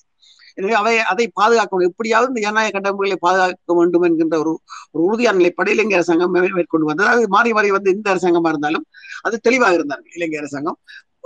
புலிகளுடைய கட்டுப்பாட்டு பகுதியாக இருந்தாலும் கூட அங்கேயும் ஒரு எங்களுடைய நிர்வாகம் தான் நடக்க வேண்டும் என்கின்ற ஒரு ஒரு நிலையை அவர்கள் அந்த தேர்தல் எல்லாம் வைத்துக் கொண்டு வந்தார்கள். அந்த வகையிலே புலிகள் தமிழ் பகுதியிலே தமிழ் அரசியல்வாதிகளை துரோகிகள் என்று சுட்டதும் அல்லது ஸ்ரீலங்கா சுதந்திர ஸ்ரீலங்காவினுடைய தேசிய கட்சிகளில் அங்கம் வைக்கக்கூடியவர்கள் எல்லாம் துரோகிகள் என்று சொன்னதும் அல்லது தமிழ் பகுதிகளில் தமிழ் அரசியல்வாதிகள் தங்களை தாண்டிய இந்த முன்னாள் ஆயுத குழுக்களாக இருந்த முன்னாள் போராட்ட குழுக்களாக இருந்த புலட்டெலோ ஐபிஆர்ல போன்ற அமைப்புகள் எல்லாம் அஹ், துரோகி என்று சொன்னாலும் கூட இவர்கள் எல்லாம் தேர்தலிலே பங்கெடுத்து என்ஐஏ கட்டமைப்புக்குள்ளே வந்து மெல்ல மெல்ல இவர்கள் எல்லாம் பாராளுமன்ற உறுப்பினர்களாக சித்தார்த்தன் போன்றவர்கள் எல்லாம் புலோட் புலோட் சார்பிலே அடைக்கலநாதன் போன்றவர் டெலோ சார்பிலே என்று சொல்லி இவர்கள் எல்லாம் எம்பிகளாக தொடர்ந்து வந்து கொண்டிருந்தார் அப்ப என்ன விஷயம் என்றால் புலிகள் விரும்பியோ விரும்பாமலோ வடகிழக்கு பகுதியில் இருக்கக்கூடிய ஒரு பகுதி மக்கள் இந்த ஜனநாயக கட்டமைப்புக்குள் செயற்பட இயங்கிக் கொண்டுதான் இருந்தார்கள். அதை புலிகளால் நூறு வீதம் தடுக்க முடியவில்லை. அப்போதான் புலிகள் பார்த்தார்கள் என்னென்றால் தாங்கள் விரும்பியோ விரும்பாமலோ இவ்வளவு பேரை சுட்டாலும் கூட இந்த ஜனநாயக தேர்தல்களை நடத்துவதை இலங்கை அரசாங்கமும் குறைத்து விடவில்லை அல்ல நிறுத்தி விடவில்லை. எங்களை தாண்டியும் பாராளுமன்றத்துக்குள்ளே இவர்கள் போய்க்கொண்டுதான் இருக்கிறார்கள் தமிழ் பிரதிநிதிகள். என்கிற நிலையைத்தான் இவர்களை எங்களுக்கு பயமாக மாற்றிக்கொள்வதுதான் எதிர்காலத்தில் வாய்ப்பானது. இவர்களை நிறுத்துவதை நிறுத்த இவதை முயற்சி என்ற வீணான பயிரத பிரயத்தனம் செய்வதை விட நாங்கள் இவர்கள் எங்களுக்கு வாய்ப்பானது அதாவது புலிகளின் குரலாக ஒழிக்க செய்ய வேண்டும் என்று சொல்லித்தான் இவர்கள் இரண்டாயிரம் ஆண்டிலே இந்த புலிகள் இந்த நான் நினைக்கிறேன் இரண்டாயிரம் ஆண்டா தான் இருக்கும் கிட்டத்தட்ட. தோழர் கலையரசன் இருக்கிறார். இதுல தகவல் பிள்ளையார் தான் திருத்திக் கொள்வார். ஆஹ் இரண்டாயிரம் ஆண்டு காலத்திலே புலிகள் இந்த தமிழ் எம்பிமார் எல்லாரையும் கூப்பிட்டு ஏற்கனவே பலர் அதுல எம்பி இருக்கு இருந்து இருந்து கொண்டிருக்கிறார்கள். அந்த நேரத்தில் கூப்பிட்டு இரண்டாயிரம் ஆண்டு தேர்தலுக்கு நீங்கள் நீங்கள் வந்து ரெண்டாயிரம் சாரி ரெண்டாயிரத்தி நாலாம் ஆண்டு தேர்தல் ரெண்டாயிரம் நாலாம் ஆண்டு தேர்தலுக்காக நீங்கள் கூட்டமைப்பாக மாறுங்கள் என்கின்ற ஒரு ஆலோசனையை சொல்லி இவர்கள் எல்லோரையும் அதாவது பழைய முன்னாள் போராட்ட குழுக்களாக இருந்த புலிகள் யாரையெல்லாம் துறை துறை என்று சுட்டுக் கொண்டார்களோ அந்த அமைப்பைச் சேர்ந்த டெலோ புளோ டிபிஆர் அமைப்புகளைச் சேர்ந்தவர்களையும் இந்த தமிழரசி கட்சி போன்ற அமைப்பை த- தமிழ் கட்சியை சேர்ந்தவர்களையும் ஒருமித்து கூப்பிட்டு எல்லோரும் ஒருவுடையுங்கள் செயற்படுங்கள். அதாவது எங்களுடைய கட்டுப்பாட்டுங்கள் செயற்படுங்கள் என்கின்ற பெயரில் தான் இந்த தமிழ் தேசிய கூட்டமைப்பு என்கின்ற பெயரிடப்பட்டது. அந்த கூட்டமைப்பு உருவானது. அந்த கூட்டமைப்பு உருவாகின போது அவர்களில் வைத்த முதலாவது அந்த தேர்தல் இரண்டாயிரத்தி நான்காம் ஆண்டு பொது தேர்தலிலே தமிழ் தேசிய கூட்டமைப்பினுடைய தேர்தல் விஞ்ஞாபனத்திலே குறிக்கப்பட்ட முக்கியமான விடயம் என்னென்றால் பிரபாகரன் தமிழ் மக்களின் தேசிய தலைவர் என்பதை ஏற்றுக்கொள்கிறோம் என்கின்ற பிற தேர்தல் தேர்தல் விஞ்ஞாபனத்திலே அவர்கள் எழுதினார்கள். பகிரங்கமாக அவர்கள் எழுதினார்கள். அவர்களை புலிகள் எழுத வைத்தார்கள். பிரபாகரன் தான் தமிழ் மக்களின் ஏக பிரதிகள் என்று. இதுதான் புலிகளுக்கு தேவைப்பட்டது புலிகளுக்கு இந்த தமிழ் மக்களின் சார்பில் பிரதிகளாக தெரிவு செய்யப்படுகின்றவர்கள் புலிகளை தலைவர்கள் புலிகள் தான் தலைவர்கள் என்று உலகத்துக்கு உரத்து சொல்ல வேண்டும். புலிகளிடம் தான் மட்டும்தான் பேச முடியும். புலிகளிடம் தான் எல்லாத்தையும் எல்லா அடியிலையும் வைத்துக் கொள்ள வேண்டும் என்கின்ற பிரபாகரனுக்கு அந்த ஏக பிரதிநிதி என்கின்ற அந்த ஏக பிரதிநிதி என்கின்ற அந்த தலைப்பை முத்திரை தலைப்பை எல்லோரும் சேர்ந்து கொடுக்க வேண்டும் என்பதற்காகத்தான் இந்த கூட்டமைப்பை தமிழ் தேசிய கூட்டமைப்பை பிரபாகரன் உருவாக்கினார். அதன்படி அவர்கள் தேர்தல் விஞ்ஞாபனத்திலே பிரபாகரன் தான் தமிழ் மக்களின் ஏக தலைவர் என்று அவர்கள் பிரகடனம் செய்தார்கள். அந்த பிரகடனத்தை வைத்துத்தான் தேர்தலிலே அவர்கள் போட்டியிட்டார்கள். ஆனால் நான் சொன்னது போல பிரபாகரன் கொல்லப்பட்ட பின்னர் சமந்த அதே சம்பந்தன் போய் பாராளுமன்றத்தை சொன்னார் பிரபாகரன் பயங்கரவாதி. அவர் சிங்களரையும் கொண்டு தமிழரையும் கொண்டு முஸ்லிம்களையும் கொண்டு எங்களையும் கொண்டு என்னையும் தன்னுடைய சிவப்பு பட்டியலில் வைத்திருந்தார் என்று சொல்லி அவர் சந்தோஷமாக பாராளுமன்றத்தில் அவர் அவர் இறந்த பின்னர் பேசினார். இதுதான் தமிழ் தேசிய கூட்டமைப்பு அல்லது தமிழிசை கட்சியினுடைய நிலைப்பாடு. இவர்கள் எல்லோரையும் உள்வாங்கி இன்று பிரபாகரன் இறந்து விட்டார். ஆனால் அவர்கள் தொடர்ந்து அரசியலில் இருந்து கொண்டிருக்கிறார்கள். இது ஒரு வகையான யாழ்ப்பாணத்தினுடைய மேட்டுமை அரசியல். புலி பிரபாகரன் மீதும் புலிகள் மீதும் நமக்கு ஆயிரம் விமர்சனங்கள் இருந்தாலும் இவர்களெல்லாம் போராடியவர்கள் இவர்களெல்லாம் படிக்காதவர்கள் இவர்களெல்லாம் ஆயுதம் தூக்கியவர்கள் என்கின்ற அந்த கேவலமான பார்வை எங்களுக்கு இல்லை. நாங்கள் வைப்பது அரசியல் ரீதியாக புலிகள் மீதான விமர்சனம். ஆனால் தமிழ் தேசிய கூட்டமைப்பு போன்ற அல்ல தமிழரசு கட்சி போன்ற இந்த பாரம்பரிய தமிழ் கட்சிகள் என்று சொல்லப்படுகின்ற வேளாளர் கட்சியினர் என்ன செய்கிறார்கள் என்றால் பிரபாகரன் மீதும் புலிகள் மீதும் கேவலமான பார்வையை சாதிய ரீதியாக கொண்டிருக்கிறார்கள். பிறவாரன் மீதும் புலிகளின் மீதும் ஆயுதம் தூக்கியவர்கள் மீதும் இருக்கக்கூடிய அந்த எளின எளிமைப்படுத்துகின்ற ஏளனை செய்கின்ற அந்த பார்வையினூடாகத்தான் அவர்கள் இன்று வரை தங்களை ஒரு தாங்கள் இதுகள் எல்லாம் அப்பாற்பட்டவர்கள் தாங்கள் கை அகிம்சைவாதிகள் என்று மீண்டும் முப்பது வருட யுத்தத்துக்கு பின்னர் ஏழை எளிய மக்கள் அனைவருடைய குழந்தைகளையும் பலியிட்டு விட்டு மீண்டும் எங்களுக்கு இதுக்கு சம்பந்தம் இல்லை என்பது போல் மீண்டும் அரசியலிலே இன்று கோல் வச்சு கொண்டிருக்கிறார்கள். இதுதான் நடந்து கொண்டிருக்கின்றதோட நன்றி.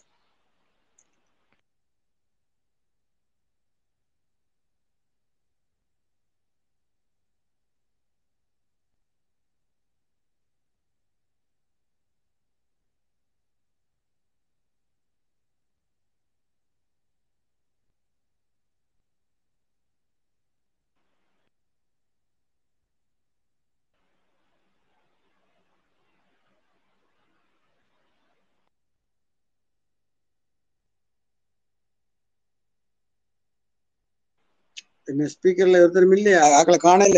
அந்த கலைத்தோழர் பேசுறீங்களா? நம்ம கிட்டத்தட்ட ஒரு முடிவுக்கு வந்துட்டோம். பாப்லோ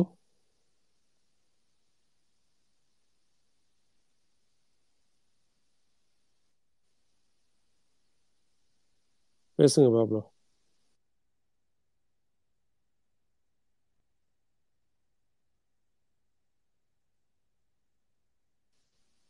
டேப்லோ நீங்க பேசுறது கேட்கல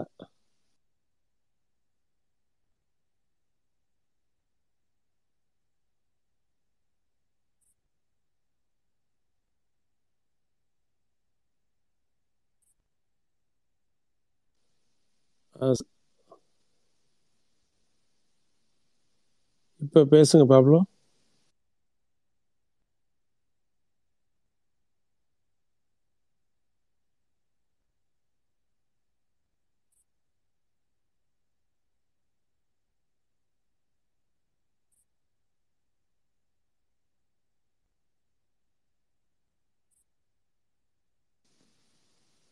கலையரசன் இப்போ உங்களுக்கு பேசக்கூடியதா இருக்குமா? நம்ம என்ன இன்னும் கொஞ்ச நேரத்தில் முடிக்க போகிறோம் இப்போ நீங்கள் பேசுனா தேவலான்னு பார்த்தேன். ஆ பாப்லோ பேசுங்க